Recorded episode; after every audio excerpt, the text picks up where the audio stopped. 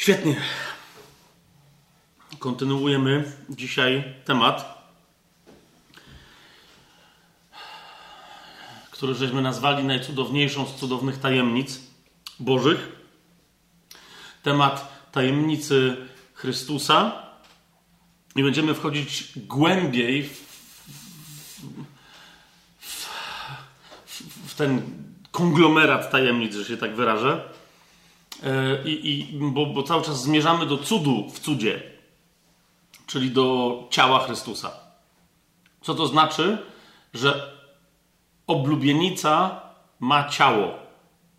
Co to znaczy, że, że, że Chrystus ma ciało, ale to jest ciało oblubienicy. Ponieważ e, nie muszę tego tłumaczyć, w Polsce zwłaszcza e, my żyjemy w kraju, którym bardzo wiele osób jest przekonanych, że są chrześcijanami i wyznają teologię, która jest kompletnie sprzeczna e, z tym, co Słowo Boże mówi na temat Chrystusa, na temat Kościoła i na temat konkretnie, specyficznie ciała Chrystusa. I dlatego potrzebujemy e, bardzo kompleksowo, całościowo podejść do tego zagadnienia, żeby zobaczyć wszystkie jego aspekty. Im bardziej tak kompleksowo, całościowo, że tak powiem, komplementarnie podejdziemy do tego tematu, tym e, bardziej oczywiste stanie się dla nas to, co w temacie ciała Chrystusa jest schizmą i herezją, jeżeli wiecie o co mi chodzi. I dlatego potrzebny był nam ten poprzedni odcinek. Jeżeli ktoś y, słucha konkretnie, chcąc się dowiedzieć czegoś na temat ciała Chrystusa, i powiedzmy, że dzisiaj będzie mieć jakieś pytania, a nie słuchał poprzedniego wykładu, to od razu mówię, że powinien, y, że powinien e, tego poprzedniego materiału y, odsłuchać, bo dzisiaj się zajmujemy konkretnie tematem ciała Chrystusa. Mm, ale, ale bardzo wiele rzeczy w sposób oczywisty wynika z tego, co mówiliśmy ostatnim razem. Amen? I teraz, ponieważ to jest temat, którym dzisiaj konkretnie się będziemy zajmować, ciało Chrystusa, jedyne prawdziwe ciało Chrystusa. Ciało jest jedno, mówi Słowo Boże. I dzisiaj będziemy chcieli sobie pokazać, jakie w związku z tym, jaką naturę ma to ciało, jaką charakterystykę, jaką historię, jaką teraźniejszość i jaką, jaką ma przyszłość. Um, to chciałbym zacząć od takiego, oczywiście zaczniemy od modlitwy, ale do modlitwy chciałbym się posłużyć jednym biblijnym fragmentem, który e, powiedziałbym odnosi się do prapoczątków idei, myśli, którą Bóg miał, żeby stworzyć dla swojego syna ciało. A więc dla idei wcielenia e, Słowa Bożego. To jest list do Hebrajczyków, dziesiąty rozdział. Piąty werset. List do Hebrajczyków, dziesiąty rozdział, piąty werset, mówi o tym, co mówi Chrystus, kiedy przychodzi na świat. I to zdanie brzmi tak. Dlatego, przychodząc na świat, mówi, kto mówi? Chrystus, który przychodzi na świat jako arcykapłan, jako prorok, jako król, jako Mesjasz, pomazaniec Boży, jeden, jedyny. Dlatego, przychodząc na świat, Chrystus mówi, do kogo? Do swojego Ojca, ponieważ oto się wciela Słowo Boże. Syn Boży mówi do swojego Ojca: Ofiary ani daru nie chciałeś, ale przygotowałeś mi ciało. To, to jest to, czego chciał Ojciec, to jest to, czego chciał Syn. Siódmy werset. On odpowiada: bo da, dalej kontynuuje, szósty werset. Całopalenia i ofiary za grzech nie podobały się Tobie. Wtedy powiedziałem, oto przychodzę. Na początku księgi jest napisane o mnie, abym spełniał Twoją wolę, o Boże.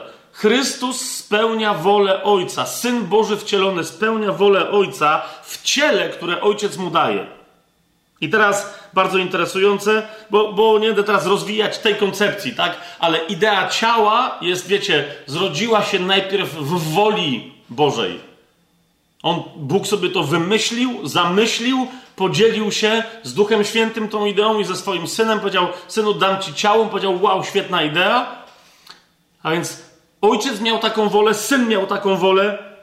I teraz dziesiąty werset tego dziesiątego rozdziału komentuje: Za sprawą tej woli jesteśmy uświęceni przez ofiarę ciała Jezusa Chrystusa raz na zawsze. za sprawą tej woli. Tej woli, żeby Chrystus miał ciało, żeby to ciało on jako kapłan złożył w ofierze swoje własne ciało. Za sprawą tej woli jesteśmy uświęceni przez ofiarę ciała Jezusa, Mesjasza, raz na zawsze. Amen? Ojcze, na początku tego naszego dzisiejszego rozważania, za które bardzo Ci dziękuję, że. Mm, bo to wiesz, Panie, jak, jak, dawno, jak dawno rozważaliśmy to i rozmawialiśmy sobie na ten temat, mm, że potrzebujemy w, Polsce zwłaszcza, nie tylko w Polsce, wszędzie, wszędzie tam, gdzie ludzie są dotknięci religią, ale zwłaszcza w Polsce, że potrzebujemy rozważyć ten temat oświetlić go Twoim słowem, w Twoim duchu go przedstawić, tak żeby, żeby, żeby Kościół wiedział, jaka jest Twoja wola, jaka była od początku, jaka jest i jaka będzie w odniesieniu do ciała Twojego syna. Dziękuję Ci, Ojcze, że po, po tylu latach również zgodne z Twoją wolą było, żebyśmy dotarli do tego dnia, do tego wykładu, do tego studium, w którym będziemy właśnie ten temat rozważać. Błogosławię Cię, Ojcze, i dziękuję Ci. I proszę Cię jednocześnie przez imię Twojego Syna, naszego Pana, Jezusa Chrystusa, tego, który przychodząc na świat powiedział Tobie ofiary, ani daru nie chciałeś, ale dałeś mi ciało. Przez imię tegoż Syna, mocą Jego zasług, Jego śmierci, Jego przelanej krwi, Jego rozdartego dla nas ciała, które teraz jest drogą nową i żywą, którą idąc mamy śmiałość, żeby przystępować do Ciebie bezpośrednio wchodzić do świętego świętych w niebie, przed sam Twój tron, jak list do Hebrajczyków nas poucza dalej w tym dziesiątym rozdziale.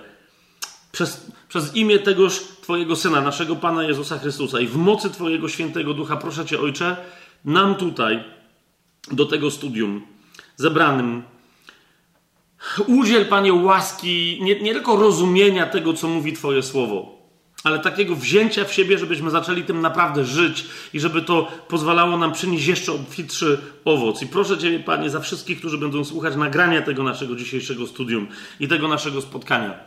Proszę Cię, Panie, aby, aby uświadamiając sobie tajemnicę, cudowną tajemnicę Kościoła, cudowną tajemnicę oblubienicy Twojego Syna, którą Ty dla Niego przygotowałeś, żebyśmy jednocześnie, Panie, zachwycili się tajemnicą tej tajemnicy, którą jest ciało oblubienicy, którą jest ciało Chrystusa.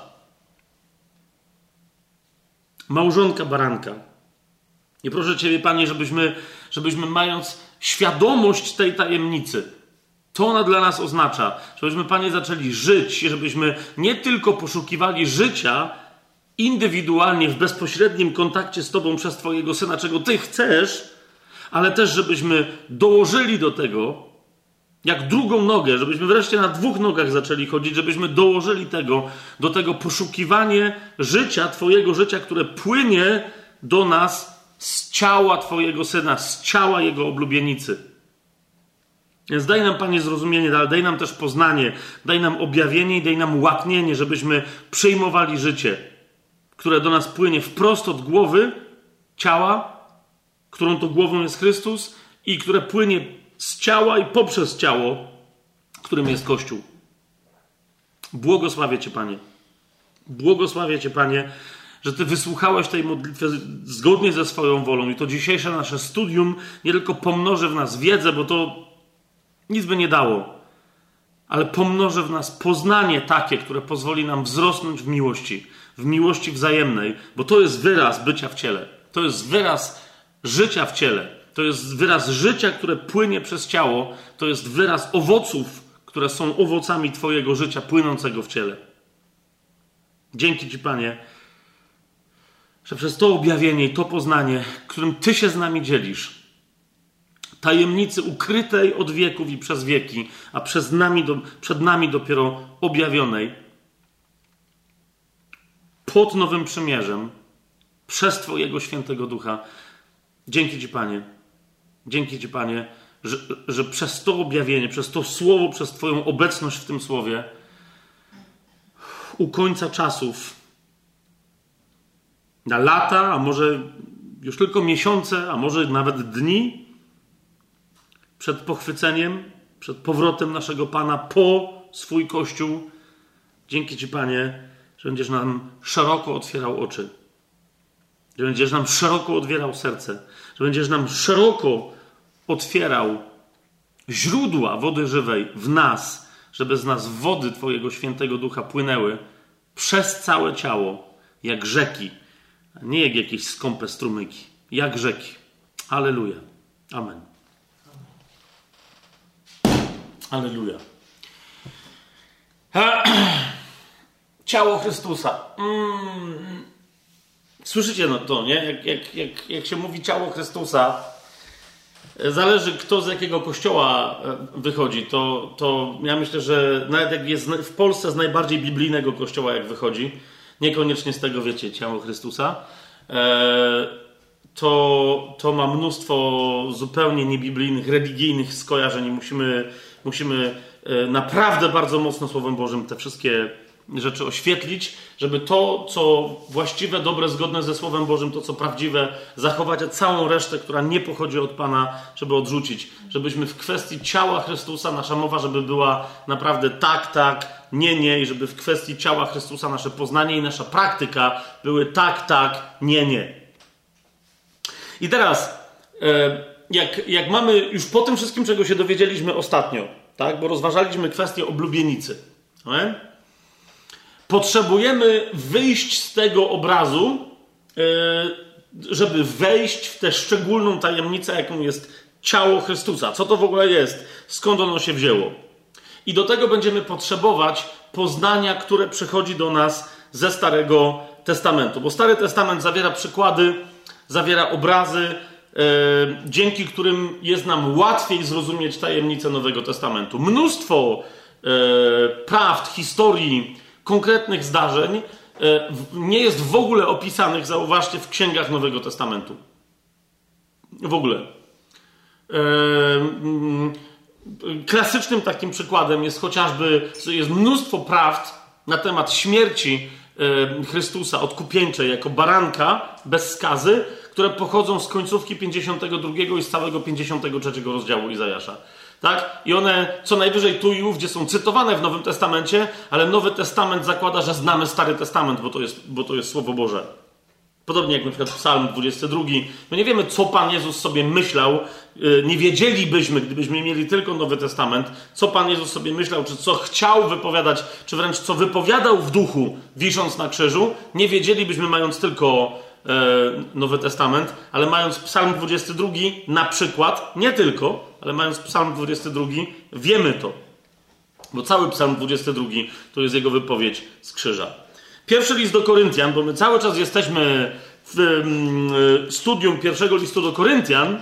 Jeszcze dzisiaj tym bardziej zobaczymy, dlaczego właśnie, jeżeli mamy rozważać tajemnicę Kościoła jako ciała Chrystusa, dlaczego mamy rozważać te tajemnice właśnie przy, przy pierwszym liście do Koryntian, no to dzisiaj myślę, że to się, że to się yy, ekstra wyjaśni. Otóż w pierwszym liście do Koryntian, w dziesiątym rozdziale, od pierwszego wersetu, a propos tego Starego Testamentu, yy, no właśnie Paweł, który swoją drogą właśnie w dziesiątym yy, rozdziale bardzo tak już bezpośrednio podchodzi do tajemnicy ciała Chrystusa, zaczyna od przypomnienia, że ej, słuchajcie, czytajcie Stare Przymierze, ponieważ bez niego niewiele zrozumiecie. I mówi to w ten sposób. To jest pierwszy do Koryntian, 10 rozdział, od pierwszego do szóstego wersetu. Znaczy on to kontynuuje dalej, ale tyle nam wystarczy. Mówi tak.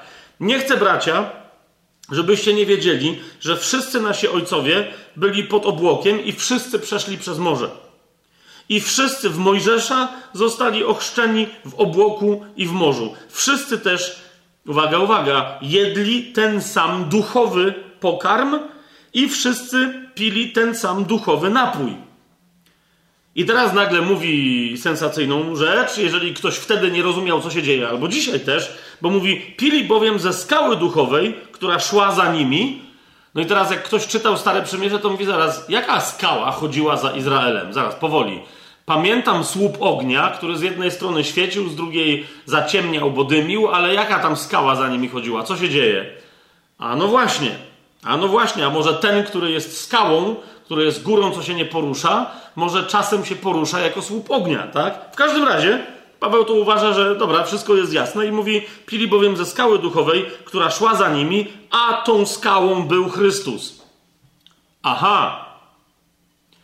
Jeszcze raz, samo to słowo, rozumiecie, wystarczy, jest tak objawiające, że wystarczy naprawdę na bardzo pokrzepiające, karmiące i pojące w duchu studium, kiedy nagle odkrywasz, że rozumiem, czyli napój duchowy i pokarm duchowy, zaraz, ale jaki oni mieli napój duchowy?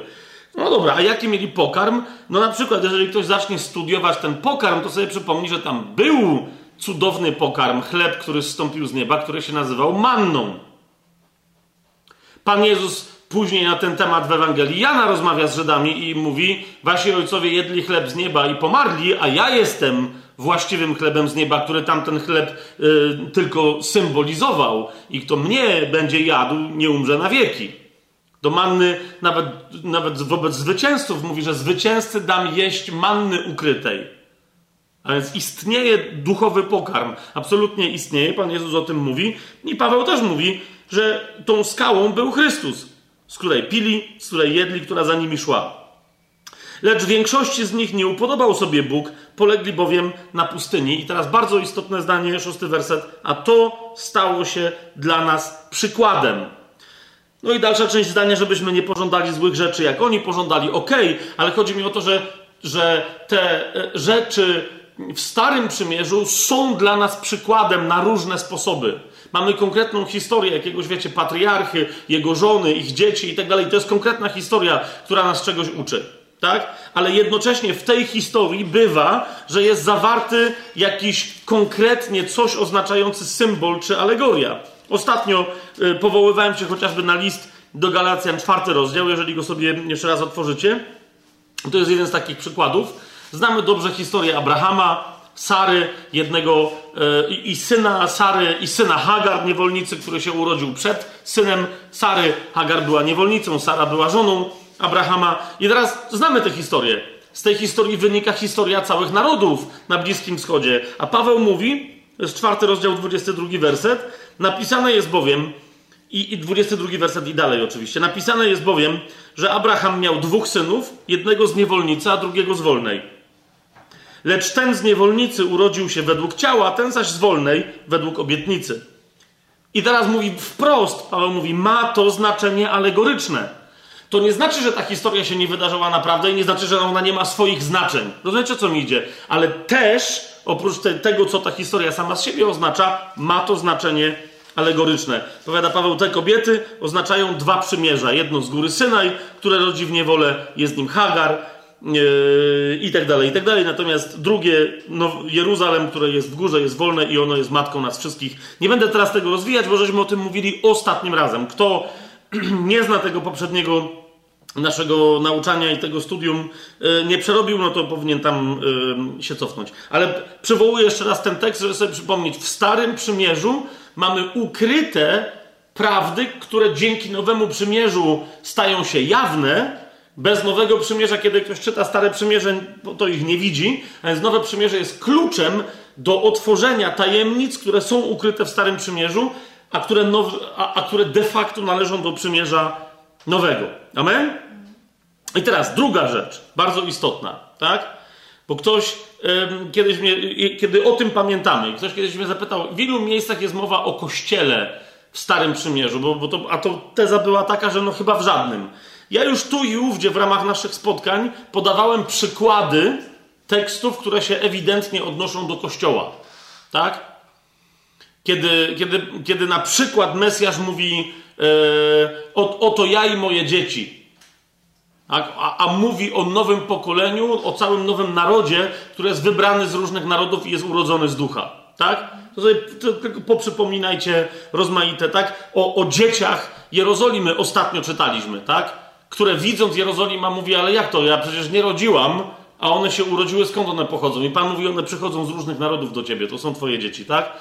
I, I, Nowa Jerozolima mówi: Wow, to nie wiedziałam. ale, ale, jak sobie y, przypomnimy o tej y, sile alegorii, to wiecie, myślę, że rzeczą uprawnioną byłoby, absolutnie uprawnioną, przebadać historię małżeństw starotestamentowych i sprawdzić, czy one nie mają jakiegoś znaczenia. I nie chodzi mi o, wiecie, szukanie jakichś symboli, ale bezpośredniego znaczenia dla jakichś aspektów funkcjonowania Kościoła. Tak? I teraz nie będę wam psuć, nie będę wam w ogóle psuć zabawy, e, bo nie jest to moim absolutnie zadaniem. Nie będę wam psuć zabawy, ale na przykład spójrzcie na historię, to jest parę moich sugestii. Im więcej znajdziecie takich przykładów, tym lepiej, tak? Ale gdybym, taki wiecie, człowiekowi, który dopiero zaczął studium Słowa Bożego, nie, nie chodzi mi o to, że jest bardzo zaawansowany, ale zaczął trochę coś tam dziubie, tak, zna Stary Testament. Gdybym go zapytał, jaka postać, na przykład z pierwszej Księgi Mojżeszowej, ci się kojarzy najbardziej z Jezusem, to jaka postać by myślicie, że mu się skojarzyła? I zapadła cisza. Nie wiem, ale, bo nie wiem, bo ludzie mogą powiedzieć tam rozmaite rzeczy, tak? Ale często, gęsto, jak tego typu pytanie zadaję i właśnie ludzie dopiero zaczynają na przykład czytać tę księgę, mówią Izaak. Dlaczego mówią Izaak?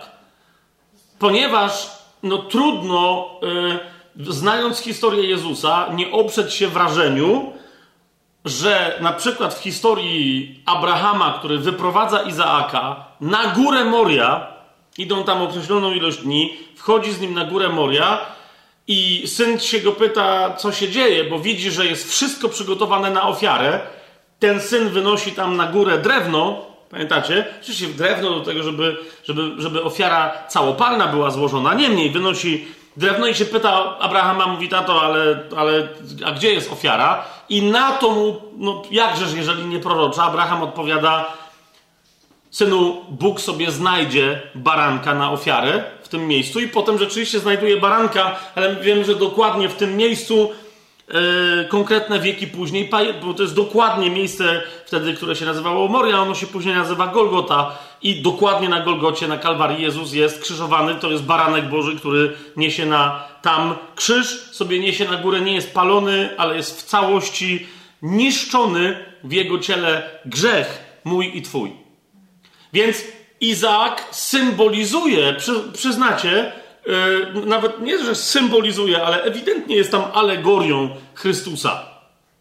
Tak? Przy której ktoś powiada, tutaj na tym miejscu Bóg sobie znajdzie ofiar, yy, baranka na ofiarę. Znajdzie sobie ofiarnego baranka.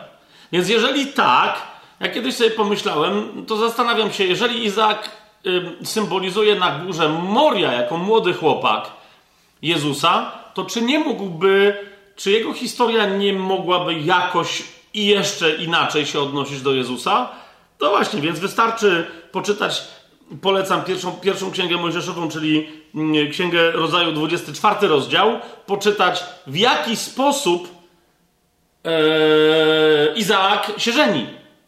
W jaki sposób pojawia się w jego życiu Rebeka, czyli chodzi mi o, o historię Izaaka i Rebeki. To nie jest Słuchajcie, Izaak nie, nie jedzie po Rebekę. Rebeka jedzie do niego.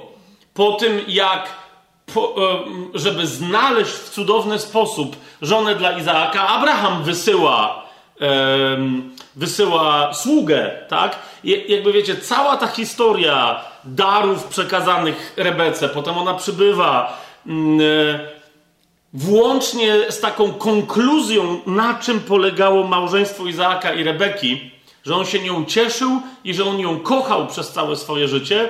Jest, rozumiecie, jest mnóstwo konkretnych słów, które naprawdę się odnoszą proroczo do relacji Chrystusa i Kościoła. Ale ta konkretna e, historia zawiera sobie mnóstwo, jestem przekonany, mnóstwo proroczych informacji na temat tego, w jaki sposób Kościół zostanie przyprowadzony do Chrystusa na wesele o czym częściowo tylko mówi, częściowo zdradza mm, pewne sekrety księga y, objawienia o tej przystrojonej y, na wesele y, pani młodej, a na przykład w tej historii znajdziemy takich proroczych smaczków znacznie, znacznie więcej. Więc to jest jeden z przykładów. Drugi z, przy, z przykładów to jest księga rodzaju 41 rozdział w okolicach tam 40 któregoś wersetu.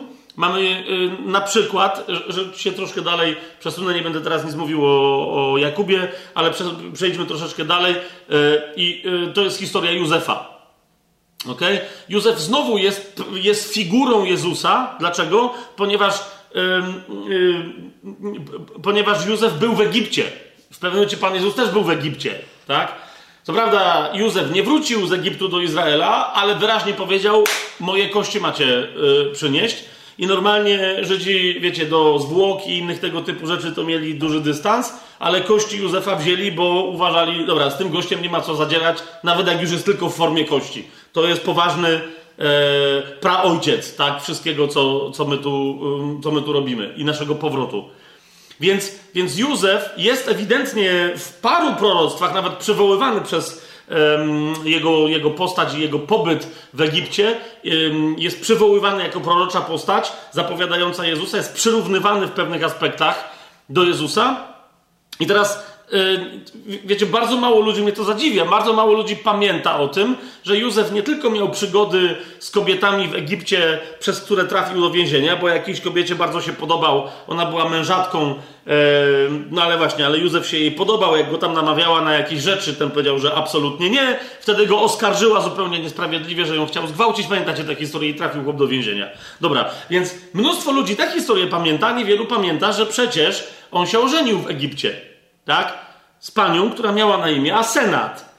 I teraz z tą panią właśnie miał synów Manasesa i Efraima. To jest dla nas bardzo istotne. Dlaczego? Ponieważ to nie są synowie Jakuba, ale synowie Józefa, których jednak Jakub adoptował z takim skutkiem, że przestali być synami Józefa, stali się pełnoprawnymi synami Jakuba i dlatego są wliczani zamiast Józefa i zamiast Dana do pokoleń yy, izraelskich. Tak? A Jakub mówi Józefowi, zamiast tego będziesz mieć innych synów. No, nie, nie przejmuj się, ale ci są moi, a nie twoi. No i w ten sposób, wiecie, tym dziwnym aktem synowie Józefa stali się jego braćmi. Okay? Co nawiasem mówiąc, jemu się podobało. Nie, nie, będziemy w to wnikać, ja o tym mówiłem więcej przy, przy genealogii Jezusa, o ile, o ile pamiętacie. Ale teraz o co mi idzie? Że oto mamy dwa pokolenia, zwróćcie uwagę na to. Mamy więc małżeństwo, którego dzieci częściowo są Izraelem, a częściowo są Izraelem nie z Izraela, tylko z Egiptu, i które przychodzą do ziemi obiecanej z Egiptu. Rozumiecie o co mi chodzi? A zatem jakby skład, że się tak wyrażę, tego nowego duchowego Izraela jest tutaj przez akt proroczy Jakuba, który wciela dwa pokolenia dzieci jednego ze swoich synów, a więc swoich wnuków urodzonych na obczyźnie, wciela ich, mm, e, że tak powiem, w ciało swoich bezpośrednich potomków, wprowadza, jakby byli E, z ziemi obiecanej, a, a później ich potomstwo wraca do ziemi obiecanej jak do swojej. Rozumiecie, o co mi idzie? To jest kolejny z aspektów, który mówi o tym, który mówi o Kościele i kiedy Paweł na przykład w liście do Rzymian mówi o tej tajemnicy, że Izrael jest przetrzymany, żeby, e, e, żeby mogła wejść reszta pogan do Kościoła, to, to on tam w jednym, drugim miejscu ewidentnie swoim językiem się odwołuje do tego, mm, do tego przykładu wejścia do rodzeństwa e, potomków Jakuba, dwóch synów Józefa. Tak? I to, I to zwróćcie uwagę, czyli synów tego jednego, jedynego brata, których, którego znienawidziła cała reszta braci. Nie? I Jakub niekoniecznie na złość całej reszcie swoich synów, bo tam te historie wreszcie wychodzą na jaw, tak? Ale, ale mówi, dobra, ten jeden, którego znienawidziliście, zamiast niego dostaniecie dwóch w jego miejsce, którzy w teorii powinni wam oddawać cześć i was słuchać, no bo są tylko dziećmi waszego brata, a ja z nich robię waszych braci. I co wy na to? Co nam to mówi o, że tak wyrażę, woli Boga na temat składu e, pokoleniowego kościoła? Nie? Pan już tam wtedy powiedział, jak chce, żeby Kościół wyglądał, i że Kościół nie ma się składać tylko i wyłącznie z mm, etnicznego Izraela. No, oczywiście yy, klasycznym przykładem, i na tym skończę, bo, bo, bo, to tylko podaję Wam parę takich wątków. Klasycznym przykładem jest cała księga Ród, która mówi wprost i bezpośrednio o, yy, o kościele Pogan przyjętym przez Chrystusa. Chrystusa, e, rzecz jasna, w tej księdze, jakby ktoś jeszcze nie wiedział, co się dzieje, Chrystusa w tej księdze bezpośrednio reprezentuje Boaz, który, który jest, ma tytuł w ogóle w tej księdze krewnego odkupiciela. Co to znaczy? No to właśnie, Księga Rut nie jest długa, gdyby ktoś jej jeszcze nie znał, to niech ją sobie przeczyta. To jest absolutnie w sensie właśnie alegorii pewnej nowotestamentowa księga w Starym Przymierzu, która opowiada o związku Chrystusa z kościołem pogan. Bo Rut jest Moabitką. Ona nie jest, tam jest wprost napisane, że nie jest Izraelitką, ale, ale ta Moabitka e, mówi do swojej teściowej Izraelitki, mówi, gdzie ty pójdziesz, ja pójdę. Twój dom jest moim domem. Później niektórzy mieszają ten wątek i, i, i wplatają go na przykład w ramach jakichś wypowiedzi ślubnych właśnie, bo coś im się tam kojarzy, że ród to był jakiś ślub, to czyli okej, okay, a ona tego nie mówiła do Boaza, ona to mówiła do, do, do mamy swojego pierwszego męża, który umarł. I ona dalej powiedziała, będę ci wierna. To jest poganka, która jest wierna Żydówce i Żydówka bierze ją do Izraela, a wtedy ta poganka przez pójście za Żydówką znajduje w, w Izraelu kogo? Krewnego odkupiciela, który, się, który ją odkupuje. Hmm? Odkupiciel. Ca, cała, wiecie, sens tego słowa, co to znaczy, że Chrystus jest, jest odkupicielem? Może nie cały, ale w dużej mierze ten sens się tam odkrywa. Okay? Przede wszystkim, jeżeli Chrystus jest dla nas odkupicielem, to jest odkupicielem, jak Boaz był krewnym odkupicielem dla e, ród Moabitki. Nie? Więc, więc, więc znowu mamy kolejna tajemnica małżeństwa Chrystusa z Kościołem wyrażona w księdze ród. Co to znaczy, że Chrystus jest odkupicielem yy, swojej wybranki. Ale, ale, ja o tym już ostatnio wspomniałem Mimo, że tych przykładów, jeszcze raz powtarzam, można byłoby mnożyć ze Starego Przymierza. Najpierwszy i najistotniejszy w Biblii, w sensie nawet chronologicznym, jako wzór, żeby nie rzec patetycznie, wzorzec związku Chrystusa z Kościołem, jako proroctwo na temat związku Chrystusa z Kościołem, pierwszy i najważniejszy obraz, którym potrzebujemy się posłużyć, do którego potrzebujemy się odwołać, ponieważ następnie Nowy Testament to robi i nam mówi: tak, macie się do tego odnieść, to jest związek Adama i Ewy. To jest pierwsze małżeństwo w ramach tych czterech sesji wykładowych na temat małżeństwa, które do tego sezonu dołączamy jako bonus, e, powiedziałem, e, postawiłem tę tezę i, i, uważam, że to jest sensowna biblijnie teza, że Bóg stworzył człowieka jako małżeństwo. Nie jako mężczyznę, a potem kobietę, ale stworzył ich od razu jako małżeństwo. I teraz troszkę bardziej się temu przyjrzymy, żebyśmy mogli dalej mm, e, wątek rozwijać. Najpierw powiedziałem, że, że Nowy Testament nam każe spojrzeć E, na Adama i Ewę. I ktoś powie, dobrze, ale gdzie w zasadzie, tak? Bo rzeczywiście, wiecie, jakby się dobrze przyjrzeć, e, na przykład ile razy się pojawia w Biblii imię Ewa, ja teraz za, za dokładnie nie pamiętam, ale tak, tak strzelam, że, że chyba w Starym Testamencie, zaskoczę was teraz, ale tak, wydaje mi się, że tak jest, że w Starym Testamencie imię Ewa jako Ewa, Hawa, pojawia się dwa razy i tak samo w Nowym Testamencie. I nic więcej. Oczywiście postać Ewy tam funkcjonuje poważniej, ale bardzo często jest opisana jako żona Adama, a nie, a nie jako Ewa. Tak? Więc jej imię wydaje mi się, że się pojawia dwukrotnie w Starym Testamencie, dwukrotnie e, w Nowym Heła. List do Rzymian sobie otwórzmy.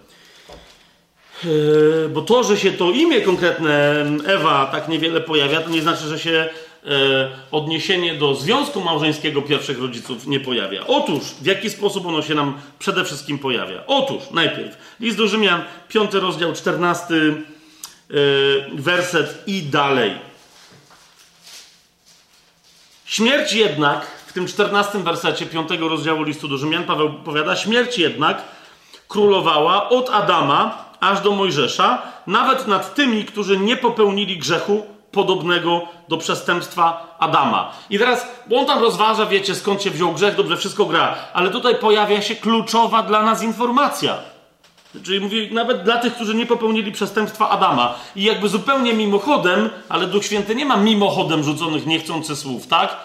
Duch Święty przez Pawła dodaje Adama, który jest obrazem tego, który miał przyjść.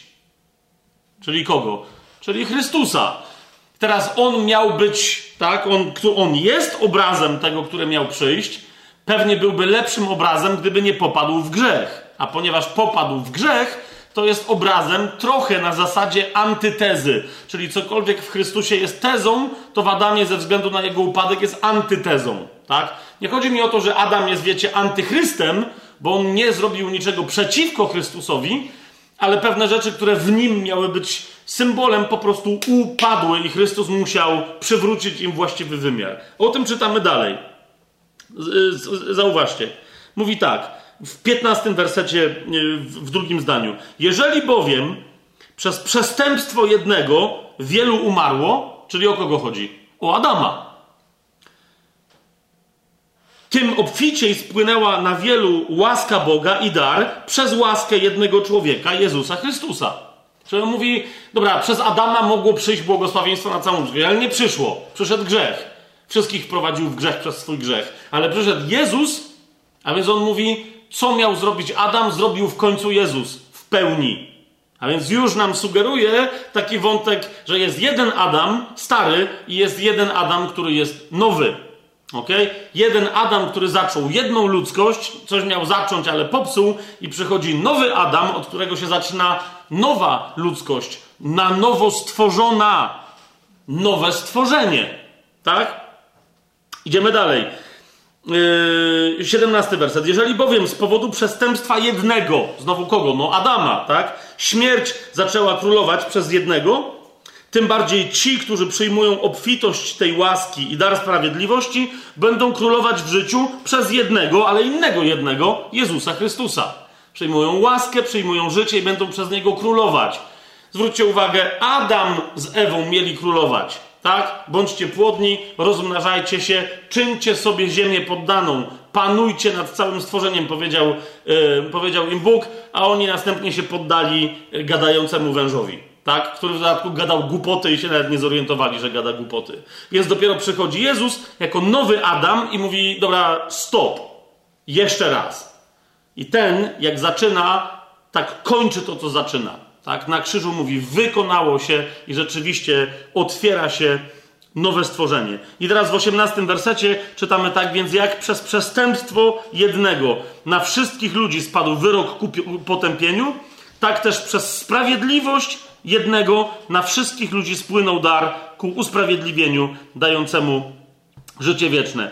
Dziewiętnasty werset, jak bowiem przez nieposłuszeństwo jednego człowieka wielu stało się grzesznikami, tak przez posłuszeństwo jednego wielu stało się sprawiedliwymi. Jasne to jest? To jest bezpośrednie porównanie. Adam i Chrystus. Adam i Chrystus. Adam wszystko zepsuł, Chrystus wszystko naprawił. Od Adama zaczęło się stworzenie, ale ono się popsuło. Od Chrystusa zaczyna się nowe stworzenie i od tej pory wszystko jest nowe w tym nowym stworzeniu i już nic się nie zepsuje. Amen? W pierwszym liście do Koryntian, w 15 rozdziale czytamy no, bo, no właśnie, bo, bo to dla tego listu jest, jest niezwykle istotna konkluzja. W pierwszym do Koryntian w 15 rozdziale czytamy w 22 wersecie, jak bowiem w Adamie wszyscy umierają, tak też w Chrystusie wszyscy zostaną ożywieni.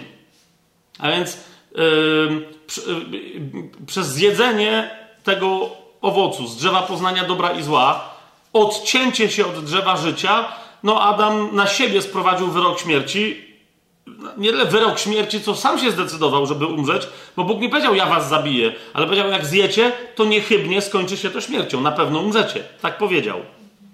No więc jak to była ich decyzja, to potem w związku z tym wszystkie ich dzieci, wszyscy następni ludzie, o tym sobie jeszcze dzisiaj więcej będziemy mówić, bo, bo zauważcie, ze względu na ten upadek, zwróćcie uwagę, jak się odmieniła natura w ogóle całej rzeczywistości. Całego list do Rzymian o tym mówi, że od tamtej pory całe stworzenie jęczy i wzdycha w bólu oczekiwania na objawienie się na powrót synów Bożych. Ok? Dlaczego? Bo stworzenie już znało syna Bożego, Adama, i córkę Bożą, Ewę, znało, tylko oni stracili całą swoją chwałę. Jak mówili z Rzymian, wszyscy zgrzeszyli i są pozbawieni chwały Bożej. Wszyscy. Przychodzi Chrystus, w nim wszyscy zostaną ożywieni. Ale teraz zauważcie, bo to jest niezwykle istotne, w 45 wersecie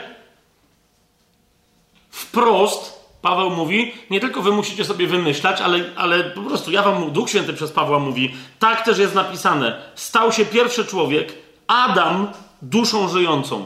I teraz uwaga, o charakterze Chrystusa jest powiedziane, ostatni Adam, duchem ożywiającym. Niezwykle istotna kwestia. Zwróćcie uwagę, że tu wprost Chrystus jest nazwany ostatnim Adamem. Ok? To jest jedno z imion Chrystusa. Ostatni Adam.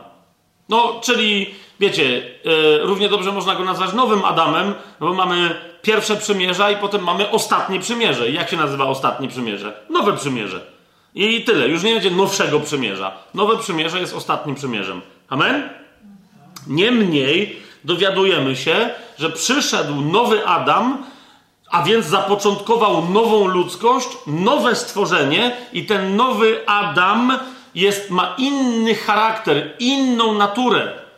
Niemniej warto byłoby zadać pytanie, no czy ten nowy Adam, skoro jest nazwany Adamem, to jest nazwany ze względu na to, że ma jakieś inne podobieństwa, na przykład czy ma jakąś Ewę.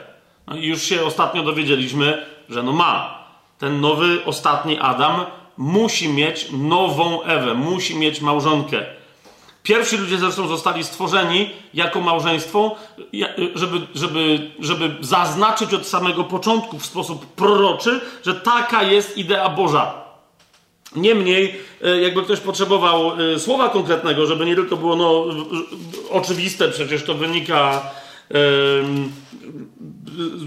Można to wydedukować. W drugim liście do Koryntian, w 11 rozdziale, yy, Paweł, do, bo, bo, dla Pawła to jest tak oczywiste, że nawet zauważcie, jak, jak on tę uwagę tutaj rzuca, jako, jako właśnie oczywistą rzecz, że skoro jest Adam, to ma Ewę. To jest jedenasty rozdział, yy, drugi i trzeci werset. Paweł do, konkretnie do kościoła w Koryncie, ale, ale on, wiecie, list do kościoła w Koryncie jest, jak sobie na początku e, rozważań na temat pierwszego listu do Koryntian powiedzieliśmy, że, że to jest także list uniwersalny do całego kościoła.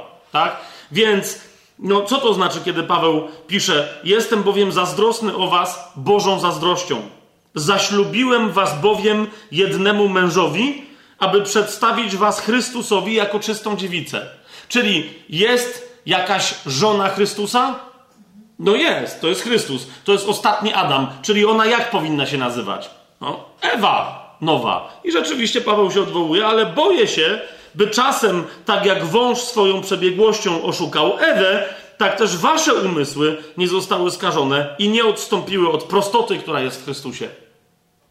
Wiecie o co mi idzie? To jest jeden z takich przykładów, gdzie Paweł, on nie mówi, że no, to jest nowy Adam, wy jesteście Ewą, ale ewidentnie odwołuje się do tego, że Adam nie istnieje sam jako Adam, ale że ma Ewę. Teraz, żeby jeszcze y, bardziej to podkreślić, otwórzmy sobie Księgę Rodzaju, czyli pierwszą Mojżeszową, y, rozdział piąty,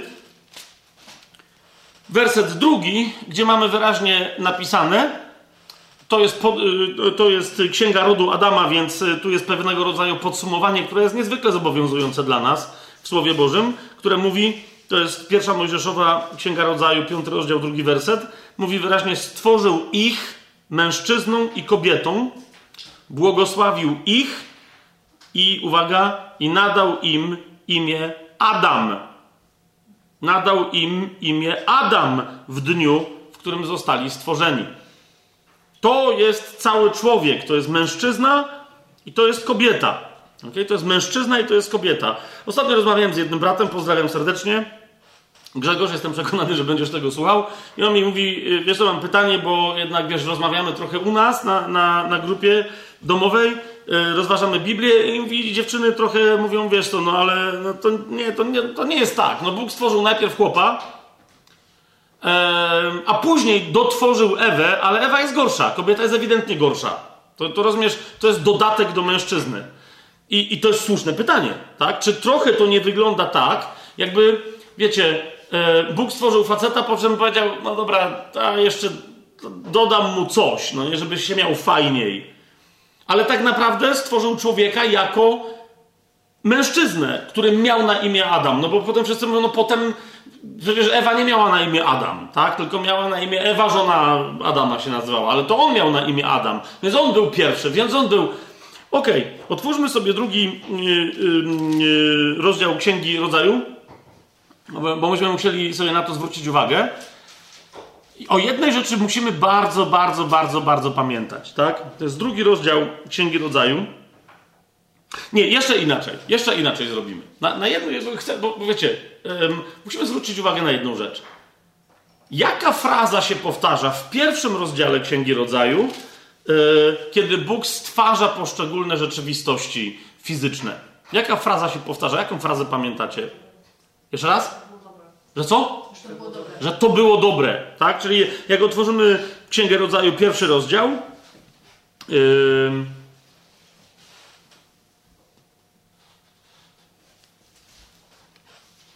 Macie? No bo jesteśmy na początku. No i co, co i róż się powtarza, tak? Bóg widział, że to było dobre. Tak? Y, dziesiąty werset. Bóg widział, że to było dobre. Potem stwarza y, na, następujące rzeczy. Y, dwunasty werset. Bóg widział, że to było dobre. Potem stwarza y, następujące rzeczy. Osiemnasty werset. I Bóg widział, że to było dobre. Widzicie to? Bóg cały czas widział, że to było dobre. Cały czas widział, że to było dobre. Cały czas widział, że to było dobre. To było dobre, to było dobre, to było dobre. I ktoś mi mówi, że a jak stworzył człowieka, to powiedział, że to, to już jest bardzo dobre. Serio?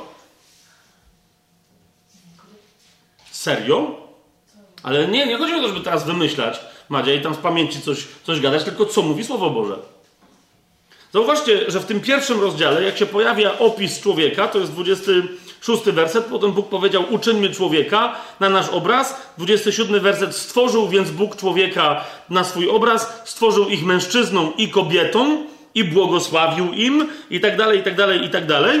Nie ma w ogóle komentarza w tym miejscu do stworzenia człowieka. Zauważyliście to? Tylko jest komentarz na temat 31 werset i Bóg widział wszystko, co uczynił, a było to bardzo dobre.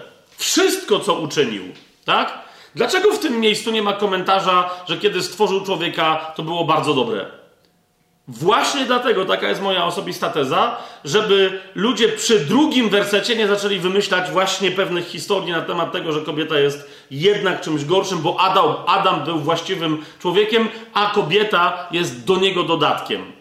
Otóż tak, czasem Bóg tworzy coś, bam i jest, a czasem tworzy w procesie. Zgadzacie się?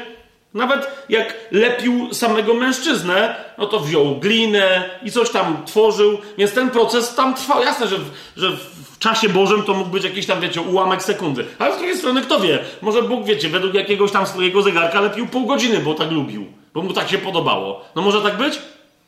Więc to jest jakiś proces. I teraz chodzi mi o co? Skąd my wiemy, że kiedy ulepił Adama i go ożywił, skąd o tym wiemy, że to nie było dobre. A więc, że był w środku procesu. Skąd o tym wiemy? Ponieważ to powiedział. Drugi rozdział, jak sobie otworzycie, osiemnasty werset. Pan Bóg widząc człowieka, Adama, samego pojedynczego, zauważcie co mówi. Pan Bóg powiedział: Niedobrze, żeby człowiek był sam. I jeszcze raz, to nie jest naprawdę Naprawdę z wszystkimi specjalistami, znawcami od literatury hebrajskiej, Słowa Bożego i tak dalej, wszyscy mówią, to nie jest przypadek. To jest dokładnie odniesienie do tej struktury wielokrotnie powtarzanej. Bóg patrzył i to było dobre. Bóg patrzył i to było dobre. Bóg patrzył i powiedział, to jest dobre. Patrzył na wszystko, to jest bardzo dobre.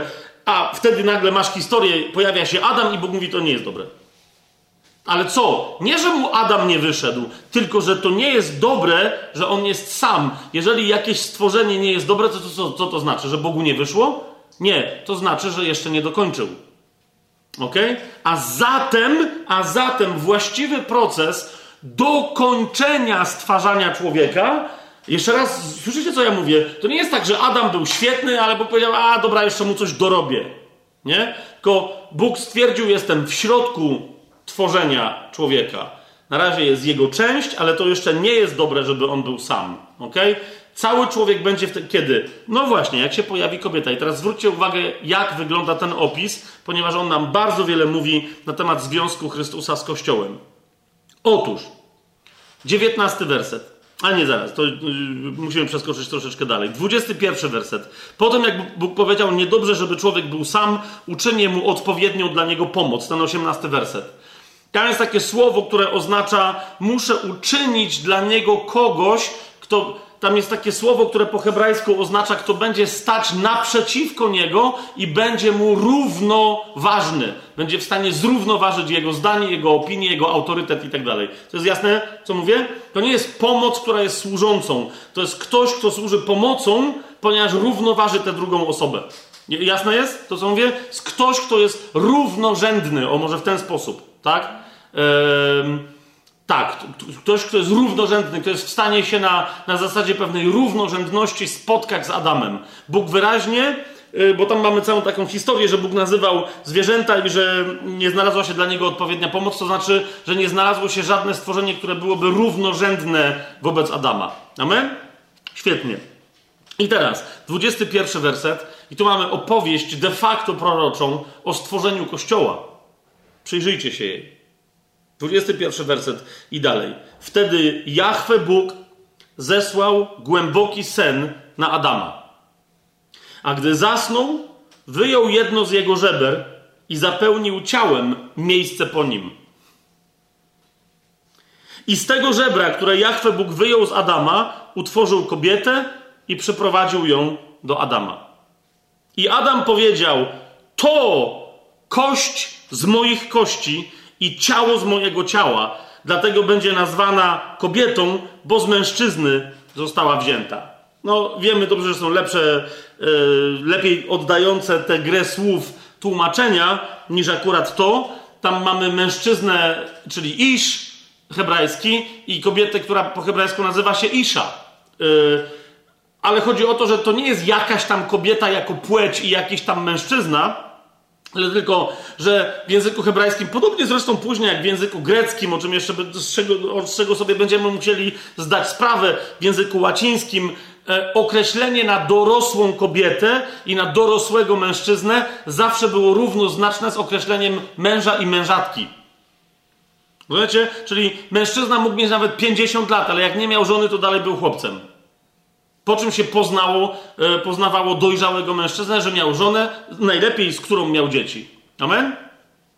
Więc najlepsze tłumaczenie tutaj brzmiałoby Adam i Adam powiedział: To kość z moich kości i ciało z mojego ciała, dlatego będzie nazwana mężatką, bo z męża została wzięta. Tak, to jest, to jest najlepsze tłumaczenie. I teraz pada kolejne kluczowe dla nas zdanie. Zapamiętajcie sobie to jedno, bo jeszcze do tego dzisiaj parokrotnie się odwołamy w różnych aspektach, przynajmniej dwukrotnie w różnych aspektach, czyli kość z moich kości i ciało z mojego ciała. Teraz 24 werset. Dlatego opuści mężczyzna swojego ojca i swoją matkę i połączy się ze swoją żoną i będą jednym ciałem. Amen? Fantastycznie. I teraz, jak już to pamiętamy, i te, więc teraz rozumiecie na tej podstawie, dlaczego piąty rozdział mówi, stworzył, piąty rozdział Księgi Rodzaju, drugi werset, stworzył ich mężczyzną i kobietą, błogosławił ich i nadał im imię Adam w dniu, w którym zostali stworzeni. To był ten sam dzień. Stworzenie Ewy było dokończeniem procesu stworzenia całego człowieka, który się zaczął od stworzenia Adama. Czy to jest jasne? I w tym sensie, jak później Biblia mówi, że Adam był najpierw, a potem była Ewa i tak dalej, no to to są wszystko jasne sytuacje. To są, to ja, oczywiście, że w tym procesie Bóg zaczął, ale to jest tak jakby powiedzieć, że, że Bóg najpierw, wiecie, miał coś do zrobienia i najpierw ukształtował głowę, a potem resztę ciała. No to, no to jakby nikt nie będzie kwestionować, że głowa nie jest częścią ciała, skoro była zrobiona najpierw, a reszta ciała później. Amen? Zatem przechodzimy do listu do Efezjan, do piątego rozdziału.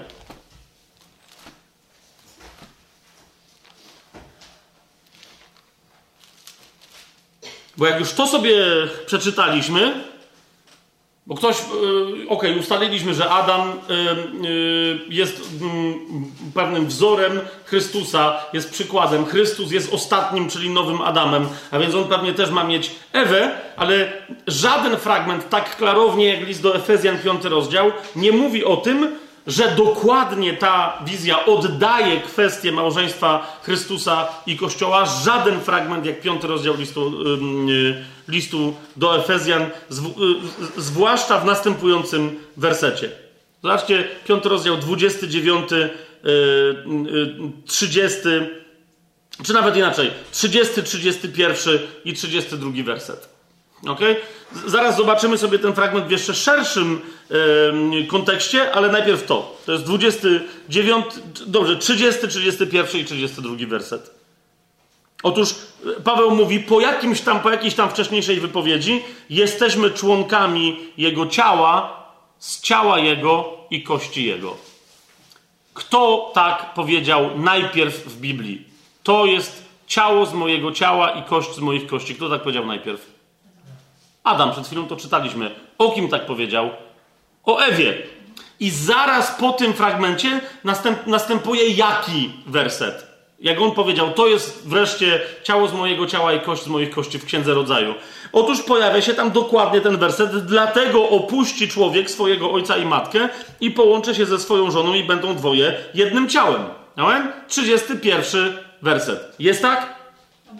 I teraz w 32 wersecie Paweł na ten temat mówi: Tajemnica to wielka, lecz ja mówię w odniesieniu do Chrystusa i do Kościoła.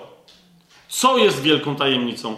On mówi: Małżeństwo jest wielką tajemnicą, tak? No ale ktoś powie, no ale jak tajemnica? No tu jest chłop, tu jest baba, pobierają się, to jest małżeństwo, no tam wielka tajemnica. Mówi, nie, nie, nie, nie.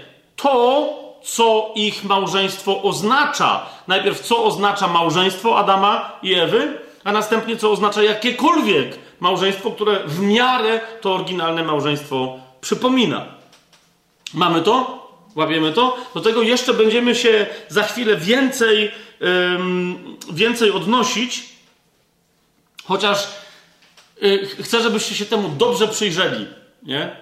Chcę, żebyście się temu dobrze przyjrzeli, ponieważ jeżeli Ewa tak bardzo przypomina Kościół, a najwięcej o Ewie paradoksalnie dowiadujemy się, kiedy jej jeszcze nie ma, kiedy jest dopiero tworzona, to pomyślcie, co to może oznaczać dla Kościoła. Najwięcej o Ewie de facto się dowiadujemy, kiedy jej jeszcze nie ma. A, a, a dowiadujemy się tylko, jak Bóg ją stworzył. I to wiele o niej mówi. Gdzie ją stwarza, jak ją stwarza, z czego ją stwarza, z kogo ją stwarza, dla kogo ją stwarza i tak dalej, i tak dalej.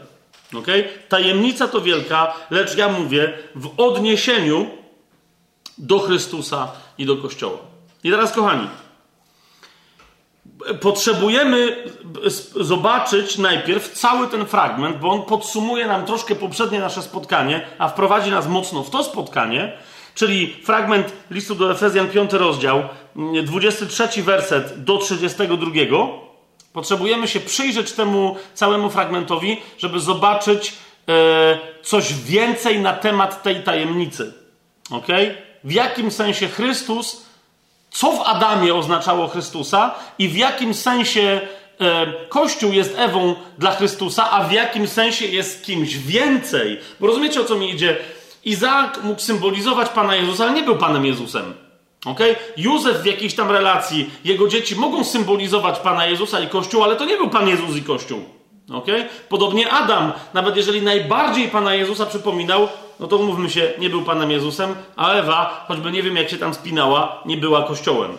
I nie jest. Jest, jest jego częścią, ale nie jest całym Kościołem. Otóż, kochani, fragment ten zaczyna się od 23 wersetu Przeczytam cały ten fragment i, i potem tylko zwrócę Wam uwagę, jak, jak wiele tu, tu, mamy powiedziane na temat, bo, bo on jest najczęściej wykorzystywany do, dla teologii małżeństwa. Akurat według mnie o małżeństwie to mówi tylko trochę, natomiast mówi mnóstwo o kościele. Więc fragment ten, piąty rozdział, 23 werset i dalej brzmi tak. Bo mąż jest głową żony, jak i Chrystus głową kościoła. Jest on też zbawicielem ciała. Teraz czego się dowiadujemy? Że Chrystus jest głową Kościoła. Bardzo interesująca rzecz. Bo zauważcie, że nie mieliśmy takiej informacji na temat Adama i Ewy. Chrystus jest głową Kościoła, jest on też zbawicielem ciała. No, Adam nie był zbawicielem yy, Ewy, ani cieleśnie, ani jakkolwiek. Dalej. Jak więc Kościół poddany jest Chrystusowi, tak też żony swoim mężom we wszystkim. A dowiadujemy się, że Kościół ma, by, ma być poddany Chrystusowi w czym? We wszystkim. Mężowie, miłujcie swoje żony, jak i Chrystus umiłował Kościół i wydał za niego samego siebie, aby go uświęcić, oczyściwszy obmyciem wodą przez słowo, aby stawić przed sobą Kościół chwalebny, nie mający skazy ani zmarszczki, ani czegoś podobnego, lecz żeby był święty i nienaganny. Tak też mężowie powinni miłować swoje żony jak własne ciało. Kto miłuje swoją żonę, samego siebie miłuje. Nikt bowiem nigdy nie miał w nienawiści swojego ciała, ale je żywi i pielęgnuje, jak i Pan Kościół. Gdyż jesteśmy, i tu jest właśnie to finałowe sformułowanie, gdyż jesteśmy członkami Jego ciała, z ciała Jego i z kości Jego. Dlatego opuści człowiek swojego ojca i matkę i połączy się ze swoją żoną i będą dwoje jednym ciałem. Tajemnica to wielka, lecz ja mówię w odniesieniu do Chrystusa i do Kościoła. Teraz, kochani, pierwsza rzecz, na którą musimy zwrócić uwagę, ponieważ cała, cały fałsz i, przepraszam, oszustwo teologiczne albo ignorancja, ponieważ niektórzy oszukują doskonale wiedząc, a inni są po prostu ignorantami i nie wiedzą, bierze się stąd, że nawet w takim fragmencie, jak tutaj czytamy, pada jedno słowo na określenie kompletnie dwóch różnych rzeczywistości. I to jest pierwsza rzecz, której się musimy przyjrzeć. Mianowicie, kiedy my rozważamy, czym jest ciało Chrystusa, to co my rozważamy? Nasze bycie Jego ciałem w pierwszej kolejności, czy nasze bycie ciałem z Jego ciała i kością z Jego kości? No ktoś powie, no to jest jedno i to samo. Otóż nie. Kochani, w tym piątym rozdziale, w trzydziestym wersecie, dwukrotnie pada w języku polskim słowo ciało, zgadza się? Podobnie jak w wielu innych miejscach Nowego Testamentu pada słowo ciało, gdy w oryginale mamy dwa różne słowa. I tu, w tym jednym zdaniu, mamy dwa różne słowa. Otóż, dosłownie ten tekst mówi, gdyż jesteśmy członkami Jego ciała, i tu się pojawia słowo soma, i za chwilę pojawia się słowo sarks, a więc jesteśmy sarks z Jego sarks i kość z Jego kości. Widzicie, co się tutaj dzieje? Najpierw musimy, a więc to, co my dzisiaj będziemy rozważać, to jest, co to znaczy, że, że my jesteśmy soma Chrystusa. Także my jesteśmy ciało Chrystusa, ale oznaczone w Biblii i przywoływane w tych wszystkich kluczowych miejscach, o które nam chodzi, jako soma, ok? A nie jako sarks. Sarks to jest, teraz co to jest? Najpierw sobie to musimy ustalić i jeszcze raz się przyjrzymy, e, jeszcze raz się przyjrzymy temu fragmentowi. Otóż kochani, soma, jak spojrzycie na mnie, to właśnie widzicie, to jest soma. Co to jest soma? Soma to jest to, co my rozumiemy e, jako, po łacinie na przykład to jest najczęściej, e, chyba zwłaszcza w starożytności, soma była tłumaczona jako korpus. Ok? Czyli całe ciało. Soma w języku greckim oryginalnie oznacza ciało, jeszcze raz, e, kości, mięso z krwią i skórę. I wszystko, co się na zewnątrz znajduje. Tak? Czyli oznacza kości, skórę i wszystko to, co się znajduje pomiędzy kośćmi i skórą, a więc mięso z krwią. Czy to jest jasne, co teraz powiedziałem? To jest soma. I teraz o tym, i teraz to jest ciało, i to powinno być tłumaczone jako ciało, całe ciało. Tak bym tłumaczył ten wyraz. Soma, całe ciało. Co to natomiast jest sarks?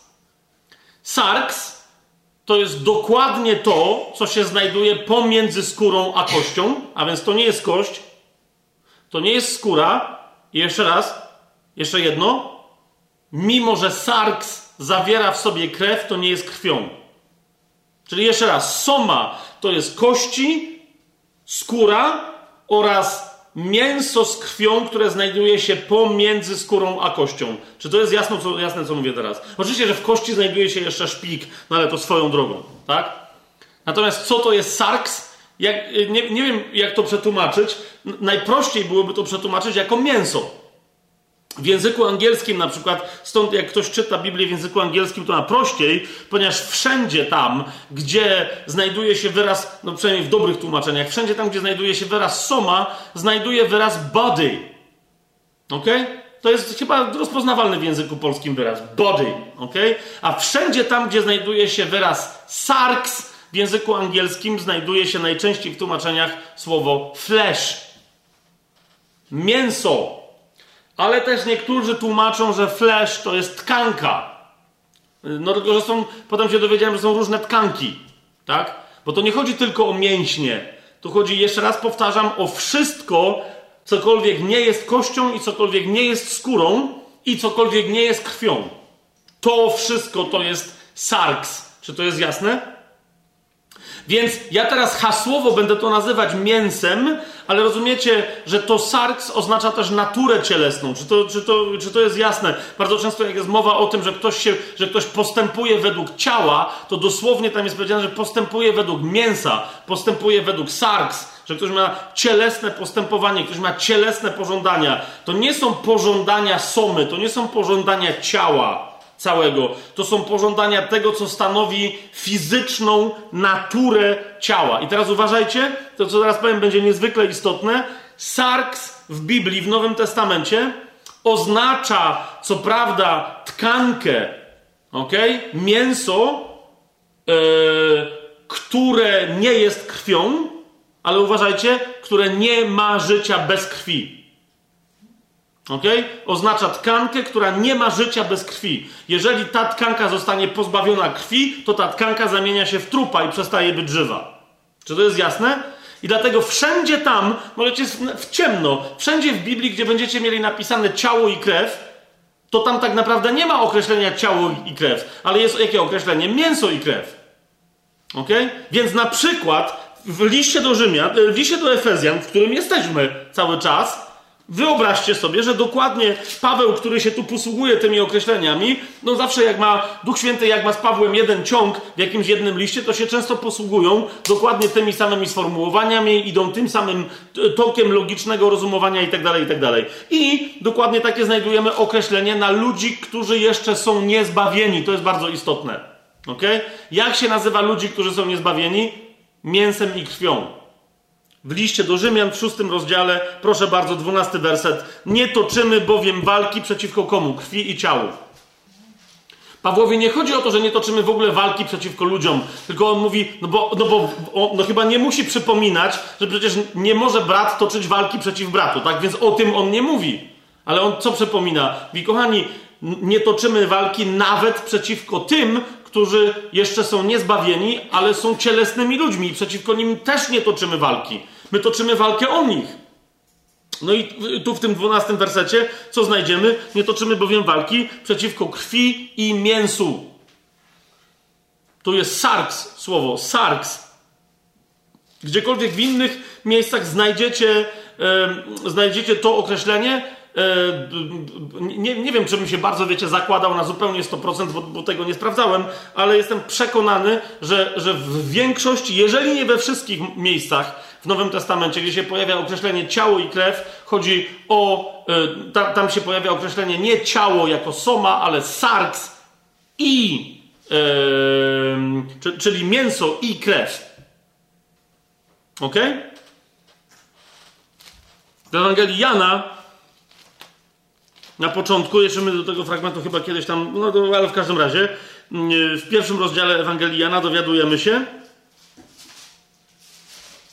Tutaj warto byłoby sprawdzić, bo to nie jest w jednym określeniu, tym jak możesz tam y, zerknąć. Chodzi mi dokładnie o 12 i 13 werset. Jest powiedziane: Wszystkim tym, którzy go przyjęli, dał moc, aby się stali synami Bożymi. To jest tym, którzy wierzą w jego imię. I teraz uważajcie, którzy są narodzeni nie z krwi, ani z woli ciała, ani z woli mężczyzny, ale z Boga. Skoro się tu pojawia krew i wola ciała, to, no, to bo tu jest miejsce, które mi przyszło do głowy, się zastanowiłem, czy tu jest sarks, bo nie pamiętam, ale stawiałbym, że pewnie tak. Sarks.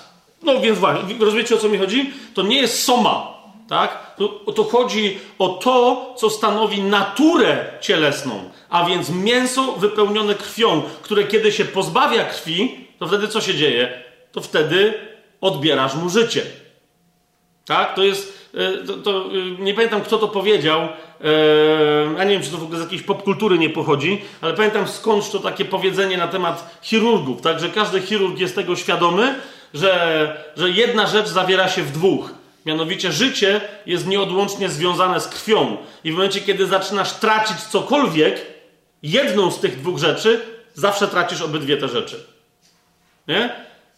I jak człowiek straci za dużo krwi, no co to znaczy? Że straci życie. Momencie, kiedy masz człowieka, który stracił życie, nawet jak w nim jeszcze jest pozostałość krwi, to jeżeli szybko jej nie wyciągniesz, to ta krew się nie będzie nadawała, wiecie, żeby ją przeprowadzić do banku i tak dalej, bo ona też się psuje. Nie? Więc w momencie, kiedy tracisz jedną z tych rzeczy, to jest taka zwyczajna cielesna ludzka mądrość, tak? Jak tracisz jedną z tych rzeczy, tracisz obydwie te rzeczy. Życie nieodłącznie jest związane, ale życie biologiczne, życie fizycznego ciała, tego należącego do tej dyspensacji, upadłego ciała, podlegającego prawu grzechu i śmierci.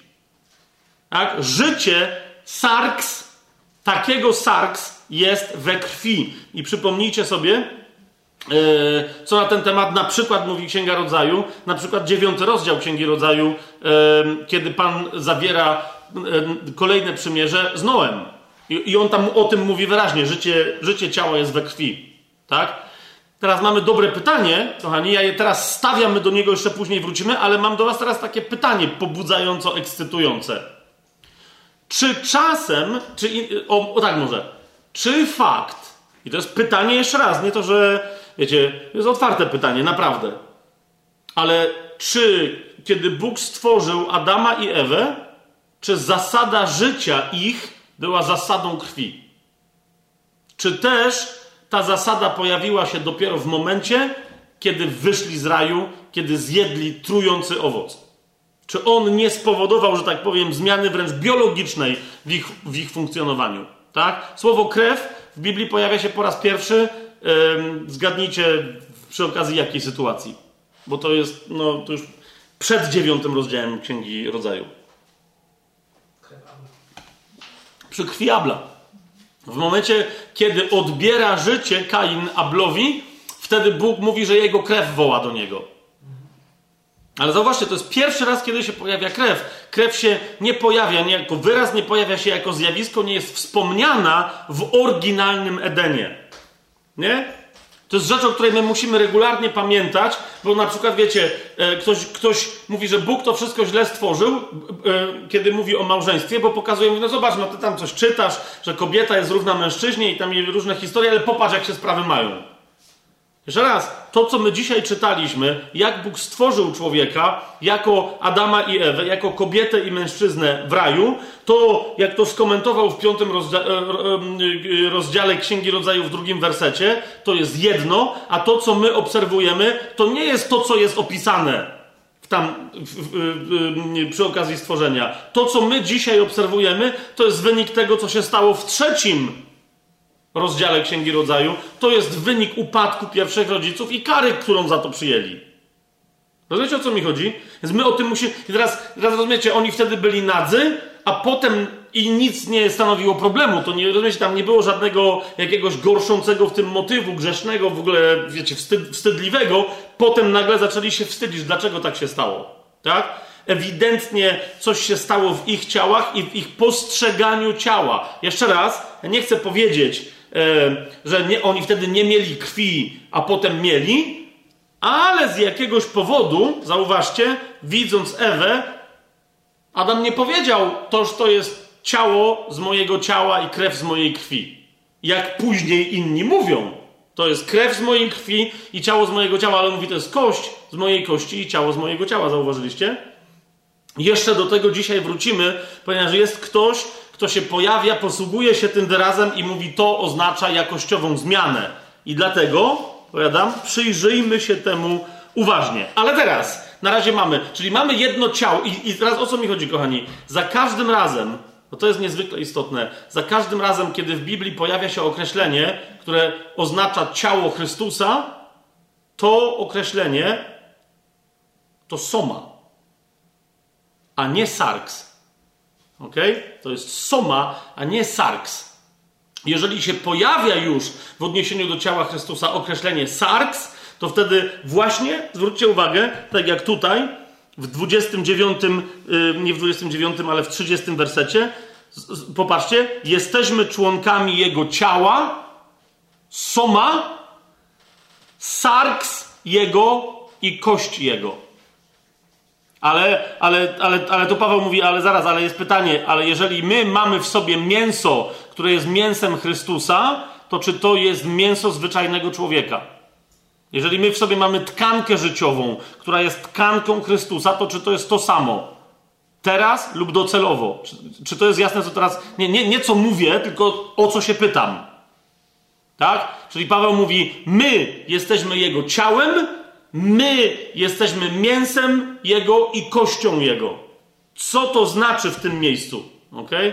że odwołuje się do, do, do powiedzenia Adamowego, a nie mówi, my jesteśmy jego mięsem i jego krwią. Ok? Bo najczęściej przecież jak słyszymy o rozważania na temat, wiecie, ciała Chrystusa, takie domorosłe i, i, i niebiblijne, to zazwyczaj się mówi o ciele Chrystusa i o czym? I o krwi Chrystusa, prawda? A tu znaczy, całe rozważanie na temat ciała to jest pierwsza rzecz, na którą chcę zwrócić uwagę i zauważcie, nie ma ani słowa o krwi. Ok?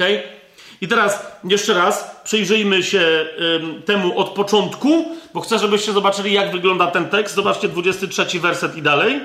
Mąż jest głową żony, to jest dalej jesteśmy list do Efezjan, 5 rozdział, 23 werset. Mąż jest głową żony, jak i Chrystus głową Kościoła. Jest on też zbawicielem ciała Jakim, myślicie, tutaj pojawia się wyraz? Soma. Jest zbawicielem całego ciała. Idziemy dalej. Jak więc Kościół poddany jest Chrystusowi, tak też żony swoim mężom we wszystkim. Mężowie miłujcie żony, jak je Chrystus umiłował Kościół i wydał za niego samego siebie, aby go uświęcić, oczyściwszy obmyciem wodą przez słowo, aby stawić przed sobą Kościół chwalebny, nie mający skazy ani zmarszczki, ani czegoś podobnego, lecz żeby był święty i nienaganny. Tu jest wyjaśnione, co to znaczy, że on jest zbawicielem dla całego ciała. Całe ciało ma być święte, nienaganne, bez zmarszczki i bez skazy. Amen? Ale teraz uważajcie. Tak też mężowie powinni miłować swoje żony jak własne ciało. Uwaga, soma. Jak swoje własne całe ciało. Kto miłuje swoją żonę, samego siebie miłuje. Ale teraz, teraz nastąpi przedziwna wolta. 29 werset. Nikt bowiem nigdy nie miał w nienawiści swojego ciała. Jak myślicie, jaki tu jest wyraz?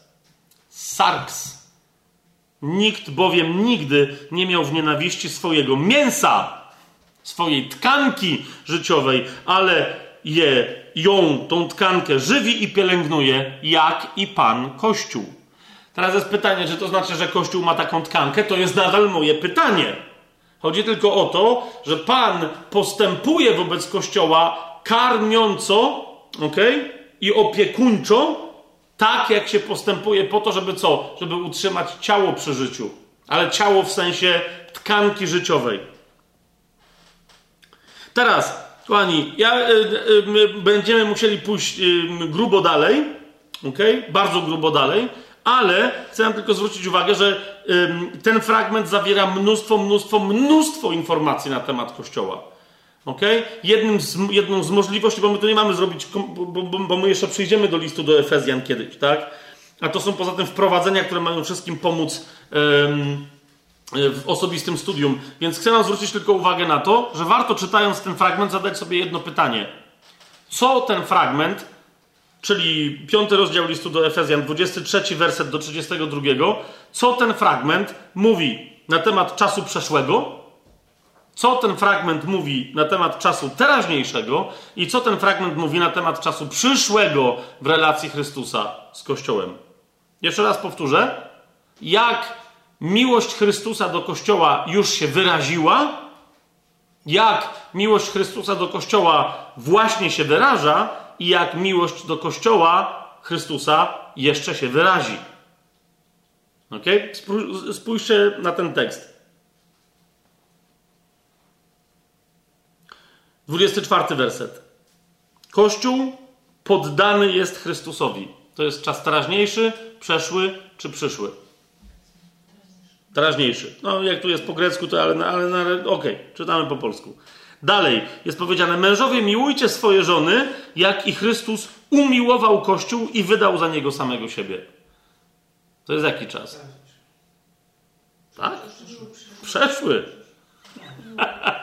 Pierwszy wyraz miłości Chrystusa do Kościoła, który jest w ogóle wyrazem tworzącym Kościół, to jest wydanie samego siebie na śmierć.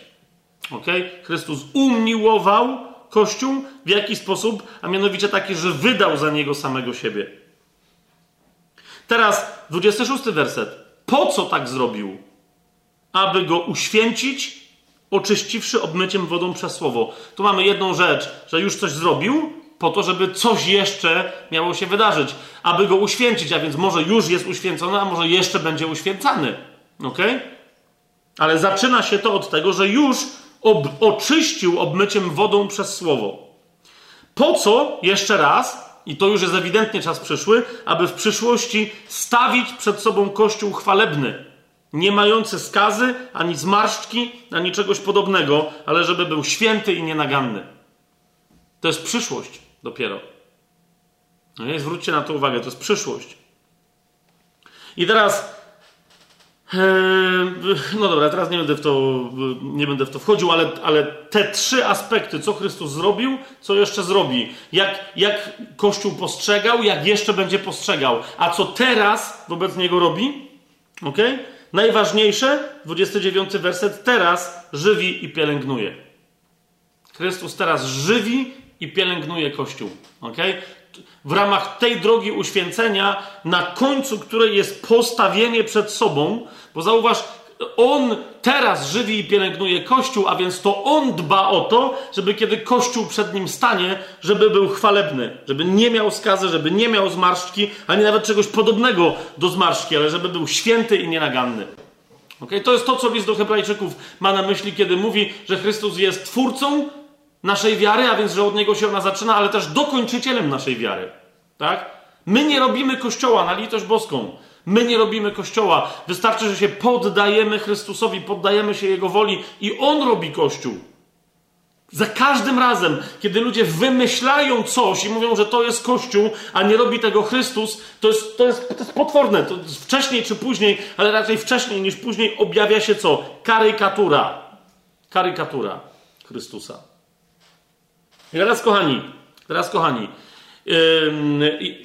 jak mówię, w liście do Efezjan jeszcze kiedyś tu do pewnych tych aspektów wrócimy, ale to, na czym my się skoncentrujemy dzisiaj, to jest pytanie, co to jest soma Chrystusa? Co to jest ciało Chrystusa rozumiane jako całość? I jeszcze raz, uważajcie, ponieważ w wielu miejscach, i na tym polega, jak powiedziałem, to oszustwo albo ignorancja wielu, że niektórzy czytają polską Biblię i my niestety na te dwa e, zjawiska, na te dwie rzeczywistości cielesne mamy jeden wyraz, czyli ciało.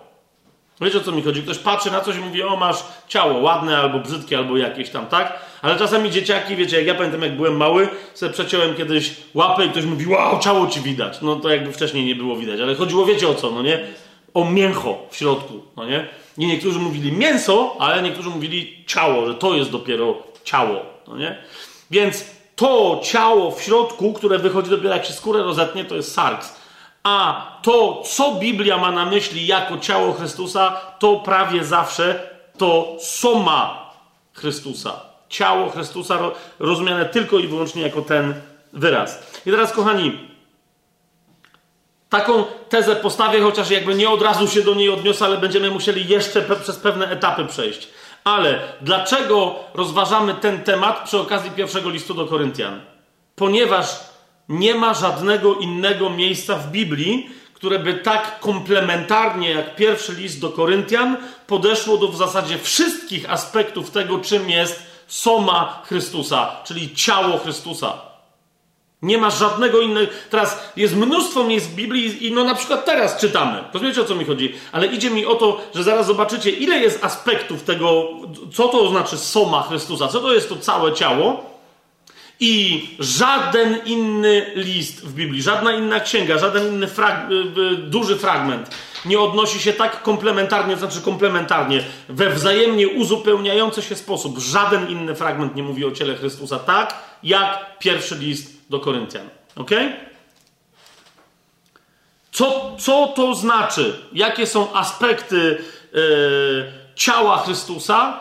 Lub też, od razu troszeczkę spoiler, jakbyście nie wiedzieli, że taki jest, jakie są aspekty naszego bycia ciałem Chrystusa. Teraz yy, najpierw, zanim jednak pójdziemy do tego pierwszego do Koryntian, bo on wiecie, on nie rozważa takich podstawowych zupełnie kwestii, tylko mówi, no jest ciało Chrystusa i teraz co to oznacza w praktyce? To jest to, czym się głównie zajmuje pierwszy list do Koryntian. Natomiast, yy, natomiast my musimy sobie postawić od początku najbardziej fundamentalne pytania, żeby rozumieć, jak to w ogóle działa, jaka jest natura tego całego ciała. I teraz pierwsze pytanie, jakie pomyślałem, yy, jakie powinniśmy sobie postawić, to jest skąd się w ogóle wziął Kościół? No bo nie jest tak, że on zawsze był na świecie. I my dobrze o tym wiemy, że no nie zawsze był na świecie. Był zapowiadany, ale go nie było. On się w pewnym momencie dopiero ujawnił. Ok? Więc teraz pierwsza bardzo istotna rzecz, za chwilę sobie sformułujemy pe pewną tezę, ale pierwsza istotna rzecz, którą chcę powiedzieć, to jest, że Kościół jest stworzony, można też powiedzieć, że jest zrodzony, ale wolę to słowo, jest stworzony przez Boga. Jak? Dokładnie tak samo jak Ewa została stworzona z Adama. Jak Ewa została stworzona z Adama? Przypomnijcie sobie. Dopiero co to czytaliśmy. Zesłał Bóg na Adama co? Jaki sen? No właśnie. Widzicie, Biblia nie, nie, nie zesłał głęboki sen na Adama. Biblia nie, nie posługuje się tego typu określeniami. Dlaczego nie powiedziałeś po prostu Adam usnął i korzystając z tego, że Adam spał? Nie, nie. Tylko Biblia mówi, że Bóg zesłał na Adama głęboki sen. Kiedy rodzi się Kościół? Jak Bóg stwarza Kościół?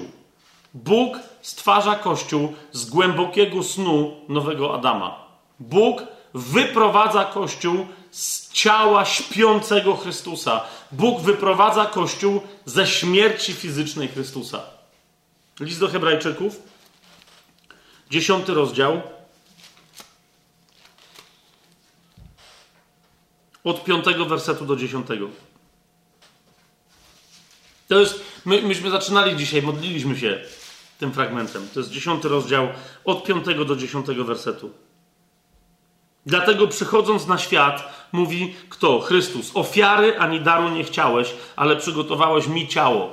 Najpierw przychodzi Chrystus, widzicie, nie ma żadnej Ewy. Czy to jest jasne, co, co, co ja gadam teraz? Przychodzi Chrystus, nie ma żadnej Ewy. Jest Adam, jest sam, ale to jeszcze nie jest wszystko. I on dostaje ciało. Bóg tworzy nowego Adama który się pojawia dokładnie tak jak pierwszy na ziemi, jak? Bez grzechu. Adama, który będzie kuszony do grzechu przez węża starodawnego i nie da się skusić w odróżnieniu od pierwszego Adama. Czy to jest jasne? I on ma ciało, najpierw on ma ciało, ok? To jest to ofiary ani daru nie chciałeś, ale przygotowałeś mi ciało. Całopalenia i ofiary za grzech nie podobały się Tobie. Wtedy powiedziałem, oto przychodzę. Na początku księgi jest napisane o mnie, abym spełniał Twoją wolę, o Boże. Powiedziawszy wyżej ofiar, darów, całopaleń i ofiar za grzech, nie chciałeś i nie podobały się tobie, chociaż składa się je zgodnie z prawem. Następnie powiedział: Oto przychodzę, abym spełniał Twoją wolę, o Boże. Znosi pierwsze, aby ustanowić drugie. Co? Przymierze. Jak ono się dokonuje? Jak znosi pierwsze, jak dokonuje drugie? Przez ciało. Za sprawą tej woli jesteśmy uświęceni przez ofiarę ciała Jezusa Chrystusa raz na zawsze. Nowy Adam, żeby móc stworzyć Ewę, musi zapaść w głęboki sen, ale ponieważ pierwszy Adam z Ewą zgrzeszyli, ten nowy sen musi być snem śmierci, ponieważ to jest skutek ich grzechu, że wszyscy doznają śmierci. Ten nowy sen jest snem śmierci, ale ponieważ śmierć nie może dotknąć kogoś, kto nie zawinił grzechem, to ten nowy Adam powstanie z martwych. To jest jasne? I jak powstanie? Powstanie w ciele. W jakim ciele? W takim ciele, które już nie będzie podlegać śmierci, ale najpierw ulega śmierci. zapada w głęboki sen. Jak o tym mówi e, Ewangelia Jana? Myśmy sobie o tym czytali, tak? E, zaraz przejdę do właściwego fragmentu, ale jeszcze raz chcę to, e, chcę to wam przypomnieć. To jest ofiara śmierci, ok? Pierwszy rozdział, 12 i 13 werset. Wszystkim tym, którzy go przyjęli, dał moc, aby się stali synami Bożymi. To jest tym, którzy wierzą w jego imię. I jak są narodzeni? Nie z krwi, ani nie z woli ciała. To jest niezwykle istotne. Zauważcie, z jakiej krwi? Z żadnej krwi. Jak to? Zaraz, powoli. Halo, ale to my nie przez krew, przez krew Chrystusa, ale krew załatwia inną rzecz. Ona załatwia rzecz dla mnie. Krew, krwią jestem odkupiony. Ok? A jak powstaje Kościół? Kościół powstaje z ludzi, którzy. A zaraz do tego przejdziemy. Kościół jest wyjęty przez Boga z ciała i kości Chrystusa. Ok? Z jakiego ciała i z jakiej kości? W którym to ciele nie ma już krwi. Ponieważ ta krew jest wylana, aby przemienić los ludzkości, który spadł na tę ludzkość przez pierwszego Adama. Zauważcie, kiedy Jezus umiera, jest koszerny. To jest baranek, który gładzi grzech świata, to jest ofiara koszerna. Dlaczego wszystkie baranki, tysiące, dziesiątki, setki tysięcy baranków przez tyle lat było zabijanych w ofierze? Żeby zaznaczyć tę jedną ofiarę. Dlaczego one były za, zabijane koszernie? Bo to znaczyło, że nie może w nich zostać ani kropli krwi. Żeby raz na zawsze zapamiętali wszyscy, że kiedy ten jeden baranek umrze, nie zostanie w nim ani kropla krwi, że ona będzie wylana kompletnie. I od tej pory, kiedy jest kompletnie wylana, ta krew do niego nie wraca. Dlatego ta krew jest osobno niż zmartwychwstałe ciało Chrystusa. Do tego jeszcze wrócimy. Ok? A więc, którzy są narodzeni nie z krwi, ani z woli ciała, sarks, ani z woli mężczyzny, ale z Boga. Duchowo. Okej? Bóg rodzi Kościół, jeszcze raz, bo, bo ja nie mówię teraz o nowonarodzeniu osobistym, o tym będziemy za chwilę mówić, ale Bóg rodzi Kościół z ciała Chrystusa. Jak to się dzieje? Zobaczcie Ewangelię Jana, 19 rozdział. A więc Chrystus zapada w głęboki sen. Ma ciało, ale w tym ciele nie ma już krwi. Ona wypłynęła z niego do ostatniej kropli. Skąd o tym wiemy? Ponieważ w 19 rozdziale Ewangelii Jana jest mowa i o ciele Chrystusa, i o wypłynięciu ostatniej kropli krwi, i o kościach Chrystusa. W jaki sposób? To jest 19 rozdział, od 30 wersetu będę czytał. Gdy Jezus skosztował octu, powiedział: Wykonało się, i schyliwszy głowę, oddał ducha. Wtedy Żydzi, aby ciała nie zostały na krzyżu na szabat, ponieważ był dzień przygotowania, bo ten dzień szabatu był wielki, prosili Piłata, aby połamano im golenie i zdjęto ich. Wiecie o co chodzi? Jak się łamano golenie, to wtedy oni się zapadali, już nie mieli czym się opierać i wtedy się dusili. Tak? Bardzo szybko się dusili. To było to. Przyszli więc żołnierze i połamali golenie pierwszemu i drugiemu, którzy z nim byli ukrzyżowani. Ale gdy przyszli do Jezusa i zobaczyli, że już umarł, nie łamali mu goleni. I to jest bardzo ważne, co czym, bo, bo nawet to Jan mówi, e, że jest znakiem, tak? Zobaczcie, co dalej mówi. Ale jeden z żołnierzy przebił włócznią jego bok. Skąd jest wyjmowane żebro Adama? ok? Ale teraz nie chodzi mi o to, że to jest jakieś takie, wiecie, bezpośrednie. Niemniej to, wiecie, ma, są przebite ręce, są przebite nogi, ale ten bok nie bez przyczyny jest tu przebity. Jasne, żeby Jezusa dobić. Jasne, żeby się upewnić, że wypłynie ostatnia kropla krwi, ale jeszcze raz, czy na pewno nie, nie, nie ma tu pięknego Bożego odniesienia? Otworzyłem mu bok, tak jak Adamowi, żeby wyjąć żebro? Teraz, co się dzieje? Jeden z żołnierzy przebił włócznią jego bok i natychmiast wypłynęła krew i woda. Co to? Ja wiem, że tam są różne anatomiczne rozważania na ten temat, ale jedno, jeden z najważniejszych wniosków jest jaki? Jeżeli jeszcze w Jezusie została jakaś krew, to wypłynęła do, ostatniego stop, do ostatniej kropli tak bardzo, że już potem to, co wypłynęło, to jakieś osocze, jakaś woda, które już nie były krwią. Ok? Po prostu wypłynęła krew, a potem popłynęła jeszcze tylko woda. Tam już nie było krwi. Ta woda oznaczała, to ciało jest czyste, jest wolne od krwi. To ciało przelało całą krew. Amen? I dalej. Ten, który to widział, świadczył o tym, a jego świadectwo jest prawdziwe i on wie, że mówi prawdę. Po co? Abyście wy wierzyli. Zauważcie, tu jeszcze nie ma zmartwychwstania, a on już mówi, po co ja wam o tym mówię, bo jest ważne, żeby w to wierzyć. Patrzcie na ukrzyżowanego, patrzcie na jego przebity bok, patrzcie, jak z jego boku wypływa ostatnia kropla krwi i woda. Patrzcie. Stało się to bowiem, 36 werset, aby się wypełniło pismo, żadna jego kość nie będzie złamana. Pamiętacie, jak Piotr głosi w dzień pięćdziesiątnicy, on mówi o czymś innym. Ten mówi, żadna jego kość nie będzie złamana, a przyjaciel yy, Jana, Piotr, i jego współpracownik, też pamiętacie, oni zawsze u Jana do grobu razem biegli, jeden szybciej, drugi wolniej, potem razem chodzą, idą do świątyni, Piotr z Janem i tak dalej. Oni współpracują regularnie ze sobą. Więc przyjaciel Jana, który mówi, wypełniło się pismo, że żadna kość jego nie będzie złamana, Piotr w dzień pięćdziesiątnicy mówi, że jest inne proroctwo, które mówi, że jego ciało nie ulegnie zniszczeniu. Ok? Kość i jego kości nie mogą być złamane. Bóg może wyjąć jedną kość i zrobić z tej kości oblubienicę dla swojego syna, ale nie będzie żadna kość łamana, bo nie tak się tworzy oblubienicę. Jego kości są święte i jego ciało jest również święte. Nawet jeżeli jest teraz w takim pognębieniu, że, ostatnie, że ostatnia kropla krwi z niego wypłynęła. Zresztą e, jeszcze raz w 20 rozdziale, w 31 wersecie e, wraca, no bo czemu to jest istotne? To jest istotne, Jan mówi, e, że te wszystkie rzeczy, opisy cudów i tak dalej, wszystko co tu jest napisane, jest napisane, abyście wierzyli, że Jezus ten Jezus, którego ja wam opisałem, jest Chrystusem, Synem Bożym i abyście wierząc mieli życie w Jego imieniu. I to jest Syn Boży. Wszystko to, co tu jest napisane. Włącz, włącz zwłaszcza takie fragmenty, takie aspekty, jak to, że Jego kości nie były połamane. Bo Słowo Boże powiedziało, że Jego kości nie będą łamane. Wszystkie tortury przeszedł, ale jego kości nie będą łamane, ponieważ cała jego śmierć podlega prawom tego, który wie, jak się składa ofiarę i tą ofiarę przyjmuje.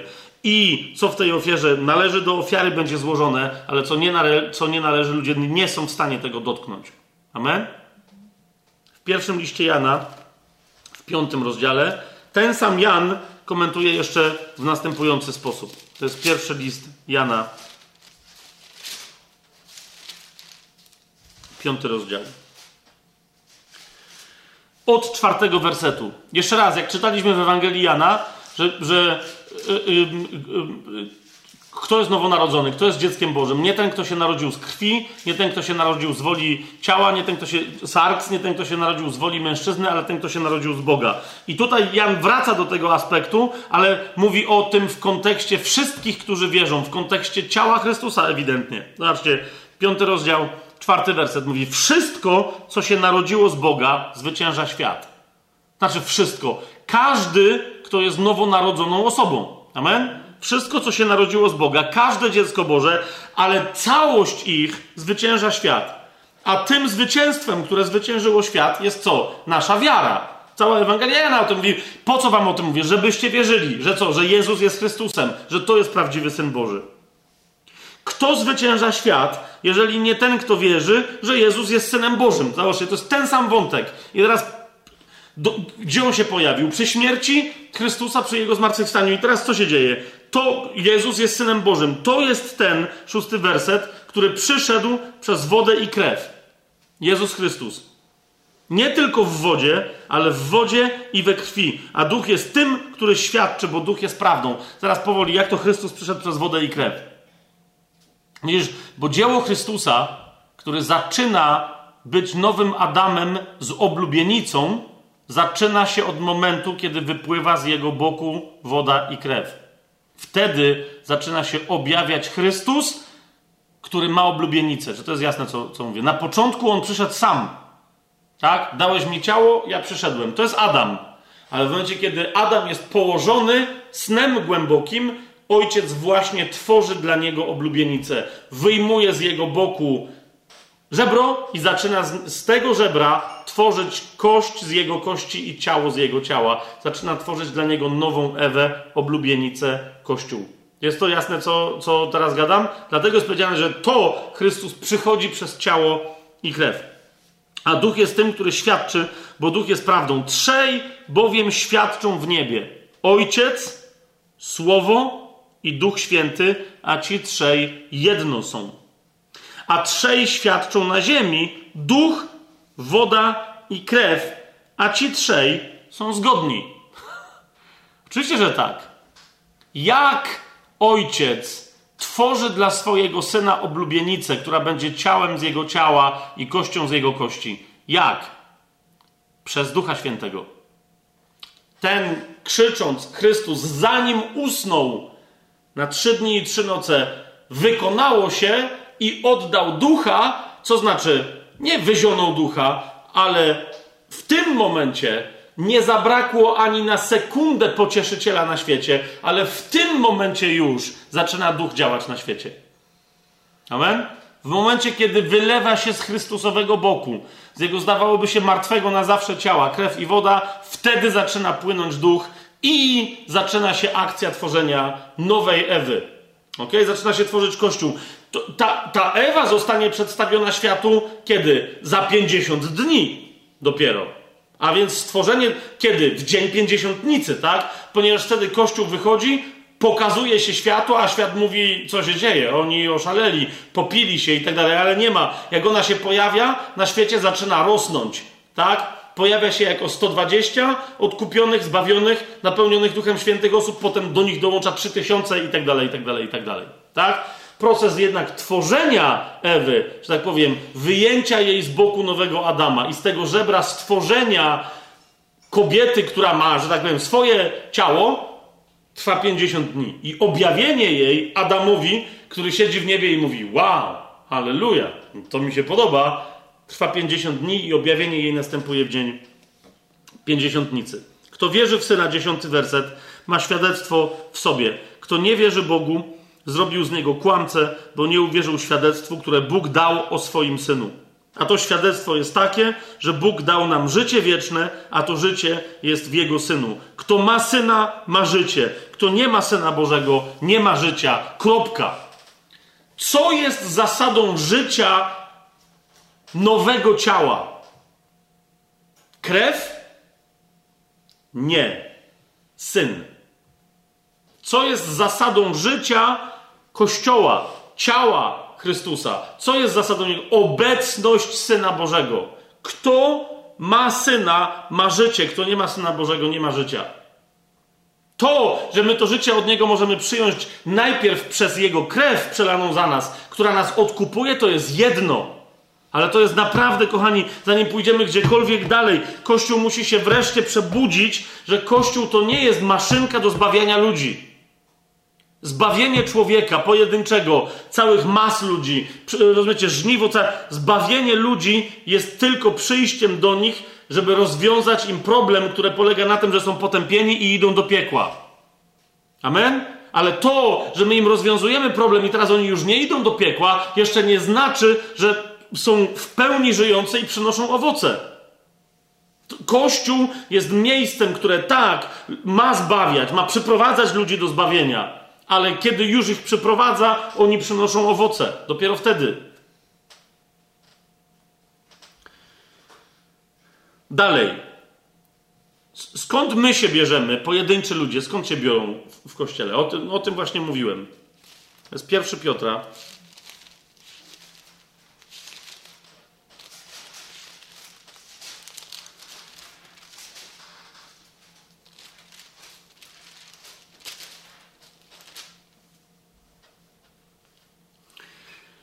Pierwszy rozdział. Ja, ja, wiem, że mówię teraz rzeczy, o których wiecie, jakby z osobna my o nich wiemy, ale za chwilę sformułuję y, pe pewną tezę, pewne zdanie i chciałbym, żeby ono było dosadne. Ok? Ale jeszcze musimy drugą rzecz, bo to jest to, jak Bóg tworzy, jak Bóg tworzy, tak jak Ewę. Wyjmuje ją z Chrystusa, tak? Jak, skąd my się wzięliśmy w kościele? Skąd się człowiek bierze w kościele? Przez nowonarodzenie. Pierwszy list Piotra, pierwszy rozdział, od trzeciego do piątego wersetu. Najpierw. Błogosławiony niech będzie Bóg i Ojciec naszego Pana Jezusa Chrystusa, który według swojego wielkiego miłosierdzia zrodził nas na nowo do żywej nadziei przez wskrzeszenie Jezusa Chrystusa z martwych Zrodził nas na nowo. Kto? Ojciec. Przez wskrzeszenie Jezusa. Dlatego Paweł mówi, jeżeli w sercu swoim uwierzysz, że Bóg Jezusa wskrzesił z martwych, a ustami wyznasz Jezusa Panem, będziesz zbawiony. Ale mówi, sercem przyjęta wiara prowadzi ku sprawiedliwości. Wyznawanie jej ustami prowadzi do zbawienia. Tak? Są, to są dwie rzeczy, ale pierwsze to jest co? Wiara w to, że Ojciec wskrzesił Jezusa z martwych. I tutaj Piotr o tym mówi dokładnie według wielkiego swojego miłosierdzia, zrodził nas na nowo do żywej nadziei przez wskrzeszenie Jezusa Chrystusa z martwych. Do dziedzictwa, uważajcie, niezniszczalnego i nieskalanego i niewiędnącego zachowanego w niebie dla was. Bo mamy przyszłość jako wspólnota, jako Kościół. Ostatnio o tym mówiliśmy, nie będę teraz tego rozważał. Zachowanego w niebie dla was, którzy jesteście strzeżeni mocą Boga przez wiarę ku zbawieniu przygotowanemu do objawienia się w czasie ostatecznym. Cóż to będzie za zbawienie? Ostateczne zbawienie tego, co jeszcze jest niezbawione, a więc wskrzeszenie nas w nowych, nieśmiertelnych ciałach. O tym jeszcze, o tym jeszcze dzisiaj będziemy mówić. Tak? A więc to jest to, jak się wchodzi do kościoła. Skąd my to wiemy? Bo, bo moje osobiste zbawienie jest zbawieniem przez wylaną za mnie krew Jezusa moje, to jest zbawienie przez Jego śmierć ofiarniczą poniesioną w moje miejsce. On umarł zamiast mnie na krzyżu. Osiemnasty werset tego pierwszego rozdziału. Wiedząc, że nie tym, co zniszczalne, srebrem lub złotem zostaliście wykupieni z waszego marnego postępowania przekazanego przez ojców, ale drogą krwią Chrystusa, jako baranka niewinnego i niepokalanego przeznaczonego do tego przed założeniem świata, a objawionego w czasach ostatecznych ze względu na Was. Wy przez Niego uwierzyliście w Boga, którego wskrzesił z martwych i dał Mu chwałę, aby Wasza wiara i nadzieja były w Bogu. Swoją drogą zauważcie, że jeżeli ktoś uwierzył w Jezusa, a nigdy, jak twierdzi, a nigdy z tej relacji nie, nie, nie umie się podzielić relacją z Ojcem, albo wręcz mówi, że jej nie ma, to ja bym zaczął kwestionować jego wiarę w Jezusa. Ok? 21 werset. Wy przez niego, przez kogo? Przez Jezusa uwierzyliście w kogo? W Boga, który go wskrzesił z martwych i dał mu chwałę. Jeżeli tego nie ma, to znaczy, że tam nie było nowego narodzenia. Ok? Znaczy, że tam po prostu tam nie było nowego narodzenia. Nie od razu ktoś musi przejść do relacji z ojcem, ale jeżeli w końcu jej nie ma, to znaczy, że tam jest jakaś, jakaś naprawdę trzeba to sprawdzić, bo to jest ciężka wątpliwość, czy tam doszło do takiego E, do, do czegoś takiego. I teraz w pierwszym liście Piotra, w drugim e, mm, rozdziale, od drugiego wersetu, co czytamy? Że w momencie, kiedy my jesteśmy nowonarodzeni, to nas wprowadza w kościół. Co prawda, znowu jest to jakiś tam progresywnie się to dzieje, ale to jest dokładnie moment, kiedy człowiek zaczyna się znajdywać w ciele. To nie jest od razu dojrzałe bycie w ciele, ale nowonarodzenie jest wejściem w ciało. Tak? Czyli jak tu wcześniej w pierwszym rozdziale mówi, że on nas zrodził na nowo, w drugim rozdziale od drugiego wersetu co czytamy? Jak nowonarodzone niemowlęta, od drugiego aż do dziesiątego wersetu będę czytał. Jak nowonarodzone niemowlęta, pragnijcie czystego mleka Słowa Bożego, abyście dzięki niemu rośli, jeśli tylko zakosztowaliście, że Pan jest dobry. No więc tu mamy ewidentny zwrot do nowonarodzonych, bardzo wczesnych w wierze. I teraz co? Czwarty werset. Zbliżając się do Niego, do kamienia żywego, odrzuconego wprawdzie przez ludzi, ale przez Boga wybranego i drogocennego. Jak my się mamy do Niego zbliżać? Uważajcie. I wy sami, jak żywe kamienie, jesteście budowani w duchowy dom. Oczywiście Paweł, y, Piotr się bardziej odnosi tu i y, odwołuje do koncepcji budowania domu, ale on ewidentnie mówi, to jest dom, który jest ciałem. Dlaczego? Bo on się składa z żywych komórek to jest taka budowla, która jest budowlą, która jest ciałem, która jest organizmem. Zresztą to, to jest jeden z tych fragmentów, pamiętacie jak ostatnio mówiłem, że co to znaczy, że my, my będziemy filarami w świątyni Bożej. No to jest takie trochę martwe, ale do tego właśnie się od, między innymi Piotr tu odnosi i on mówi, nie, bo wy jesteście, mm, on jest kamieniem żywym i wy jesteście żywymi kamieniami. Jesteście budowani w duchowy dom, stanowicie święte kapłaństwo, aby składać duchowe ofiary przyjemne Bogu przez Jezusa Chrystusa. A więc to wejście w kościół, rozumiecie, na początku mówi jak nowonarodzone niemowlęta, ale później mówi jesteście świętym kapłaństwem i macie składać duchowe ofiary. A więc macie szybko wejść na drodze uświęcenia przejść, prze, przetransformować się, bo, bo, bo, łaska Boża wam daje tak zrobić, z duchowych niemowląt w, w mocnych, składających duchowe ofiary kapłanów. Dlatego mówi pismo, to kładę na Syjonie kamień węgielny, wybrany, drogocenny, a kto w niego wierzy, nie będzie zawstydzony. Kto to jest? Jezus. Dla was więc, którzy wierzycie, jest on cenny. Dla nieposłusznych zaś ten kamień, który odrzucili budujący, stał się kamieniem węgielnym.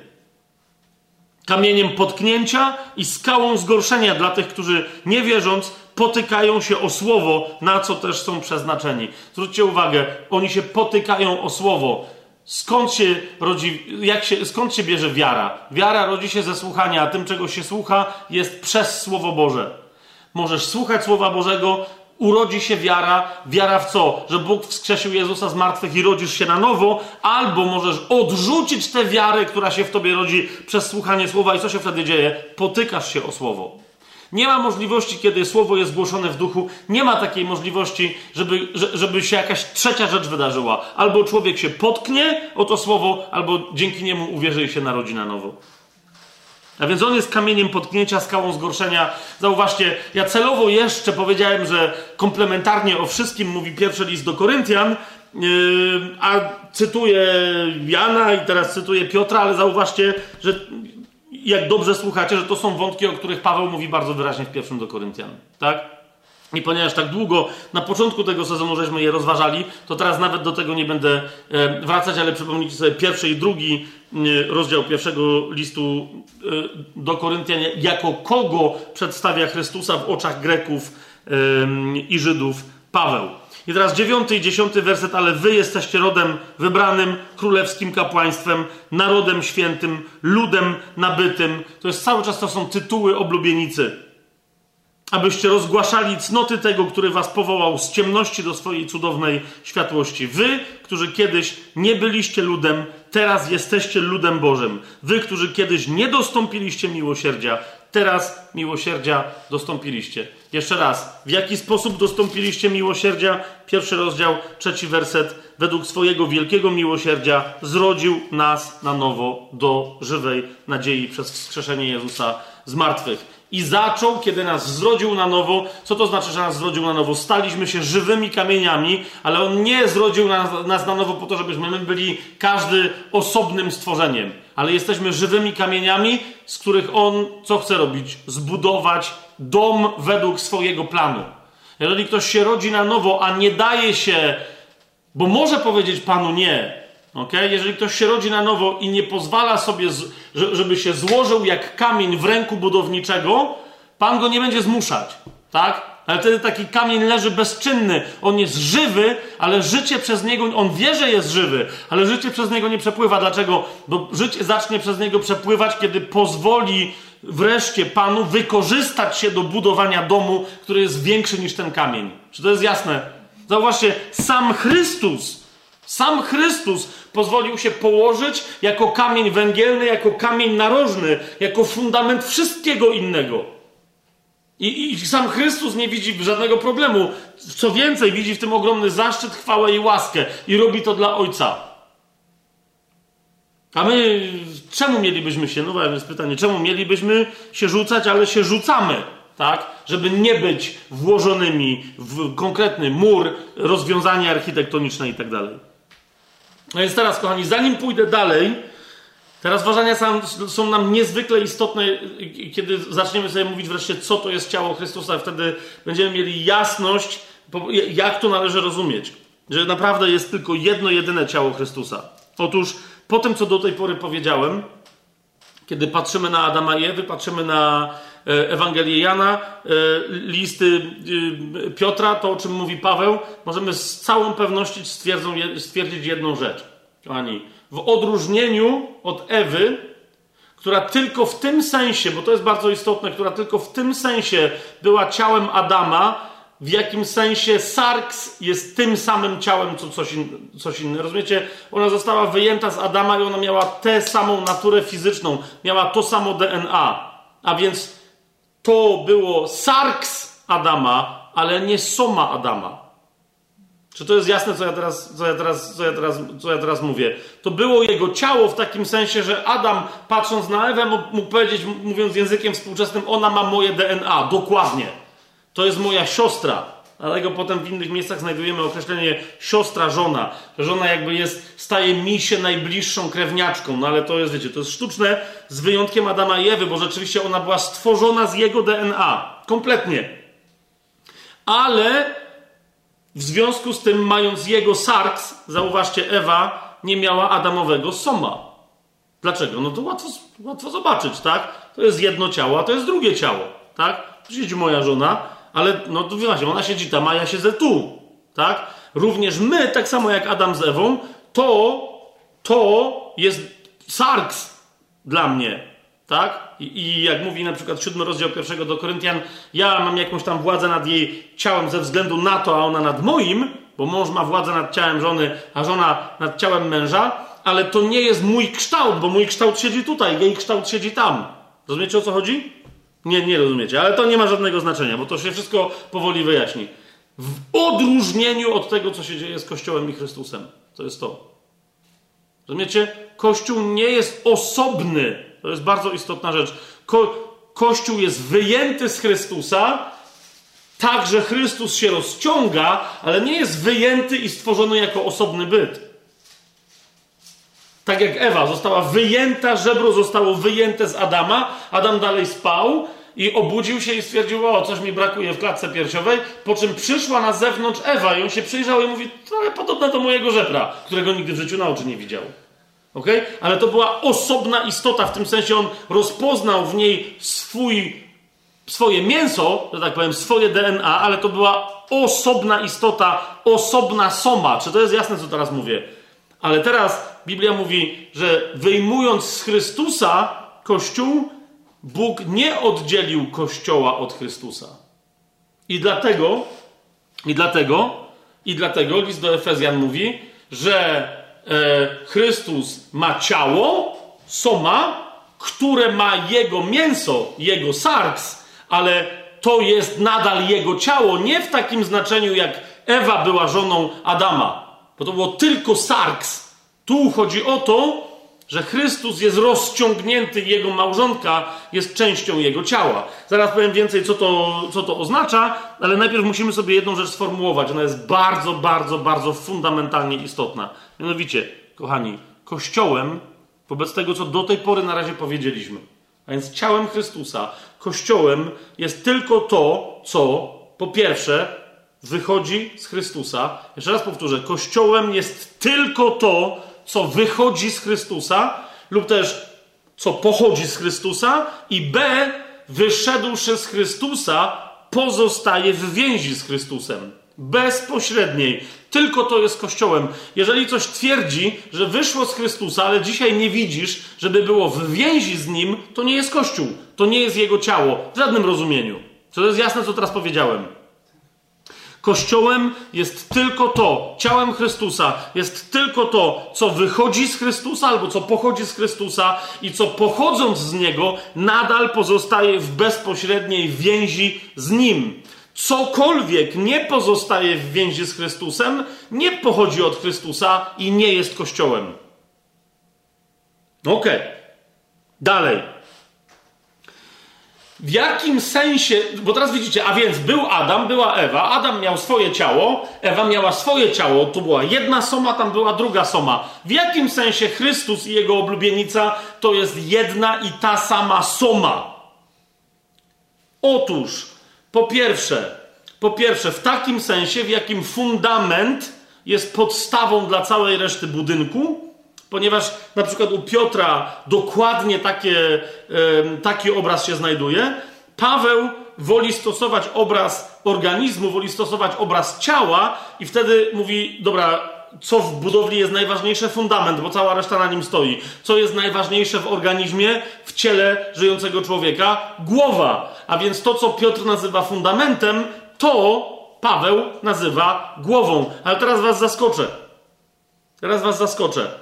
Otóż to, co jest fundamentem fundamentów, No I co my w języku polskim tłumaczymy jako kamień węgielny, to jest na przykład 1 Piotra, drugi rozdział, siódmy werset. Dla was więc, którzy wierzycie, jest on cenny, dla nieposłusznych zaś ten kamień, który odrzucili budujący, stał się kamieniem węgielnym. My mamy tłumaczenie kamień węgielny. Okay? W języku greckim kamień węgielny nazywa się głową narożną. Okay? To, jest, to jest skała, na której osadzony jest róg e, budowli. I, a więc dokładnie rozumiecie w języku greckim, czy to będzie głowa budowli, czy to będzie głowa ciała, to jest głowa. Tak? Więc, więc i Piotr, i Paweł się posługują de facto tym samym wyrazem. Tylko jak mówimy w języku polskim, to określenie yy, mamy jako kamień węgielny. No nie tylko w tym miejscu się pojawia, yy, ale niech będzie. Podobne znaczenie zresztą ma w języku hebrajskim. Teraz skąd się, skąd, się, skąd się wzięło to określenie? Najpierw szybciutko, żeby to zobaczyć. A więc, ale teraz o co chodzi? A więc Chrystus ma swoje ciało jako człowiek, w którym zmartwychwstał, ok? Ale ponieważ, ponieważ on stworzył społeczność, która będzie, która jest połączona realnie jako jedno ciało, to w ramach tej całej społeczności on jest tą częścią ciała najważniejszą, którą się nazywa głową. Ok? A cała reszta ludzi, którzy są z nim związani, którzy są też ze sobą przez niego związani, cała reszta to jest ciało, które ma różne części, ale które nie są głową. Czy to jest jasne? Chrystus jest głową, a cała reszta to jest jego ciało. Jego oblubienica jest tak z nim związana, że on dla niej jest realnie głową. Nie w sensie dowodzenia tylko, ale on jest realnie głową. Tak jak, tak jak kamień narożny, kamień węg węgła, stąd kamień węgielny, tak? Jak ten kamień w fundamencie, on jest częścią budowli, czy nie jest?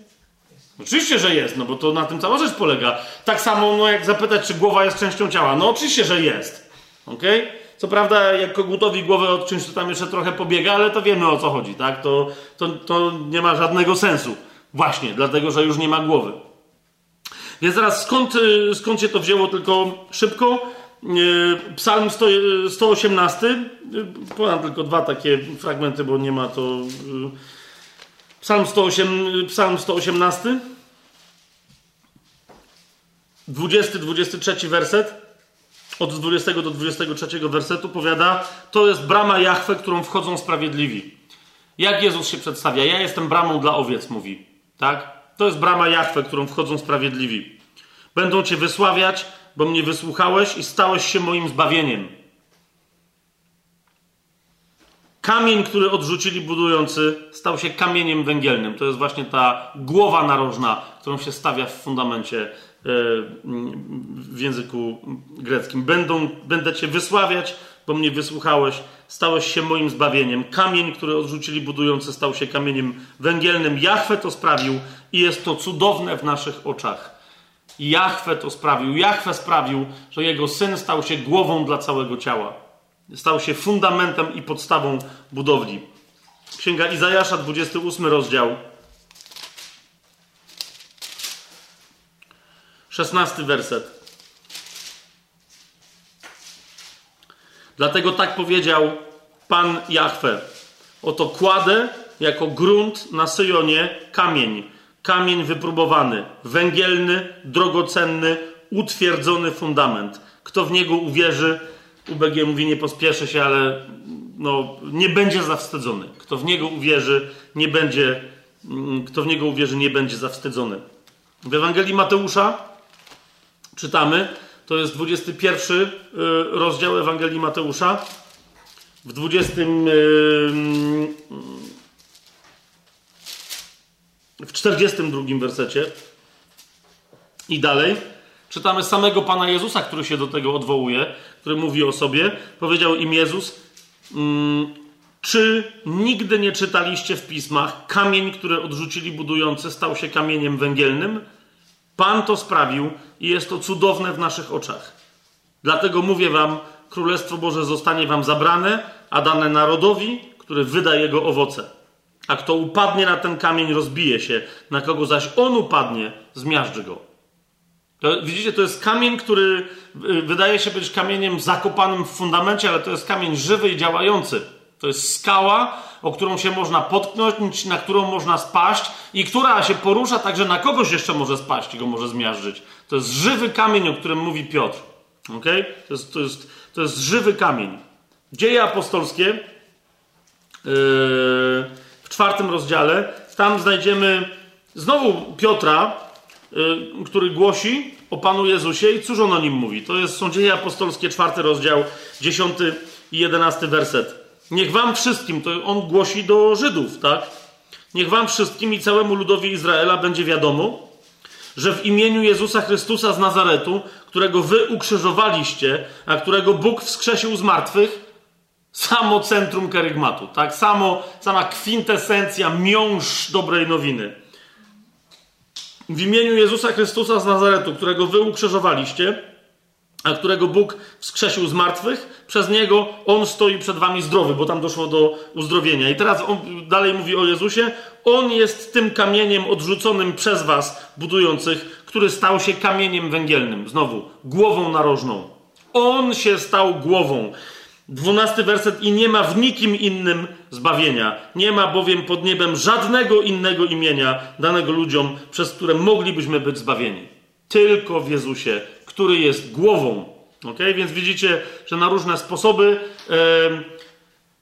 jako głowa, jako, jako jakby, na, bo, bo nadal, bo tu jest mowa o głowie, tak? W wizji budynku nawet jest mowa o tym, że budyn głową budynku jest jego fundament narożny. Ale, ale przejdźmy do tych fragmentów, gdzie Słowo Boże wprost mówi o tym, że po prostu Jezus jest częścią całego ciała, tą najważniejszą częścią, górującą i rozkazującą, ale że jest częścią ciała, czyli dosłownie, fizycznie, że jest głową. List do Efezjan, pierwszy rozdział. Jak Paweł mówi o, o, o tym, że Bóg nam okazał swoją moc, przemożną wielkość Jego mocy wobec nas, którzy wierzymy, to potem mówi, że okazał tę moc, to jest pierwszy rozdział, dwudziesty werset i dalej okazał ją w Chrystusie, gdy go wskrzesił z martwych i posadził po swojej prawicy w miejscach niebiańskich, wysoko ponad wszelką zwierzchnością i władzą, mocą, panowaniem i ponad wszelkim imieniem wypowiadanym nie tylko w tym świecie, ale i w przyszłym. To jest to, o czym mówi yy, Paweł, tak? Mówi, nie ma żadnego innego imienia. Jezus mówi, dana mi jest wszelka władza. Więc teraz jak Pan okazał moc w Chrystusie. Wskrzesił go z martwych, wziął go do nieba, posadził po swojej prawicy, dał mu moc przewyższającą wszelką moc i co dalej? I wszystko, 22 werset, i wszystko poddał pod jego stopy, a jego samego, a więc widzicie, poddał pod jego stopy, a więc jak, jako kogo? Jako zmartwychwstałego fizycznie człowieka tak? Bo poddał pod jego stopy fizycznie, ale jednocześnie z niego co zrobił? Głowę. Wszystko poddał pod jego stopy, a jego samego dał jako głowę ponad wszystkim. Komu? Kościołowi, który jest jego ciałem i pełnią tego, który wszystko we wszystkich napełnia. Teraz chcę Wam e, zwrócić uwagę na, na jedną rzecz. Widzicie, to jest nowy Adam z nową Ewą. Ona nie jest od niego oddzielona. On jest jej głową nie na sposób symboliczny, ale naprawdę ona jest jego szyją, jego klatką piersiową, jego plecami, jego rękami, jego nogami. Rozumiecie? Ale on jest jej głową. Taka jest relacja. I teraz druga, absolutnie sensacyjna dla mnie rzecz w tym, czym jest Kościół i czym jest ciało. Bo zauważcie, bo my zawsze się na czym koncentrujemy, że On dał Chrystusa jako głowę, ponad wszystkim Kościołowi. Kościół nie ma żadnej innej głowy, tak? Cokolwiek próbuje rządzić Kościołem, to Kościół ma swoją głowę ponad wszystkim innym. O tym jest mowa w 21 wersecie. Ponad wszelką zwierzchnością, jakąkolwiek możesz wymyślić, fizyczną, ziemską, biologiczną, e emocjonalną, intelektualną czy duchową. Rozumiesz? Ponad wszelką zwierzchnością, wszelką władzą, wszelką mocą, wszelkim panowaniem, wszelkim imieniem. Kościół ma tylko jedną głowę.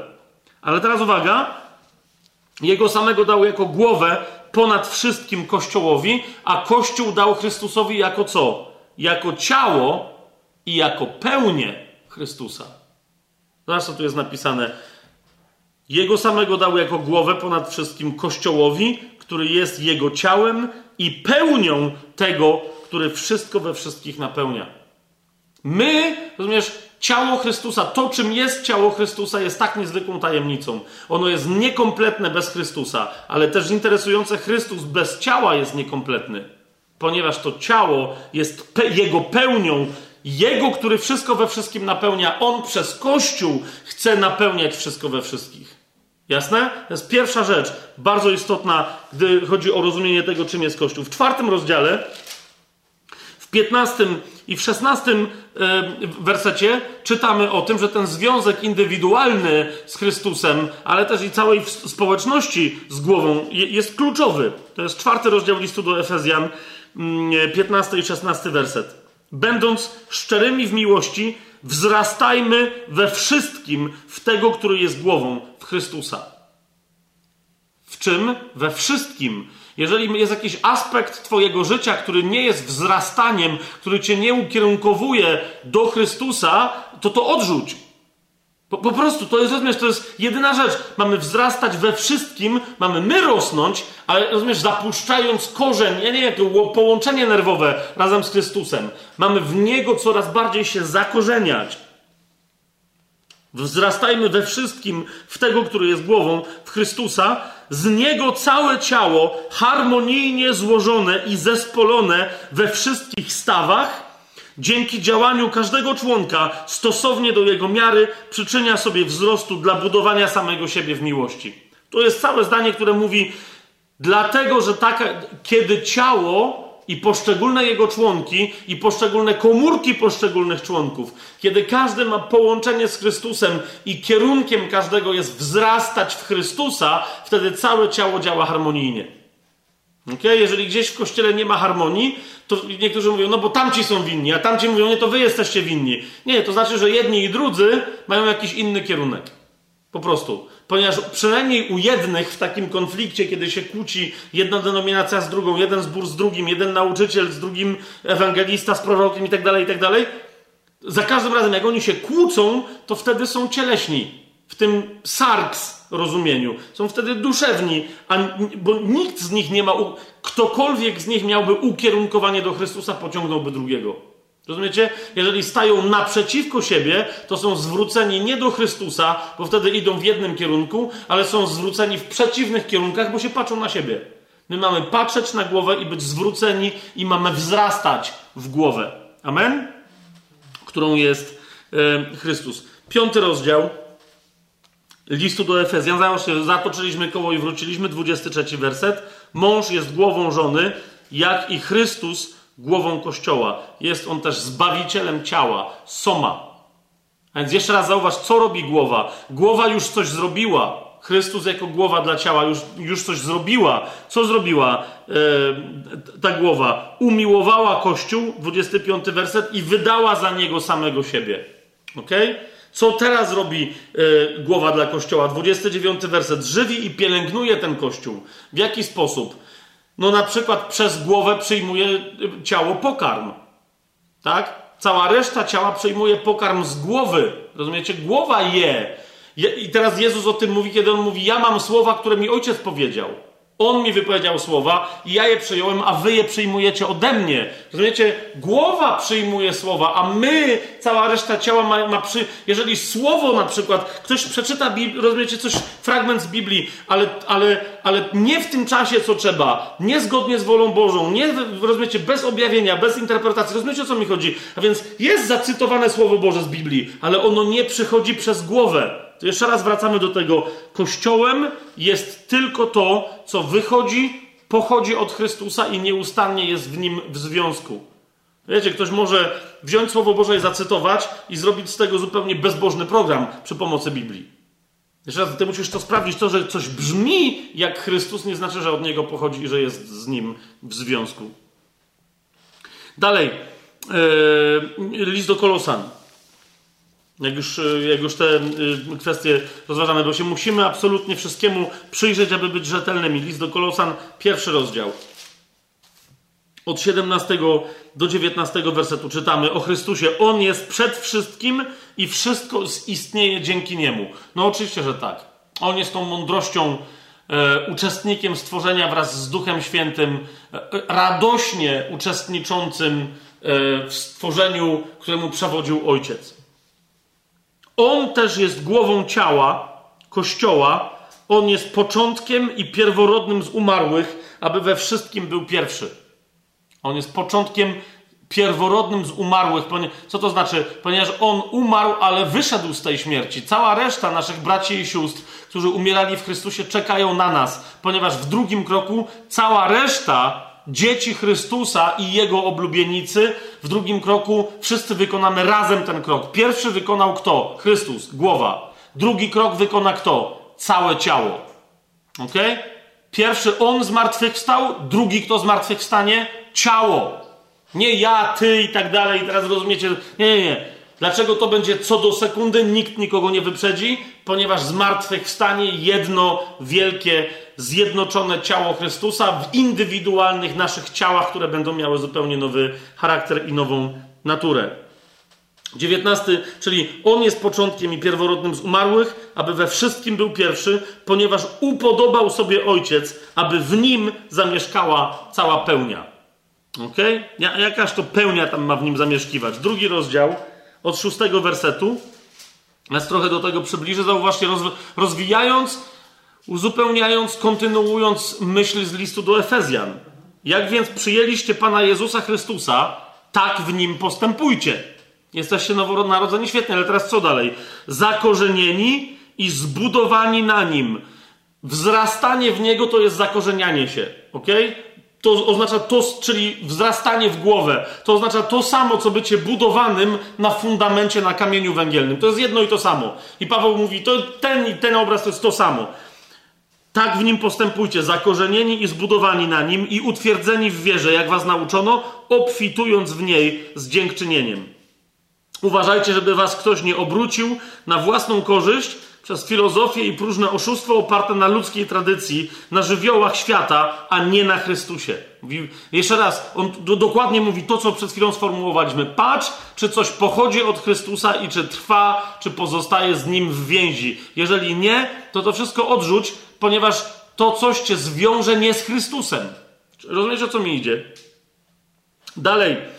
Dlaczego? Bo w nim, i dodałbym i tylko w nim, mieszka cieleśnie cała pełnia bóstwa. A mówi, ty masz, rozumiesz, on cię wypełnia, to musi być wypełnienie cielesne. Dlaczego? Bo Bóg tak postanowił, że bóstwo będzie się demonstrować i mieszkać w nim cieleśnie.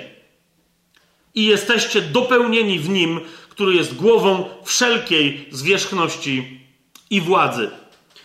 I jeszcze w tym samym drugim rozdziale, w 18 yy, wersecie i 19 czytamy: Niech nikt, kto ma upodobanie w poniżaniu siebie i kulcie aniołów, nie pozbawia was nagrody, wdając się w to, czego nie widział i pyszniąc się bezpodstawnie cielesnym sarks, albo tu też może być yy, psychikos, bo, bo, bo czasem to, to, co wynika z sarks, jest psychiczne, jest duszewne. Więc nie zdziwiłbym się, gdyby tutaj było psychikos, ale nie pamiętam. Pyszniąc się bezpodstawnie cielesnym sposobem myślenia, ale jakim? Właśnie nie pochodzącym od somy Chrystusa. Ok? Nie pochodzącym z głowy. Mówi, to jest coś, co sobie ktoś wymyślił w swoim fleszu, w swoim mięsie, w swoich odruchach, a nie trzyma się głowy, 19 werset, z której całe ciało odżywiane i wespół zespolone przez stawy i ścięgna rośnie wzrostem Bożym. Nie może, nie, ktoś mi mówi, że ja nie mam kościoła, ale ja rosnę, ja się rozwijam, ja cudownie. Rozumiesz, to samo z siebie jest sprzecznością. Ponieważ nie da się rosnąć, kiedy się nie rośnie, że zacytuję klasyka polskiej poezji stosowanej, kiedy się nie rośnie wespół w zespół. To jest dokładnie to, to musi być zespolone z innymi. Jeżeli ja rosnę, a obok mnie nikt nie rośnie, jeżeli nie wiem, czy ktoś jeszcze rośnie, czy nie, no, no właśnie, to bardzo szybko się okaże, że ten, co myśli, że rośnie, zaczyna myśleć, że tak urósł, że w ogóle wszystkich przerósł i sam zaczyna być głową. Wiecie o co mi chodzi? No właśnie, i, i zaczyna mówić Panu Jezusowi, co on ma myśleć. Pan Jezus, jak się odezwał, nawiasem mówiąc, do Szymona Piotra, pytając, kim jest Chrystus, e, kim on jest i, i Szymon mu powiedział, ty jesteś Chrystusem. Pamiętacie, swoją drogą tam też Jezus mu powiedział, nie objawiło ci tego ciało i krew. To znaczy, śmiertelnik, fizyczny śmiertelnik, nie nowonarodzony, nie mógł ci tego powiedzieć, bo nikt tego nie wie. Więc mówi, musiał ci to ojciec objawić. Dlaczego? No bo jeszcze ja nie umarłem na krzyżu i tak dalej, nie wykonało się, więc musiał ci to ojciec osobiście powiedzieć. Nie objawiło ci tego ciało i krew, tak? Sarks i krew. Ale za chwilę Piotr się podekscytował, że ma objawienie od ojca i zaczyna tłumaczyć Jezusowi, nie przyjdzie to na ciebie. I co mu wtedy Jezus mówi? Zejdź mi z oczu szatanie i stań się za mną. Więc rozumiecie, jak szybko ktoś, kto może zacząć wzrastać, jak sam siebie uważa za głowę i tłumaczy głowie, jak ona ma myśleć, jak szybko może się stać szatanem. I nie tylko, że nie pomaga ciału, ale staje się rakiem w ciele. Teraz yy, ktoś zapyta, dobra, ale cały, cały czas mieliśmy mówić o pierwszym do Koryntian i gdzie to jest pierwszym do Koryntian? Akurat zastosowanie tego, że Chrystus jest głową, znajdujemy w pierwszym do Koryntian w odniesieniu do relacji małżeńskich i uczestnictwie małżeństw w życiu Kościoła. To jest pierwszy do Koryntian 11 rozdział, tam trzeci werset, ale nie będziemy tam teraz nie będziemy tam teraz przechodzić, bo jak już sobie powiedzieliśmy, że Chrystus ma ciało i to nie jest takie ciało, które jest od niego oddzielone, ale on jest głową, a cała reszta to są jego członki, to są jego narządy, bo to nie są tylko członki zewnętrzne, ale też narządy wewnętrzne, to nie są tylko jego kończyny, ale wszystko, co dla niego w nim działa. To teraz musimy sobie powiedzieć jeszcze drugą rzecz, zanim dojdziemy do pewnych konkluzji, mianowicie, że ciało Chrystusa jest też wyraźnie w Biblii powiedziane, i to jest coś, o czym najgłośniej pierwszy do Koryntian krzyczy, że ciało Chrystusa, które czci głowę, czerpie z niej życie i tak dalej, jest zjednoczoną w różnorodności wspólnotą. A więc jeszcze raz, jedność, różnorodność, wspólność. Ok? Jedność, różnorodność, Wspólność to jest zjednoczona w różnorodności wspólnota. I teraz oczywiście, że będę czytać pierwszy do Koryntian, ale zaczniemy od listu do Rzymian. E, żeby się potem nie cofać. To jest list do Rzymian, 12 rozdział, dwa krótkie wersety. Paweł tam mówi, jak bowiem, bowiem w jednym ciele mamy wiele członków, to jest 12 rozdział listu do Rzymian 4-5, czwarty i piąty werset. Jak bowiem w jednym ciele mamy wiele członków, ale nie wszystkie członki wykonują tę samą czynność. Tak my, chociaż liczni, jesteśmy jednym ciałem w Chrystusie, ale z osobna jesteśmy członkami jedni drugich. Teraz zauważcie, co się dzieje. To jest bardzo istotne sformułowanie. Jesteśmy jednym ciałem Chrystusa. Nie, nie, nie. Widzisz, głowa wszędzie sięga. Jeżeli ja mam bezpośrednie połączenie z Chrystusem, ty, Tymek, masz bezpośrednie połączenie z Chrystusem, ty, Weronika, masz bezpośrednie połączenie z Chrystusem, ty, Madzia, masz bezpośrednie połączenie z Chrystusem, to my, o tym mówi Paweł, tak? To znaczy, że my jesteśmy wszyscy w Nim ciałem, ponieważ On jest w nas, On nas wypełnia, a my dla siebie nawzajem, przez, rozumiesz? Dlatego ja mogę być częścią wątroby, a ty, Weronika, możesz być częścią serca w ciele a y, Tymek częścią palca wskazującego. Rozumiecie o co mi chodzi? Teraz, dlaczego nikt nie jest lepszy ani gorszy od. Dlaczego? Ponieważ ja mam tego samego całego Chrystusa obecnego we mnie, jak ty, jak Tymek i tak dalej. Nie? Jesteśmy wypełnieni, a więc my jesteśmy ciałem w nim. Teraz idziemy dalej. Pierwszy do Koryntian, 12 rozdział.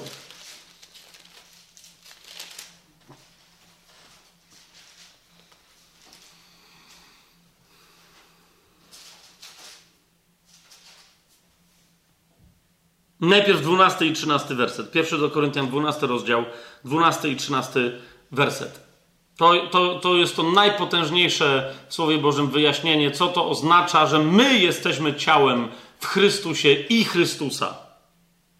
12 rozdział, 12 i 13 werset. Jak bowiem ciało jest jedno, a członków ma wiele, i wszystkie członki jednego ciała, choć jest ich wiele, są jednym ciałem, taki Chrystus bo wszyscy przez jednego ducha zostaliśmy ochrzczeni w jedno ciało, czy to Żydzi, czy Grecy, czy niewolnicy, czy wolni, i wszyscy zostaliśmy napojeni w jednego ducha. W dwudziestym wersecie jeszcze raz dodaje Paweł, tymczasem wiele jest członków, albo wiecie co, czytajmy dalej, 12, 13 werset, aż do 27, bo to nie będziemy teraz 12, 13, 14 i dalej. Ciało bowiem nie jest jednym członkiem, ale wieloma. Teraz jeszcze raz, te, to, to określenie członek greckie melos, ono oznacza y, kończynę albo narząd, zewnętrzny albo wewnętrzny. To nie jest tylko, wiecie, zewnętrzne ucho, nos, ręka, noga i tak dalej, tylko to jest narząd, kończyna, e, członek wszelkiego rodzaju w ciele. Cokolwiek, co spełnia jakąś funkcję na zewnątrz albo w środku. Tak? Ciało bowiem nie jest jednym członkiem, ale wieloma. Gdyby noga powiedziała, ponieważ nie jestem ręką, nie należę do ciała, czy dlatego nie należy do ciała? No, wiecie, Paweł tu pokazuje i postawę indywidualną wierzącego, i postawę grup wierzących, którzy w ten sposób mówią. Tak? Oni mówią, my nie należymy do ciała. My jesteśmy gorsi. My nie. Ja mówię, no ale to dlatego, że oni tak mówią, to tak ma być? Gdyby ucho powiedziało, ponieważ nie jestem okiem, nie należy do ciała, czy dlatego nie należy do ciała? Gdyby całe ciało było okiem, bo z drugiej strony niektórzy, wiecie, mówią, my jesteśmy całym ciałem, my mamy pełnię objawienia, nikt inny nic więcej nie ma. Gdyby całe ciało było okiem, gdzież byłby słuch? A gdyby całe było słuchem, gdzież powonienie? Ale Bóg umieścił członki w ciele, każdy z nich tak, jak chciał. Niezwykle istotne zdanie. Bóg umieścił członki w ciele, każdy z nich tak jak chciał. Jeżeli my mamy ludzi wędrujących po ciele Chrystusa, szukających rzekomo swojego powołania, ale którzy chcą załatwiać swoje interesy, swoje biznesy, swoje y, y, wizje realizować, tego jak ma wyglądać Kościół, Królestwo i tak dalej, rozumiecie, sprzeciwiają się woli Bożej. Jedyne, co my możemy zrobić, to pytać, Panie, częścią jakiego narządu w ciele ja jestem? Co w związku z tym zamierzyłeś, żebym ja robił? Bóg umieścił członki w ciele, każde z nich tak jak chciał. Gdyby wszystkie były jednym członkiem, gdzież byłoby ciało? Tymczasem wiele jest członków, ale jedno ciało. Nie może więc oko powiedzieć ręce nie potrzebuje ciebie, albo głowa nogą nie potrzebuje was. Interesujące, bo wiecie, kto jest głową. I on mówi, nawet głowa nie może, nie może odrzucić nóg, zresztą ona nie chce. Przeciwnie, o wiele bardziej potrzebne są te członki ciała, które wydają się najsłabsze. A te, które uważamy za mało godne szacunku, tym większym otaczamy szacunkiem, a nasze wstydliwe członki otrzymują większe poszanowanie. Natomiast nasze przyzwoite członki tego nie potrzebują, lecz Bóg tak ukształtował ciało, że dał członkowi, któremu brakuje czci, więcej szacunku. Po co? Uwaga, aby nie było podziału w ciele, ale żeby członki jednakowo troszczyły się o siebie nawzajem. Narządy w ciele Chrystusa mają się troszczyć o siebie jednakowo nawzajem. Palec wskazujący u lewej ręki ma mieć taką samą troskę o palec wskazujący prawej ręki, jako lewe ucho i jako prawą stopę całą i tak dalej. Wątroba w ciele ma mieć taką samą troskę o jelito grube, serce, prawe płuco i tak dalej, i tak jeżeli ktoś nie okazuje takiej samej troski, to już ma problem z... Je... Niektórzy mówią, że no ale my przynajmniej my nie atakujemy innych. Jedność się wyraża w takiej samej trosce, a nie w braku agresji wobec innych części ciała Chrystusa.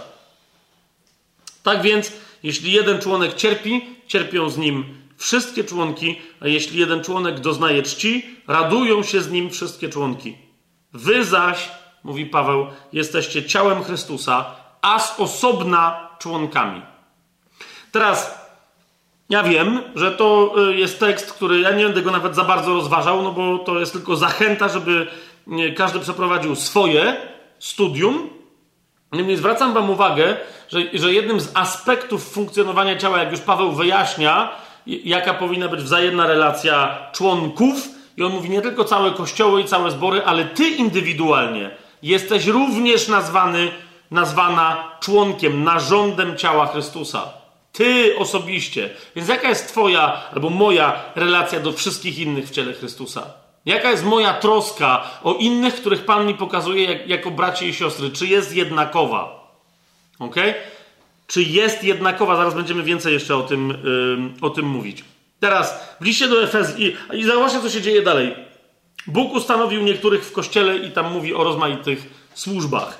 My teraz tego nie będziemy rozważać, bo o służbach, o obdarowaniu charyzmatycznym i tak dalej jeszcze w tym sezonie mam nadzieję, że zdążymy i będziemy mówić, ale przeskoczymy sobie do listu do Efezjan i tylko przeczytamy ten sławny fragment, który się nazywa fragmentem o y, pięciorakiej służbie.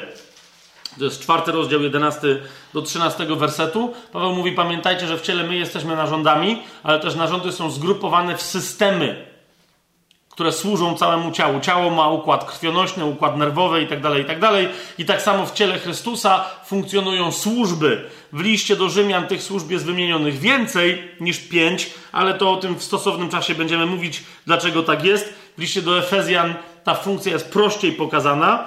Y, gdy chodzi o, o rolę tych służb, tych systemów, tych układów dla ciała, o czym już Paweł pierwszym do Koryntian mniej wspomina. Więc to jest list do Efezjan, czwarty rozdział, od 11 do 13 wersetu. Paweł mówi, i on ustanowił w ciele Chrystusa, tak, dodam, jednych apostołami, drugich prorokami, innych ewangelistami, jeszcze innych pasterzami i nauczycielami. Po co? Dla przysposobienia świętych, dla dzieła posługiwania, uwaga, dla budowania ciała Chrystusa dla budowania ciała Chrystusa. To, jak mówię, my będziemy o tym więcej mówić kiedy indziej, ale jak ktoś, wiecie, wynurza się tam z tymi historiami, że dzisiaj nie ma apostołów, dzisiaj nie ma ewangelistów, dzisiaj nie ma proroków, dzisiaj nie ma tam kogoś i tak dalej, to, to jest moje proste pytanie, czy Pan Jezus skończył budować ciało Chrystusa? Czy skończył je żywić i czy skończył je karmić, czy skończył się troszczyć o nie? Przestał je pielęgnować? To jest moje pytanie. Skończył, już się, to, to kim my jesteśmy? My uczestniczymy w żyjącym ciele, czy też ciało żyło podczas pierwszego wieku albo pierwszych dwóch, a my już funkcjonujemy w czym? My jesteśmy włosami i paznokciami, które rosną, które mo można obciąć? Nie. Jeżeli dziś ciało jest żyjące, jeżeli dzisiaj to ciało żyje takim samym życiem, jak zawsze żyło, a nie widzę takiej możliwości, to musi być budowane, a skoro musi być budowane, to dla budowania ciała Chrystusa w tym ciele mamy obowiązek święty rozpoznać apostołów, proroków, nauczycieli, pasterzy, ewangelistów itd., tak itd. Tak po prostu mamy obowiązek rozpoznać ten ruch ducha, który przez obdarowanie charyzmatyczne podnosi służby w kościele. A więc dla budowania ciała Chrystusa, aż dojdziemy wszyscy do jedności wiary i poznania Syna Bożego, do człowieka doskonałego, do miary dojrzałości pełni Chrystusa. Jeszcze raz, gdzie jest pełnia Chrystusa? Gdzie się wyraża pełnia Chrystusa? W tym samym liście do Efezjan, 23 werset, pierwszy rozdział.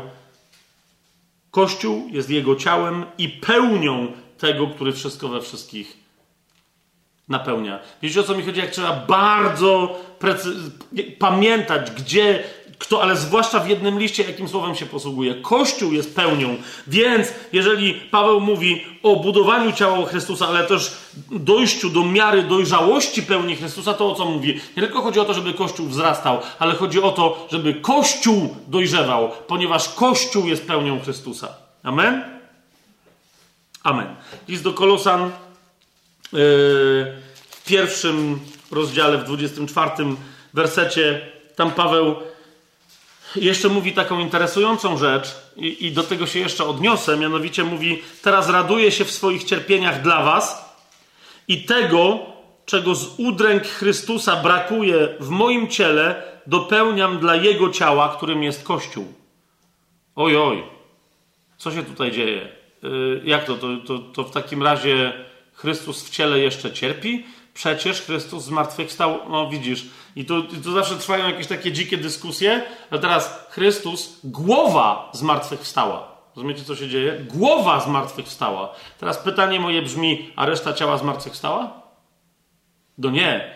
Ta część, która odpoczywa i czeka na zmartwychwstanie, czeka na nas, wszyscy ci, którzy już umarli w Chrystusie, ci nie cierpią. Ale dopóki my funkcjonujemy w tym ciele, potrzebujemy umartwiać te ciała. Po... No właśnie, dlaczego? Dlatego, że one są ciałami grzechu i śmierci i one też podlegają cierpieniu. Okay? Ale to, to jest tajemnica, o której jeszcze, jeszcze będę e, mówić. I teraz, kochani, no, dwie i pół godziny, tak? Dobra, i teraz potrzebuję. Ja, ja wiem, bo jak Prawdzi jedyne prawdziwe ciało Chrystusa i wszyscy oczekiwali dowal katolikom, dowal rzymskim katolikom, dowal katolikom. No nie, bo, bo, bo, bo ja wiem, że my się musimy w pewnym odnieść do tego problemu. Musimy się odnieść do niego, ale rozumiecie, to nie jest centrum jakiegoś zagadnienia w Biblii, to co Kościół, to co religia rzymskokatolicka głosi i coś tam proponuje i, i, i w jakichś tam tematach e, wymyśla jakieś dziwactwa. Niemniej, w tym momencie to jest najwyższy czas, kiedy już widzimy, wiecie, no bo mówimy o tym, że dobra, Chrystus, on, my zmartwychwstaniemy i tak dalej, ale co powoduje, że my jesteśmy jednym ciałem? No przecież to ja tego nie widzę, tak? No, na, no w sensie, to, to musi być mistyczne jakieś powiązanie. I, I, w tym, wiecie, pod tym względem Kościół katolicki, religia rzymskokatolicka, cała ta teologia mówi, tak, my wiemy, my to czytamy w Biblii, że no, y, my wszyscy jesteśmy jakby jednym ciałem. Ale wiesz, ty masz swoje ciało, ja mam swoje ciało. To, co nas wiąże, to jest pewna mistyczna więź. A więc Kościół jest ciałem jako społeczność, jest ciałem na sposób duchowy. I tylko i wyłącznie na sposób duchowy. Dlaczego? Ponieważ Chrystus fizycznie w ciele przebywa w chlebie, a krwiście przebywa w winie. A więc my, Twoje ciało i moje ciało, nie jest ciałem Chrystusa to, co nas wiąże mistycznie i duchowo, to, że ja widzę w Weronice siostrę, że ona może czasem we mnie dostrzeże brata, wiesz, wiesz o co mi chodzi? To to jest to, no nie, że ja ci usłużę, ty mi usłużysz, ja cię kocham, ty mnie kochasz. To to, ta więź, ona jakby jest symbolizowana przez, ale prawdziwe, realne, fizyczne ciało Chrystusa, którego można dotknąć, które można ugryźć, znajduje się w opłatku. To jest to, co mówi Kościół rzymskokatolicki. A więc my sobie musimy zadać pytanie, czy rzeczywiście, jak Paweł mówi, że my nawzajem dla siebie jesteśmy członkami i tak dalej, i tak dalej, czy rzeczywiście ta więź ma charakter wyłącznie duchowy? Bo to, że ona ma charakter duchowy, to, to jest zrozumiałe, ale czy ona ma wyłącznie duchowy charakter? Tak? Czy co? No bo zwłaszcza, że rozumiecie, zwłaszcza, że no właśnie dopiero co powiedziałem, że Chryst, ciało Chrystusa zmartwychwstałego jest doskonałe, ale twoje ciało i moje ciało jest ciałem, które podlega prawu y, grzechu i śmierci. No to jak to może być ciało Chrystusa? No jak? Więc nie. Więc ciało, jeżeli my nie możemy mieć żadnej innej przecież więzi, tylko mistyczną. I teraz widzicie, mówię o tym dlatego, że bardzo wielu, mnóstwo teologów protestanckich flirtuje z tą myślą. Mianowicie, że no, no, no, no tak, no ale jak inaczej do tego podejść? W sensie oni mówią, my nie uznajemy, że w jakimś opłatku tam się Chrystus tam się jeszcze wciela po raz kolejny non-stop codziennie w każdej mszy odprawianej przez kapłanów rzymskokatolickich na świecie. My w to nie wierzymy, ale z drugiej strony ciało Chrystusa nie ma fizycznego charakteru. Mówią, przecież to widać, tak? Nie może mieć, bo te ciała są nędzne. A więc nie. Ciało Chrystusa ma tylko metaforyczne, mistyczne znaczenie. Otóż nie. Otóż nie. Ciało Chrystusa ma również, poza tym mistycznym, duchowym wymiarem, ma również wymiar jak najbardziej, zdecydowanie fizyczny. Absolutnie fizyczny. No to teraz ktoś powie, a okej, okay, dobra, czyli co? Czyli my mamy jako wspólnota więź duchową, ale fizycznie z Jezusa ciałem się jednak gdzieś spotkamy w jakimś sakramencie, tak? Nie, absolutnie nie. I, I żeby to zrozumieć, najpierw musimy sobie, kochani, jedną rzecz powiedzieć. Ciało Chrystusa jest jedno, Słowo Boże o tym mówi wyraźnie. Ciało Chrystusa jest jedno, a więc nie ma dwóch ciał. Zgodzicie się ze mną? Ciało Chrystusa ma jeden charakter, a więc nie ma dwóch charakterów. Ciało Chrystusa jest jedno. Tak? Jeżeli ja bym tu dzisiaj wam się przedstawiał jako ktoś, ale za chwilę mnie spotkacie jako kogoś, kogoś innego i ktoś powie, o Fabian ma podwójny... Nie, nie ma. Bo to, to oznacza tylko jedno. Spotkaliście mojego bliźniaka. W liście do Rzymian w dwunastym rozdziale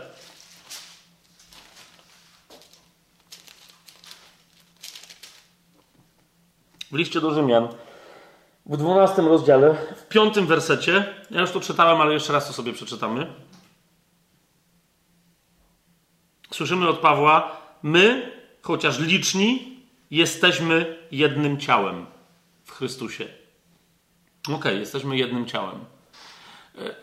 jeszcze raz, też powiem, no dobra, ale to, no to, bo my, chodzi o to, że jest wiele członków, ale my stanowimy jedno, ale to ciało może mieć gdzieś swoje inne aspekty.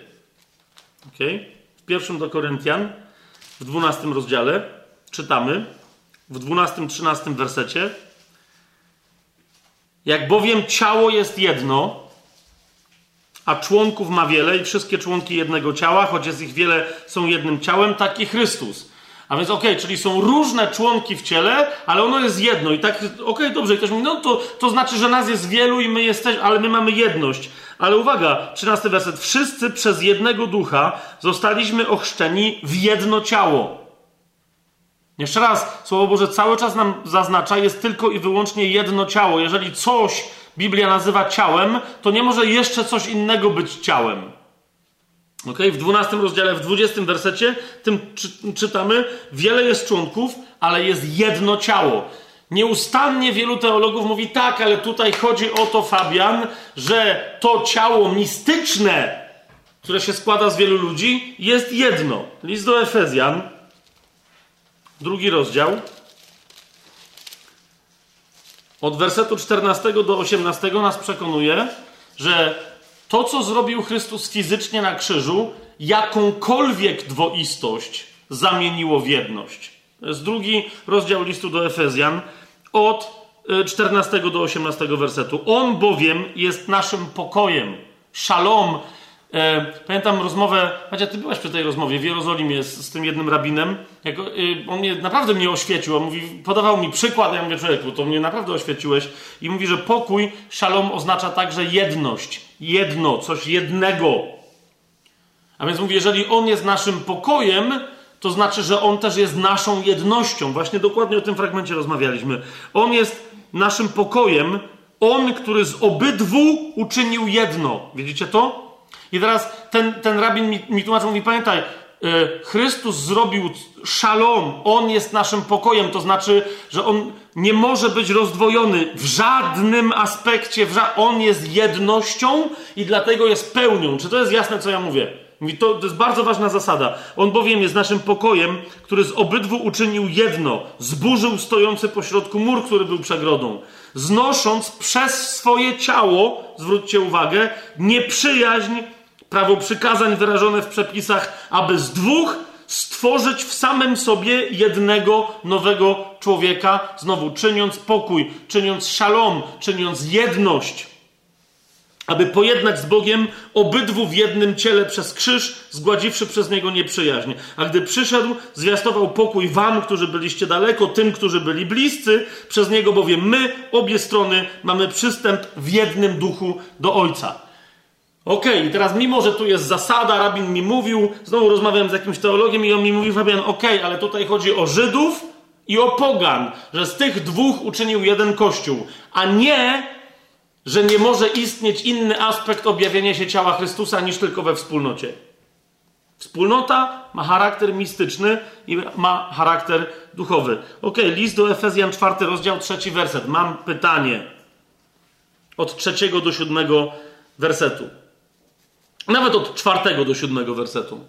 Paweł mówi tak: Istnieją rzeczy pojedyncze w tajemnicy Boga, ducha, pobożności, Chrystusa i Kościoła. Istnieją rzeczy pojedyncze i one się nie objawiają na dziwne sposoby, w ramach których byśmy z jednej strony drugiej nie poznali i tak dalej. Mówi tak: Jedno jest ciało i jeden duch. Jak też zostaliście powołani, w jednej nadziei waszego powołania. Jeden Pan, jedna wiara, jeden chrzest. Jeden Bóg i Ojciec wszystkich, który jest ponad wszystkimi, przez wszystkich i w was wszystkich. A każdemu z nas została dana łaska według miary daru Chrystusa. Pytam się, są jakieś dwie różne łaski? W, dwóch różnych y, y, ich objawieniach? Nie. One mogą robić różne rzeczy na poszczególnych aspektach rozwoju życia duchowego człowieka, ale jest, nie, jest, jest jeden duch, jedna nadzieja, jeden Pan, jedna wiara, jeden chrzest. Ja wiem, że jest, mówiłem sam, że jest siedem różnych chrztów, ale tutaj chodzi o ten chrzest, który jest chrztem w imieniu Jezusa. Jest jakiś inny, jakiś inny, a, że y, chrzcisz kogoś w wodzie, ale możesz go też ochrzcić, nie wiem, w seropie? Albo w ogóle jeszcze w czymś, no rozumiecie o co mi idzie, tak? Więc jest pytanie, co to znaczy, że Paweł mówi jest jedno ciało? A nawet nie mówi, że jest, tylko mówi jedno ciało i jeden duch i jedna nadzieja, jeden Pan, jedna wiara, jeden chrzest. No okej. Okay. List do Kolosan jeszcze te, też nam y, pewną myśl podsuwa. Y, sugeruje wyraźnie, że nie, ciało jest jedno i się prze, w całej swojej pełni musi się prze, tam, gdzie się przejawia, musi się przejawiać we wszystkim. Dlaczego? Bo jest jedno. W liście do Kolosan w trzecim rozdziale, w piętnastym wersecie, znowu o szalom, o pokoju czytamy. To jest trzeci rozdział, piętnasty werset. A pokój Boży niech rządzi w waszych sercach, do którego też jesteście powołani w jednym ciele. Pokój Boży, jedność Boża niech rządzi w waszych sercach do której też jesteście powołani w jednym ciele. Nadal, kiedy podaję te fragmenty i mówię, posłuchaj, jeżeli więc Biblia mówi, że my jesteśmy ciałem, to znaczy, że ciało nie może na tej ziemi się przejawiać, w niebie się przejawia obecnością głowy naszej, ale tu na tej ziemi, bo o tym mówimy, nie może się przejawiać inaczej. Ktoś mi mówi zaraz, czyli chcesz mi powiedzieć, że ty również fizycznie objawiasz ciało Chrystusa? Pierwszy list do Koryntian. I zamknijmy wreszcie tę rozmowę. Pierwszy list do Koryntian, szósty rozdział, od 13 do 20 wersetu.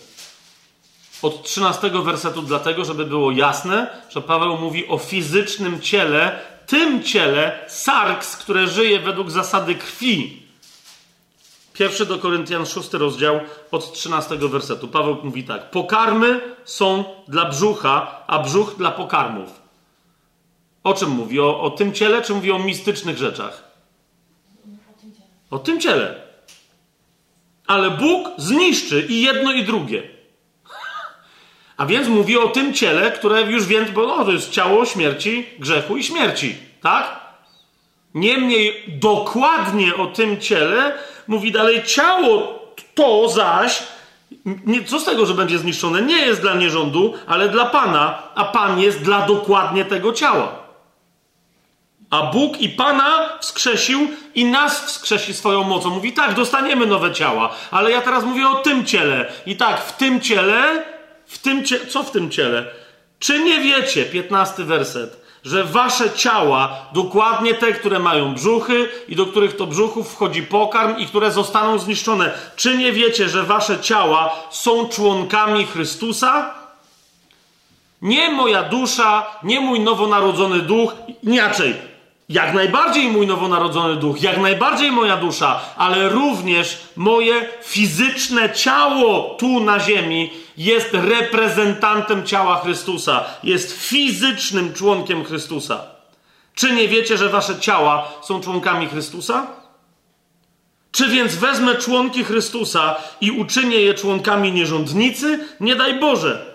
O co, o co Pawłowi chodzi? Czy nie wiecie, że ten, kto się łączy z nierządnicą, krótko mówiąc, idzie do domu publicznego, czy gdzie tam się korzysta z usług prostytutek, bo tu chodzi o prostytutkę, i odbywa z nią y, stosunek seksualny, czy nie wiecie, że ten, kto się łączy z nierządnicą, o to mu chodzi, jest z nią jednym ciałem? Dwoje bowiem, mówi on, będą jednym ciałem.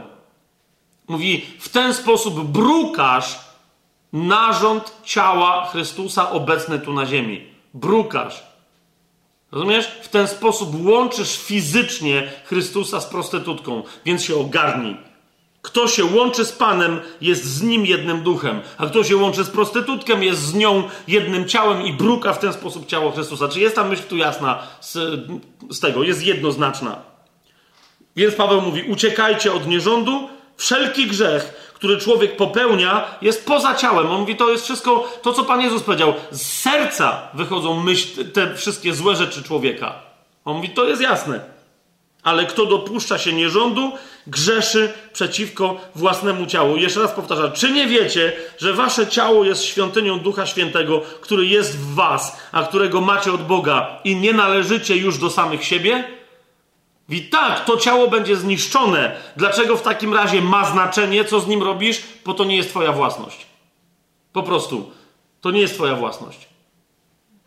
Tak? Ja mam tutaj kubeczek, jak zacznę nim teraz rozrzucać po domu, to Weronika mi zaraz wytłumaczy, że czyją jest własnością ten kubeczek i ten dom z jego pięknie wymalowanymi ścianami. Amen? Amen. To jest to. I to jest dokładnie, rozumiecie, to jest, to jest dokładnie to. Czy to będzie kiedyś zniszczone? No będzie. Nie zmienia to faktu, że teraz służy konkretnym celom, konkretnemu właścicielowi. Drogo bowiem zostaliście kupieni. Wysławiajcie więc Boga w waszym ciele i w waszym duchu, które należą do Boga. To, że ciało z natury ma naturę sarks, moje całe ciało, moje, cała moja obecna soma ma naturę sarks, ma naturę psychiczną, ma naturę duszewną, nie znaczy, że nie, jest własnością Pana. Dlaczego? Ponieważ nadal to ciało jest zarządzane przez moją duszę, której sercem jest nowonarodzony duch i nowe serce, które dostałem od Pana. Amen? Więc jeszcze raz. Ciało jest jedno i, i to ciało to jesteśmy my, i teraz, kiedy Paweł mówi, my nawzajem dla siebie jesteśmy członkami, to nie tylko jemu chodzi o to, że mój duch jest, jest współpołączony z waszymi duchami, a duch każdej i każdego z was jest połączony z naszym i wszyscy jesteśmy duchowo połączeni. Nie, my jesteśmy również fizycznie, fizycznie, rozumiecie? Reprezentantami fizycznie tutaj na ziemi ciała Chrystusa. Jeżeli moje ciało jest częścią ciała Chrystusa, rozumiecie do czego ja teraz zmierzam? Znaczy, że nie ma żadnego innego miejsca, gdzie to ciało mogłoby się objawić, jak tylko w innym ciele wierzącej osoby na ziemi. Fizycznym, realnie żyjącym ciele innej osoby na ziemi. Teraz, co z tego wynika? List do Rzymian, 12 rozdział. Od tego zaczniemy. No widzisz, właśnie to jest to. Nowonarodzona osoba jest z miejsca włączona w, w fizyczne duchowe, emocjonalne, duszewne, ale i fizyczne ciało Chrystusa tutaj na ziemi. A teraz ktoś powie, no tak, no ale to jest, no ale jednak, ale to ciało przecież Paweł mówi, że podlega grzechowi. I właśnie z tego powodu list do Rzymian, 12 rozdział, w pierwszych trzech wersetach mówi: Proszę więc was, bracia, przez miłosierdzie Boże, abyście składali wasze ciała jako ofiarę żywą, świętą, przyjemną Bogu, bo to jest wasza rozumna służba. Rozumiesz? On mówi: Twoje ciało należy do Boga. Co więc masz z nim zrobić? Masz je złożyć w ofierze. Co to znaczy? Ono ma być ukrzyżowane i masz je traktować, jakby było martwe. Dla... I, I zauważ, bo potem tu się rozwija ta myśl w drugim, trzecim wersecie, a w czwartym, zaraz po tym, jak jest powiedziane, że mamy swoje ciała składać ofierze, co jest w czwartym i piątym, jak bowiem w jednym ciele mamy wiele członków, a, i tak dalej, i tak dalej. Co to są członki Chrystusa? Członki Chrystusa to są nasze fizyczne ciała, związane z nimi dusze i duchy. Amen? Dalej, list do Rzymian, szósty rozdział, trzeci i czwarty werset. Czy nie wiecie, że my wszyscy, którzy zostaliśmy ochrzczeni w Jezusie Chrystusie, w Jego śmierci zostaliśmy ochrzczeni, lub też którzy zostaliśmy zanurzeni w Jezusie Chrystusie, albo w Jezusa Chrystusa, zostaliśmy zanurzeni w Jego śmierć. Zostaliśmy więc pogrzebani z nim przez chrzest w śmierci, aby jak Chrystus został, kiedy, został wskrzeszony z martwych przez chwałę Ojca, tak żebyśmy i my postępowali w nowości życia. A zatem, jak się składa ciało w ofierze? Począwszy od chrztu. Ok? Chrzest jest momentem, od, od, którego zaczynam składać moje ciało codziennie w ofierze, to znaczy zaczynam je traktować jako martwe. Szósty i siódmy werset tego szóstego rozdziału. Wiedząc o tym, że nasz stary człowiek został ukrzyżowany razem z nim, z Chrystusem. Po co? Aby ciało grzechu zostało zniszczone, żebyśmy już więcej nie służyli grzechowi. Kto bowiem umarł, został uwolniony od grzechu. A zatem jeszcze raz, w jaki sposób moje fizyczne ciało tu na ziemi reprezentuje Chrystusa? Przez ukrzyżowanie. Nie realne, bo Chrystus nie po to cierpiał na krzyżu, żebyśmy my wszyscy zawiśli na krzyżu, ale po to, żeby to, to ciało fizyczne zachowywało się, jakby się nie, nie mogło poruszyć, ale jakby się właśnie udusiło na krzyżu. 11-13 werset.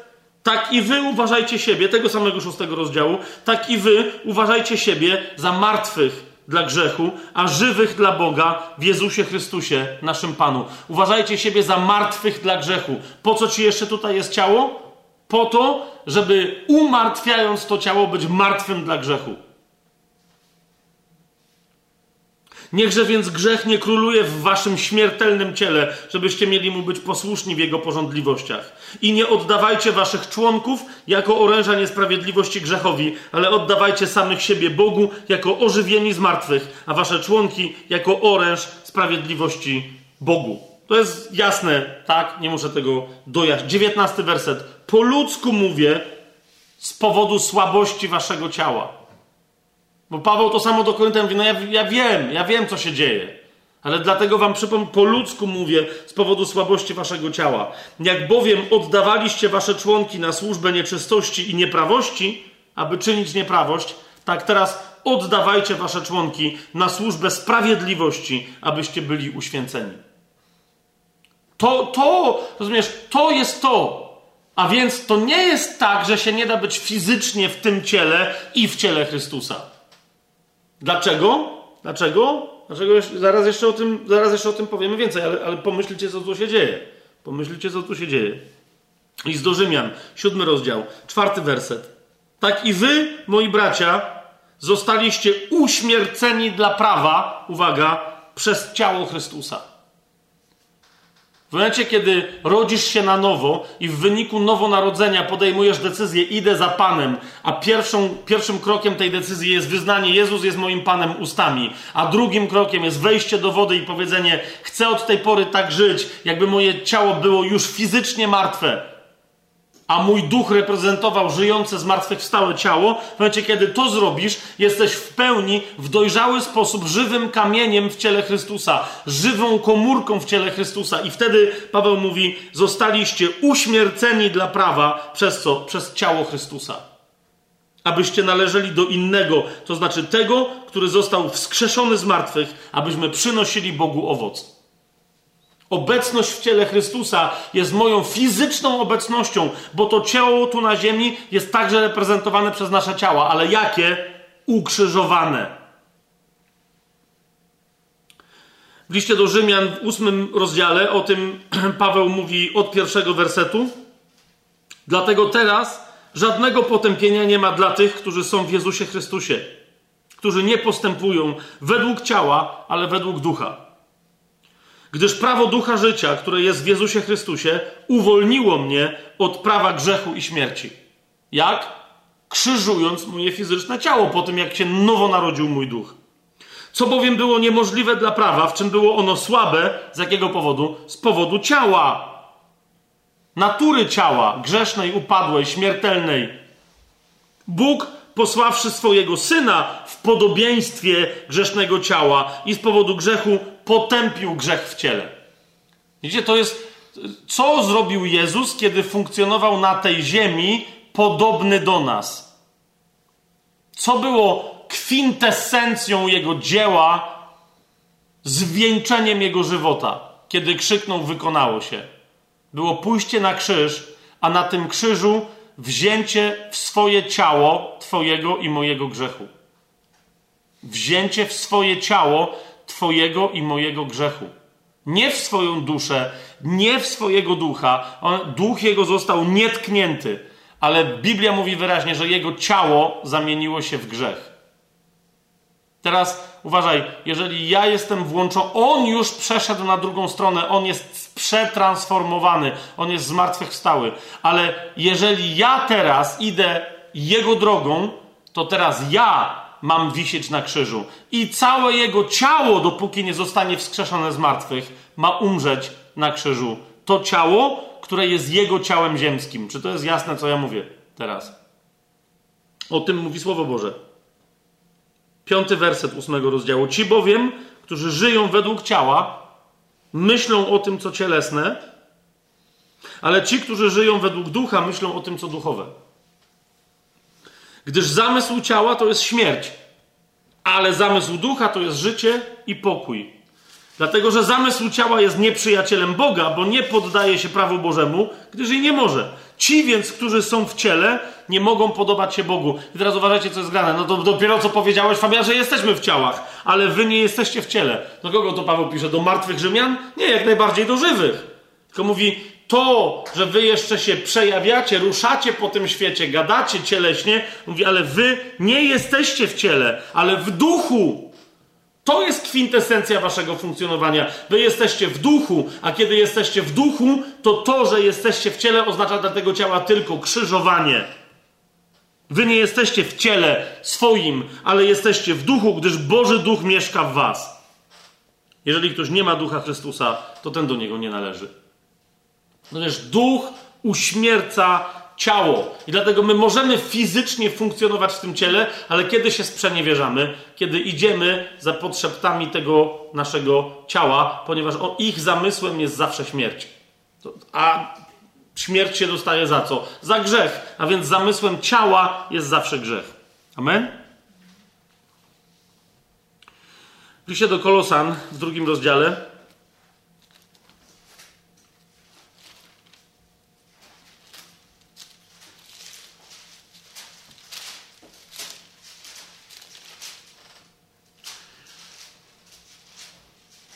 w jedenastym wersecie, bo w liście do Rzymian, no to wiecie, rozważaliśmy list do Rzymian, to tam jest parę rozdziałów temu poświęconych, tak?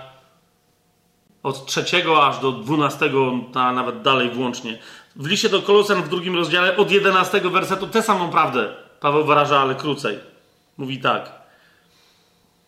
W nim też, czyli w Chrystusie, zostaliście obrzezani obrzezaniem nie ręką uczynionym, ale obrzezaniem Chrystusa przez zrzucenie grzesznego ciała doczesnego no, on to pisze do martwych ludzi? Nie, on to pisze do żywych, jak najbardziej kolosan, ale on mówi, ale to jest to, wy, wy, wy chodzicie w duchu, a więc to, to ciało się za wami plącze. Po prostu twój duch idzie i niesie razem ze sobą twoje ciało, które jest przybite do krzyża. To znaczy, że jesteście ochrzczeni przez zrzucenie grzesznego ciała doczesnego, pogrzebani z nim w chrzcie. Twój duch idzie i dźwiga, ale dla niego to jest żaden ciężar, dźwiga cały grobowiec. Rozumiesz o co mi chodzi? Chrześcijańskie spotkania to są spotkania, które mogą wyglądać z zewnątrz dla ludzi, którzy są nie nowonarodzeni, jak, jak horror. Ponieważ my się spotykamy, my się widzimy w duchu, my się cieszymy w duchu ale ludzie z zewnątrz patrząc, co widzą albo wyczuwają? To, co dla nas jest cudownym zapachem Chrystusa, jak mówi Biblia, dla nienowonarodzonych jest zapachem śmierci. Oni wchodzą na zgromadzenie chrześcijańskie i czują rozkładający się odór ciał w niepodomykanych grobowcach. Wchodzą na zgromadzenie i nie mogą wytrzymać na tym zgromadzeniu, bo to zgromadzenie obiecuje im tylko jedno: jak zostaniesz z nami dłużej, to umrzesz. Jak zostaniesz nie z nami, ale zostaniesz dłużej ze światem, to umrzesz później zapewne, bo z nami umrzesz szybko. Tylko, że jak później umrzesz, to umrzesz tak skutecznie, że umrzesz pierwszą i drugą śmiercią. Z nami umrzesz teraz, ale druga śmierć nie ma nad tobą władzy. Pogrzebani z nim w chrzcie, to jest drugi rozdział listu do Kolosan, 12 werset, czytam dalej, w którym też razem z nim zostaliście wskrzeszeni przez wiarę, która jest działaniem Boga, który go wskrzesił z martwych. I was, gdy byliście umarłymi w grzechach i w nieobrzezaniu waszego ciała, razem z nim ożywił, przebaczając wam wszystkie grzechy. Wymazał obciążający nas wykaz zawarty w przepisach, który był przeciwko nam i usunął go z drogi, przebiwszy do krzyża. I rozbroiwszy zwierzchności i władzę, jawnie wystawił je na pokaz, gdy przez niego odniósł triumf nad nimi. Niech więc nikt was nie osądza z powodu jedzenia, lub picia, co do święta, nowiu księżyca lub szabatów. Są to cienie rzeczy przyszłych. Ciało zaś jest Chrystusa. W momencie, kiedy jesteś w ciele, jesteś martwy dla prawa, które to prawo zresztą z ciałem sobie nie umiało poradzić, dopiero Chrystus sobie poradził. Człowiek martwy jest martwy dla tych wszystkich religijnych przepisów wymyślonych z cielesnej, ludzkiej nerwowości albo zachłanności, albo pychy.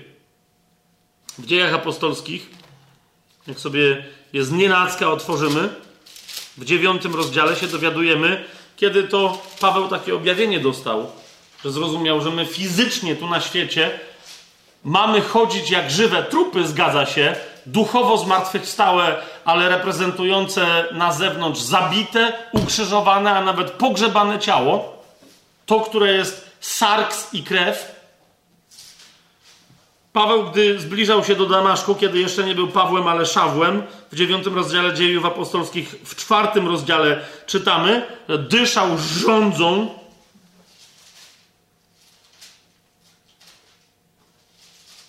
Mordu i gnębił zwolenników drogi Chrystusowej, zarówno mężczyzn, jak i kobiety. Zbliżał się i tam objawiła się światłość. On upadł na ziemię i usłyszał głos, który do niego powiedział: Szawle, szawle, dlaczego mnie prześladujesz? Wtedy on zapytał: Kim jesteś, panie? A pan odpowiedział: Ja jestem Jezus, którego ty prześladujesz. Rozumiecie? Jest wyraźnie powiedziane wcześniej, że Paweł nie prześladował żadnego Jezusa. Jest powiedziane w drugim wersecie, że miał list do synagog w Damaszku, żeby mógł, jeśli by znalazł tam zwolenników tej drogi, zarówno mężczyzn, jak i kobiety, przyprowadzić ich związanych do Jerozolimy. Dyszał jeszcze groźbą i chęcią mordu. Pierwszy werset mówi wobec kogo? Wobec uczniów Pana ale Pan staje przed nim i mówi: Ja się nie utożsamiam z tymi ludźmi duchowo, kiedy ich bijesz, bijesz fizycznie, kiedy ich zakuwasz w kajdany, kiedy ich torturujesz, kiedy ich mordujesz, dotykasz mojego ukrzyżowanego ciała i dokładasz mu cierpień. To są cierpienia ciała ukrzyżowanego, fizycznego Chrystusa na ziemi. W liście do Hebrajczyków, dlatego w 13 rozdziale sławetnym, w trzecim wersecie, czytamy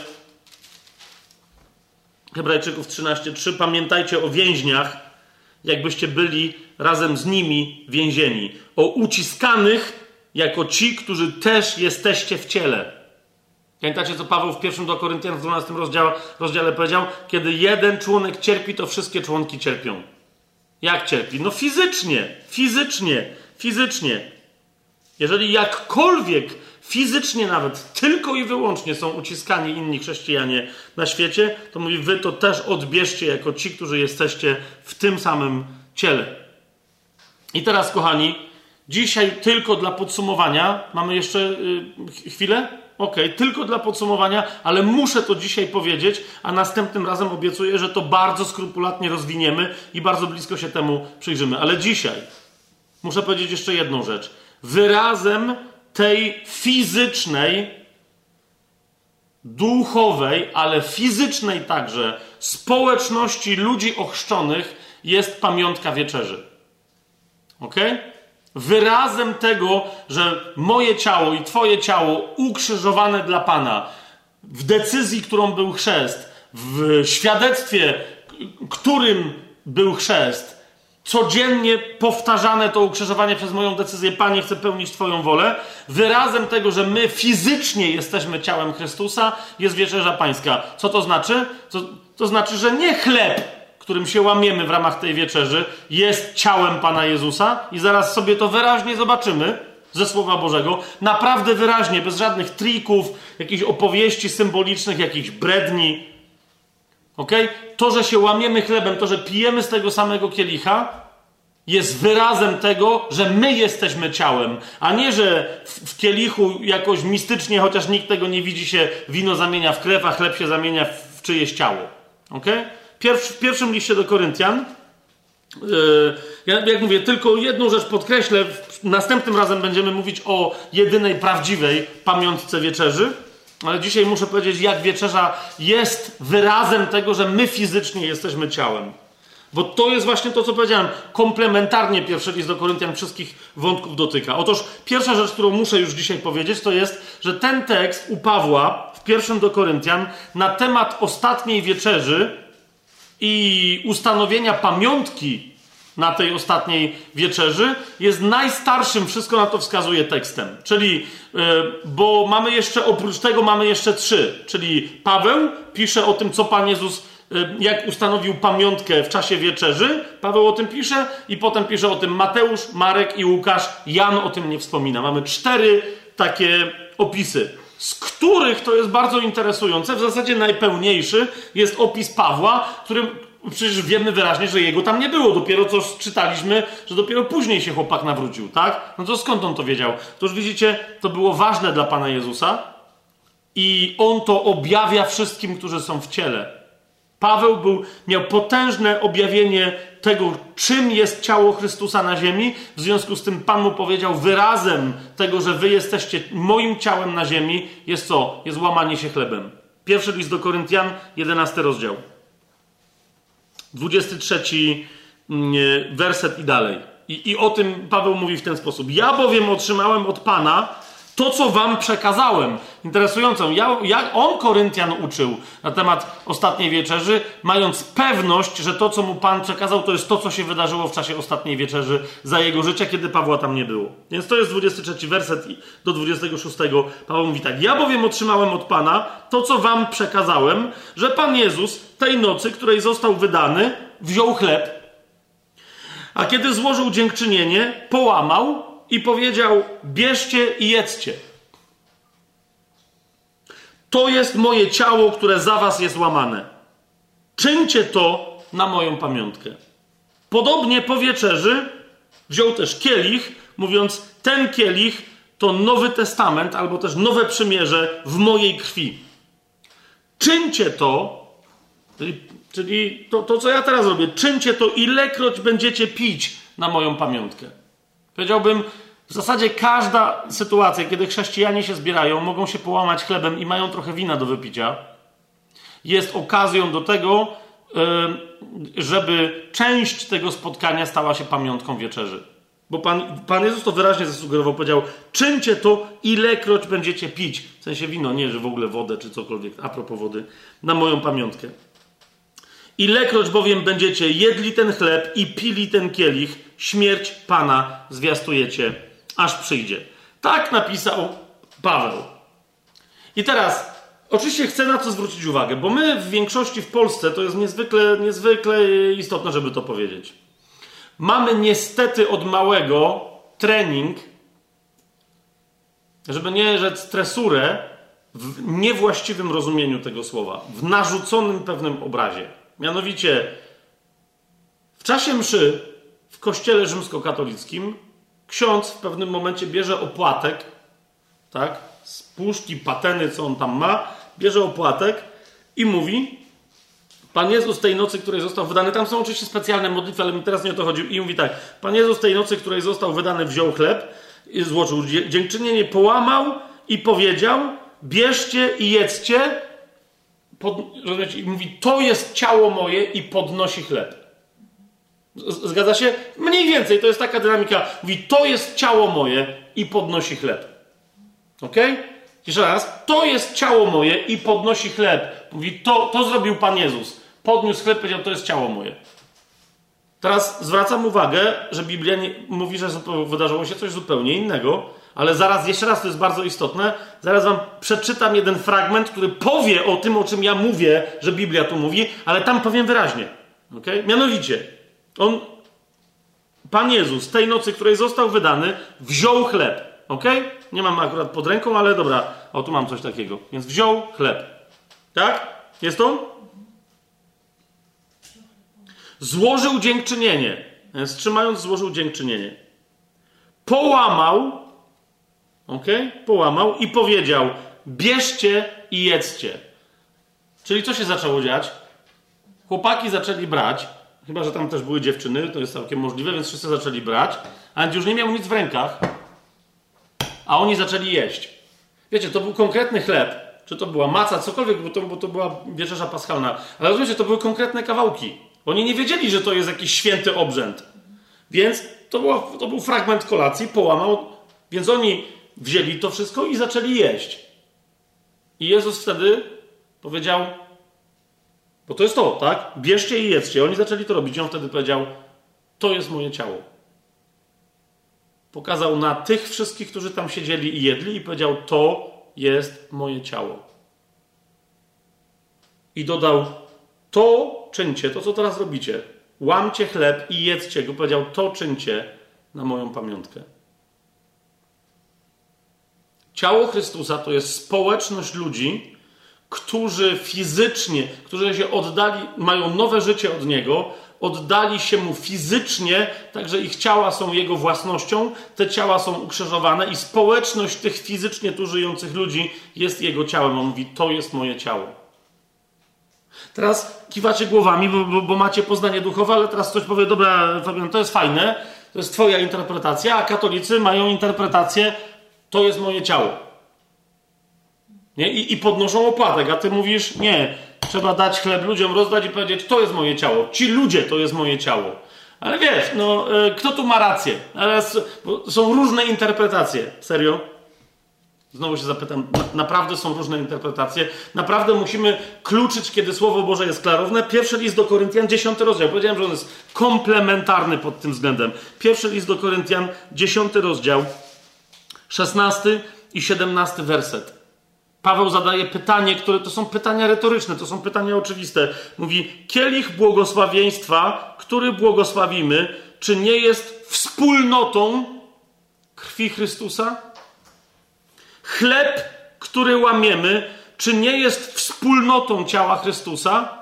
Pamiętam, że, że czytam, no wiecie, bo, bo jak ktoś jest pod wpływem teologii, tresury, także duchów, które go oszukują, ok? Bo duchy się do tego przyłączają, zaczynają, zaczynają oszukać, mówi, nie, nie, ale to jest wspólnota jedzenia ciała Chrystusa pod postacią chlebka, to jest wspólnota, 17 werset. My bowiem, chociaż liczni, jesteśmy jednym chlebem. My bowiem, chociaż liczni, jesteśmy jednym chlebem i jednym ciałem, bo wszyscy jesteśmy uczestnikami jednego chleba. My jesteśmy jednym chlebem, my jesteśmy jednym ciałem. Czy, czy jest to, nie wiem, da się to jeszcze wyraźniej napisać? I dlatego powtarzam, Pan Jezus połamał chleb, dał im, oni zaczęli go jeść i on powiedział: To jest moje ciało. Co jest jego ciałem? Co, absolutnie, jego ciało jest jego chlebem. Czyli co, co jest jego chlebem i co jest jego ciałem? Wspólnota licznych zbawionych, którzy są zjednoczeni przez jego ducha, także fizycznie. Czy to jest jasne, co, co, co się teraz tutaj wydarzyło? I dlatego, kochani, zauważcie, jak to jest. Bo teraz chodzi mi o to, że cała reszta kontekstów, które są w pierwszym do Koryntian, jest również oczywista. Zobaczcie, 11 rozdział, 27 werset. Paweł ostrzega, mówi, dlatego kto je ten chleb, zauważcie, nie mówi, kto je to ciało, ale mówi ten chleb, który? No ten, którym się łamiemy na litość żyjącego Boga. Kto je ten chleb albo pije ten kielich pański niegodnie, będzie winny ciała i krwi Pana. Ja wiem znowu, co Kościół rzymskokatolicki tam nawymyślał, jakieś grzechy ciężkie, coś tam, coś tam, ale Pawłowi mówi, kto je niegodnie?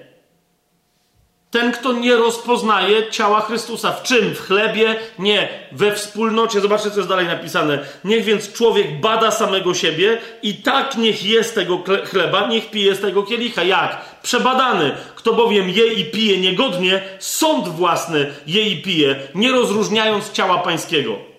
Dlatego jest wśród was wielu słabych i chorych, a nie mało też zasnęło, bo gdybyśmy sami siebie sądzili, nie bylibyśmy sądzeni.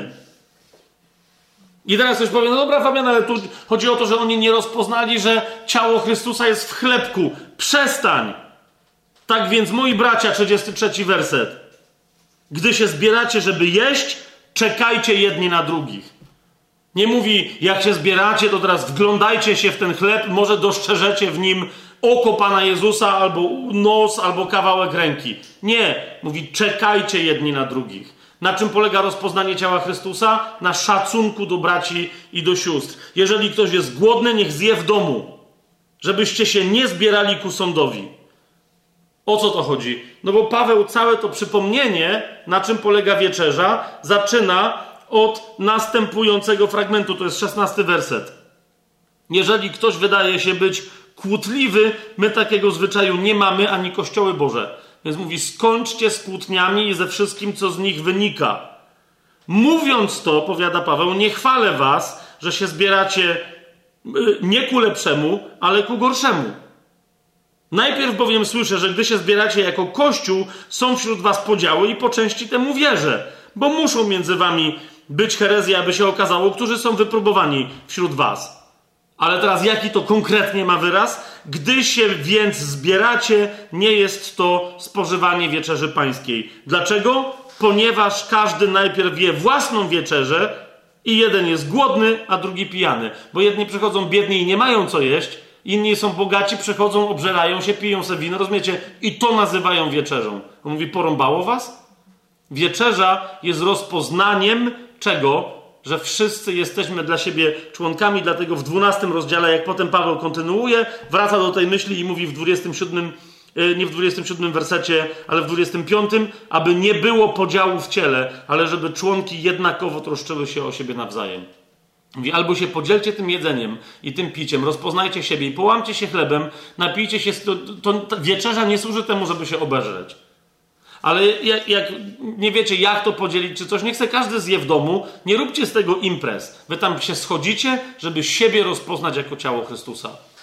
Czy to jest jasne, co teraz, yy, co teraz powiedzieliśmy? Teraz druga bardzo istotna rzecz, kochani. Yy, muszę to mówić, będziemy więcej o tym mówić następnym razem, ale tu już naprawdę powoli będziemy kończyć, ale to muszę dodać, bo, bo żeby to, jak ktoś będzie słuchał tego, nie posłucha następnego, żeby teraz to usłyszał. Dlaczego Paweł powiada, 26 werset 11 rozdziału 1 do Koryntian, ilekroć będziecie jedli ten chleb i pili ten kielich, śmierć Pana zwiastujecie, aż przyjdzie. Dlatego, że dopóki obchodzimy pamiątkę wieczerzy w tych ciałach, my reprezentujemy ciało Chrystusa ukrzyżowanego. Naszym życiem jest życie ukrzyżowania ciała, a więc my czerpiemy siłę z czego? Z, Chrystus, z ciała Chrystusa ukrzyżowanego. Jak zmartwychwstaniemy, to historie będą inne. Jak zmartwychwstaniemy, to Pan Jezus powiedział: Ja się z wami napiję wina. Pamiętacie? Powiedział wyraźnie. Właśnie przy ostatni jeden z opisów mówi: Ja teraz z wami piję ostatni, już więcej z wami się nie napiję. Następnym razem się napijemy w królestwie. Powiedział to bardzo wyraźnie. A do tej pory my pijemy i mówimy, to nie, to, to my czekamy na co? Na spotkanie z nim, aż się razem napijemy, razem będziemy ucztować. Razem będziemy jeść chleb i tłuste potrawy, które on nam, yy, które on nam zapowiedział. Pierwszy do Koryntian, 15 rozdział. Yy, od 20 wersetu mówi tak. Tymczasem jednak Chrystus został wskrzeszony z martwych i stał się pierwszym plonem tych, którzy zasnęli. A więc są tacy, którzy zasnęli, są tacy, którzy jeszcze żyją, tak jak my. A on jest pierwszym plonem. Wiecie, ja kiedyś tak sobie myślałem, że gdybym kręcił film o, zmartw- yy, o Panu Jezusie, ale zwłaszcza o zmartwychwstaniu, zastanawiałem się, jak pokazać scenę zmartwychwstania Jezusa. I widzicie, myślę, jeszcze raz, to, to nie jest żadne, nie wiem, czy to jest objawienie, ale ponieważ jakby myślę, że to, jak Chrystus zmartwychwstawał, odda- musiało jakoś oddać, bo Bóg zawsze działa w takich wzorach genialnych, to, jak Bóg zamyślił całą historię dla całego ciała Chrystusa. A jak wygląda cała historia? Że najpierw zmartwychwstała głowa i siedzi i czeka na zmartwychwstanie reszty ciała gdzie? W niebie. Fizycznie zmartwychwstała głowa, czyli Chrystus. Cała reszta zmartwychwstanie naraz, cała reszta Jego ciała, a więc my wszyscy zmartwychwstaniemy w następnym kroku. Więc ja myślę, że Pan Jezus fizycznie, jak le leżał w grobie, nie wiem, jakbym to pokazał w filmie, jako rozświetlenie ciała. Najpierw by się rozświetliła pod tymi wszystkimi, wiecie, tymi wszystkimi bandażami i tak dalej. Najpierw by się rozświetliła Jego głowa, a w drugim ruchu dopiero rozświetliłoby się cała, cała reszta Jego ciała. Wiecie, o co mi chodzi? Pytałem jednego y, w Izraelu, jednego Żyda, i on mi powiedział, że, y, że to jest trochę dziwne i on to rozumie, bo był pośpiech przy pogrzebaniu y, Jezusa, ale mówi, że pogrzeb normalny nie zakładał, że głowę się owijało inaczej niż resztę ciała. Ale mówi, że człowiek był zawinięty cały tak samo. Na, na twarzy mogło. Natomiast Prawdopodobnie ze względu na pośpiech, bo pamiętacie, tam już się zmierzch zbliżał. Słowo Boże mówi wyraźnie, jak to prześledzimy, że ciało Jezusa było właściwie, no nie, potem mieli to poprawić, ale było namaszczone i owinięte, a jego głowa była owinięta osobno innym zwojem. Myślę, że to, to jest też delikatna sugestia. Głowa, potem reszta ciała. Głowa, potem reszta ciała. Więc 15 rozdział pierwszego listu do Koryntian, 20 werset. Chrystus został wskrzeszony z martwych i stał się pierwszym plonem tych, którzy zasnęli. Skoro bowiem śmierć przyszła przez człowieka, przez człowieka przyszło też zmartwychwstanie umarłych. Jak bowiem w Adamie wszyscy umierają, tak też w Chrystusie wszyscy zostaną ożywieni, ale każdy w swojej kolejności. Chrystus jako pierwszy plon już jest kompletnie fizycznie zmartwychwstały.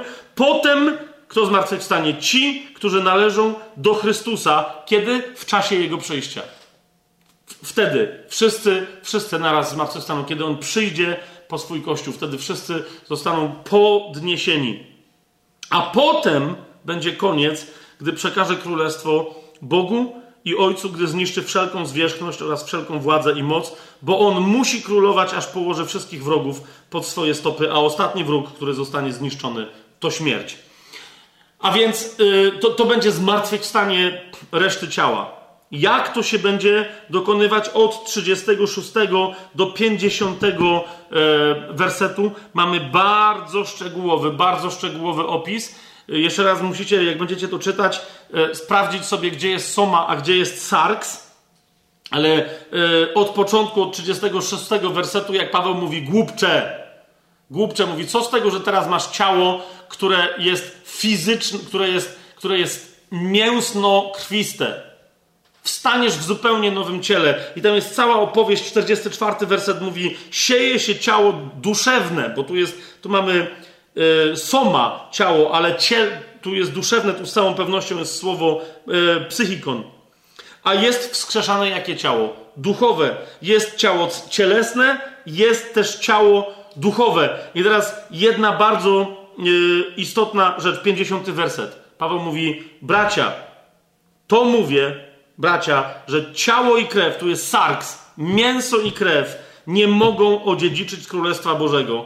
Ani to, co zniszczalne, nie odziedziczy tego, co niezniszczalne. I dalej oznajmia tajemnicę, mówi, ale my wstaniemy w nowych ciałach. To będą ciała, które będą funkcjonować według zupełnie innego e, prawa, według zupełnie innej zasady. Niemniej będą funkcjonować jak co? Jak zmartwychwstałe ciało Pana Jezusa. I tu chcę Wam zwrócić uwagę na jedną rzecz. Ewangelia Łukasza, 24 rozdział.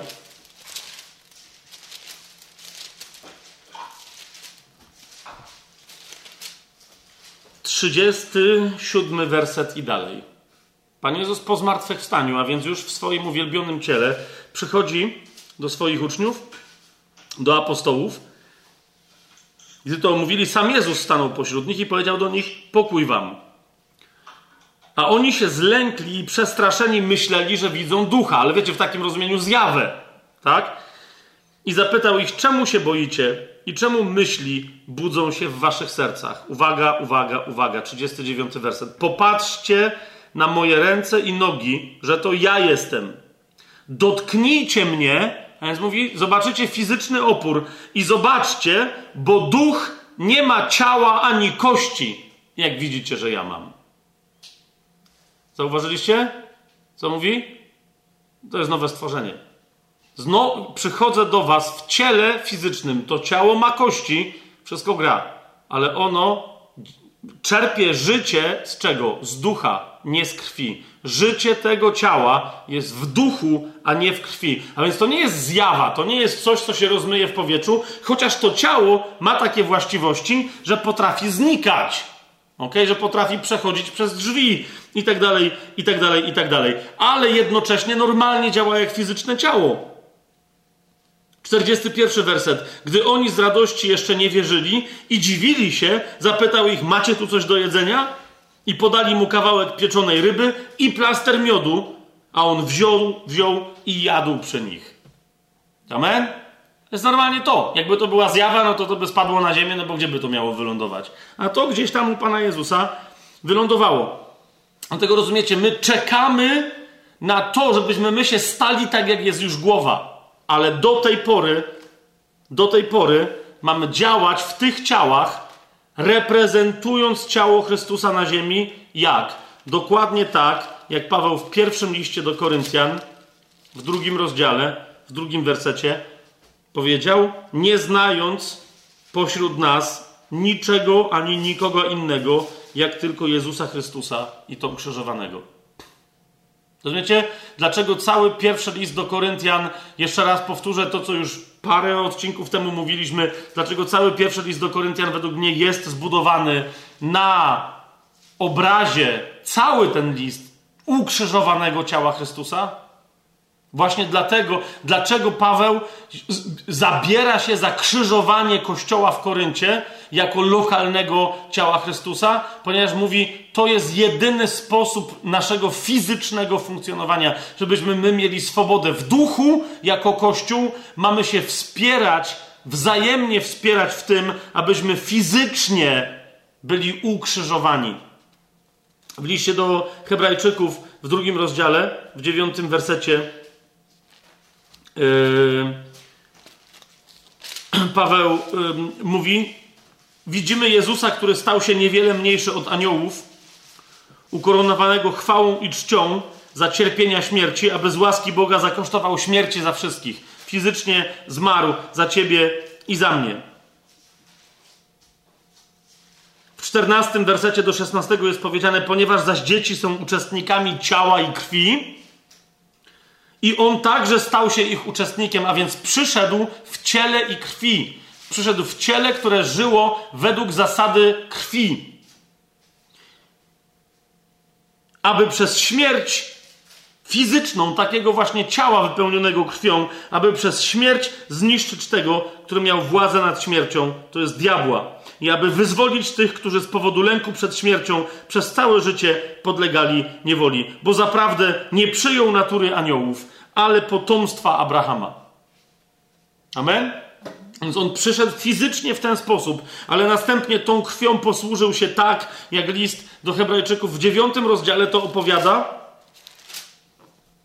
Na przykład w jedenastym wersecie do czternastego. Chrystus, gdy przyszedł jako najwyższy kapłan dóbr przyszłych, przez większy i doskonalszy przybytek, nie uczyniony ręką, to jest nienależący do tego budynku, ani nie przez krew kozłów i cieląt, ale przez własną krew wszedł raz do miejsca najświętszego, zdobywszy wieczne odkupienie. List do Hebrajczyków w ogóle dużo miejsca poświęca temu, jak Chrystus, który przyszedł w ciele i krwi, następnie zamienił krew w, w, w, swój głos w niebie, który mówi nieustannie za nami i będzie mówić z całą pewnością wspierając tych wszystkich, którzy powołują się na krew, kiedy się rodzą do życia e, wiecznego, jeszcze w tych znękanych ciałach. Amen? Ostatni w takim razie dzisiaj cytat, list do Galacjan, szósty rozdział. My jesteśmy ciałem, tak y, kończymy, my jesteśmy ciałem Chrystusa duchowo, w duchowych więziach, we wzajemnej miłości Jesteśmy ciałem Chrystusa w naszych duszach, jesteśmy ciałem Chrystusa także w więzi naszych ciał i reprezentujemy Chrystusa fizycznie. Nic innego go nie reprezentuje. Jedyny więc sposób y, prawdziwej reprezentacji jest, to jest trzymanie swojego ciała umartwionego, dosłownie umarłego przez moc ducha. Paweł w liście do Galacjan tak o tym wszystkim mówi, to jest szósty rozdział od siódmego wersetu, szósty rozdział od siódmego do powiedzmy piętnastego wersetu będę czytał, mówi nie łudźcie się. Bóg nie da się z siebie naśmiewać. Co bowiem człowiek sieje, to też rządź będzie. Przypomnijcie sobie, poczytajcie ten piętnasty e, rozdział pierwszego do Koryntian, jak Paweł mówi o tym, że to ciało jest czymś, co my siejemy. Jak rzucimy w ziemię to ciało, które działa według zasady ciała sarks i krew, tak później wstaniemy z martwych. Więc on mówi, co człowiek sieje, to też rządź będzie. Bo kto sieje dla swojego ciała, z ciała rządź będzie zniszczenie. To jest dobre pytanie, nie odpowiem teraz na to pytanie, jaki tu jest wyraz, soma czy sarks. Kto sieje dla swojego ciała, z ciała rządź będzie zniszczenie. Kto zaś sieje dla ducha, z ducha rządź będzie życie wieczne. A w czynieniu dobra nie bądźmy znużeni, bo w swoim czasie rządź będziemy, jeśli tylko nie ustaniemy. Dlatego więc, dopóki mamy czas, czyńmy dobrze wszystkim, a zwłaszcza domownikom wiary. Nasze spotkania, nasze wieczerze, kiedy się łamiemy chlebem, kiedy pijemy z jednego kielicha na znak jednego wiecznego przymierza we krwi Chrystusa, to ma być wyraz tego, jak my się kochamy. A nie wyraz hipokryzji, że łamiemy się chlebem, podajemy sobie ręce, a potem sobie obrabiamy pióra koło tyłka. Te zwłaszcza tam ulokowane. Widzicie, jaki długi list napisałem do Was własnoręcznie. Paweł mówi, tam przechodzi do bardzo osobistego wyznania. Ci wszyscy, którzy chcą się podobać według ciała, znowu się pytam, jak myślicie, jaki tu jest wyraz? Soma czy sarks? Ci wszyscy, którzy chcą się podobać według ciała, przymuszają was do obrzezania. Dlaczego? Bo obrzezanie jest częścią religijnego obrządku, który zaspokaja sarks. Przymuszają was do obrzezania, aby tylko nie cierpieć prześladowania z powodu krzyża Chrystusa. Właśnie to jest to. Ludzie będą uciekać w rozmaite formy religijności, w ramach której powiedzą: Zobacz, ja tu naprawdę oddaję się Chrystusowi. A Paweł mówi: Ale nie, to jest właśnie ucieczka od krzyża. Ci bowiem, którzy są obrzezani, sami nie zachowują prawa, ale chcą, abyście wydali się obrzezać, żeby się chlubić waszym ciałem. To jest, to jest kolejny aspekt religijności. My mówimy tak samo, mamy ten sam slang, mamy tą samą teologię, mamy te same doktryny, mamy te same praktyki.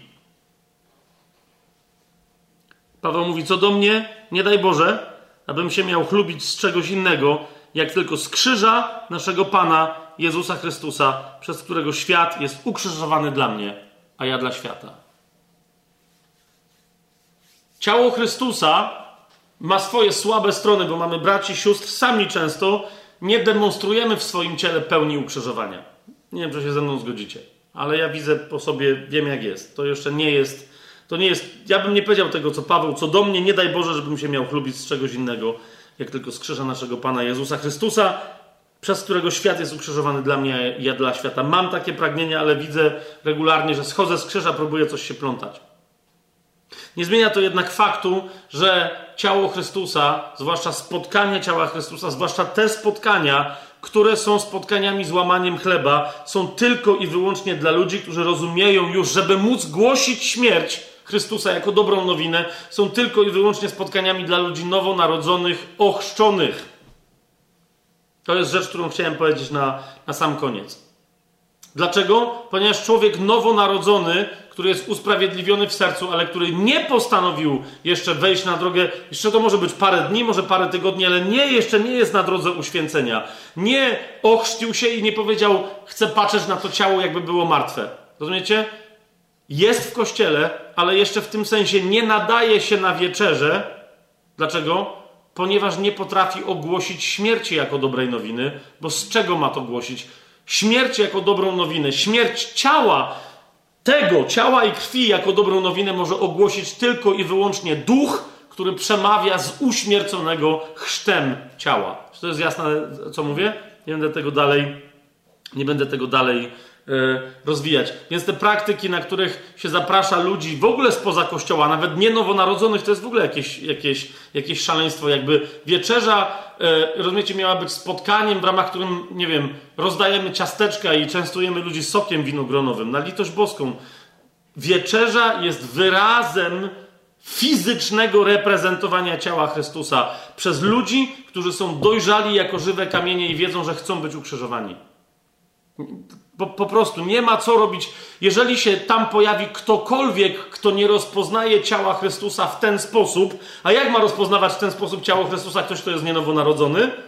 To, czy taki człowiek chce, czy nie chce, jak tacy chrześcijanie są zbyt otwarci, to niestety częstują go nie chlebkiem i winkiem, ale częstują go sądem, który sobie pije. Podobnie jak kiedy zapraszamy nowonarodzonych, ale jeszcze niezdecydowanych na chrzest, na wieczerze chrześcijan. Znowu, oni nie w pełni rozpoznają ciało Chrystusa, to fizyczne ciało, które jest tu ukrzyżowane, dla tego, który już zmartwychwstał w niebie. A skoro tak jest, więcej sobie sądu piją niż jakiegoś pocieszenia w czasie tych wieczerzy. Wieczerze są tylko i wyłącznie dla nowonarodzonych, ochrzczonych, idących drogą uświęcenia. Yy, krzyżowania swojego ciała i uświęcania się w duchu. Tylko dla takich chrześcijan są wieczerze. Amen? Ktoś zapyta, i to będzie wstęp do następnego naszego spotkania, do następnego wykładu, do następnego odcinka, że dobrze, Fabian, wszystko to jest ładnie, pięknie, ale pominąłeś zupełnie Ewangelię Jana. Zwłaszcza te przesławne fragmenty, przecież które się chyba wiążą z ciałem Chrystusa, czyż nie? Jak na to zareagujesz? Jak na to reagują chrześcijanie biblijni?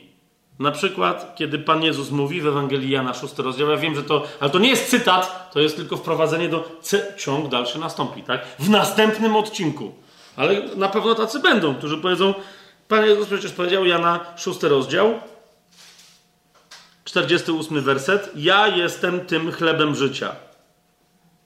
51 werset. Ja jestem chlebem żywym, który zstąpił z nieba. Jeżeli ktoś będzie jadł z tego chleba, będzie żył na wieki. A chleb, który jadam, to jest moje ciało, które jadam za życie świata. 55 werset. Moje ciało bowiem jest prawdziwie pokarmem, a moja krew prawdziwie jest napojem. Kto je moje ciało i pije moją krew, mieszka we mnie, a ja w nim. I tak dalej. Co na to powiesz, Fabian? No, przede wszystkim, kochani, powiem, że w całym tym rozdziale, szóstym, podobnie jak i piątym, podobnie jak i czwartym, a nawet trzecim, ani razu nie występuje słowo ciało. Podobnie jak w siódmym, w ósmym i tak dalej. Ostatni raz przed tymi fragmentami słowo ciało w Ewangelii Jana, soma, występuje w Ewangelii Jana w drugim rozdziale, w 21 wersecie, ale on mówił o świątyni swojego ciała. I tu rzeczywiście chodzi o ciało Chrystusa. Jezus mówił o świątyni swojego ciała, ciała, w którym zmartwychwstanie. Tu Jezus mówi o swoim ciele.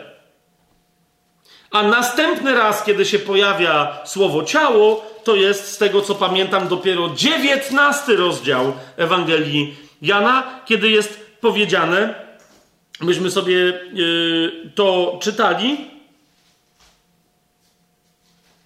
31 werset. Wtedy Żydzi, aby ciała nie zostały na krzyżu na szabat i tak dalej, i tak dalej, postanowili, żeby tam połamać im golenie. Więc to jest ostatni raz przed szóstym rozdziałem, to jest drugi rozdział, 21 werset Ewangelii Jana. Następny raz to jest dopiero tutaj w 19 rozdziale. Pytanie w takim razie brzmi, o czym tak naprawdę Pan Jezus mówi w szóstym rozdziale, który jest przetłumaczony, jak jest przetłumaczony. Kto nie je mojego ciała, kto nie pije mojej krwi, co się tam dzieje? co się tam dzieje. Czy to ma w ogóle jakikolwiek związek z wieczerzą pańską? Zaznaczam, że teza będzie, że żaden albo niewielki. Natomiast ma ogromne znaczenie dla zupełnie innych, bardzo istotnych aspektów życia wiecznego i naszego nowonarodzenia, ale te wszystkie kwestie związane z tym, co to znaczy jeść ciało Jezusa i pić jego krew.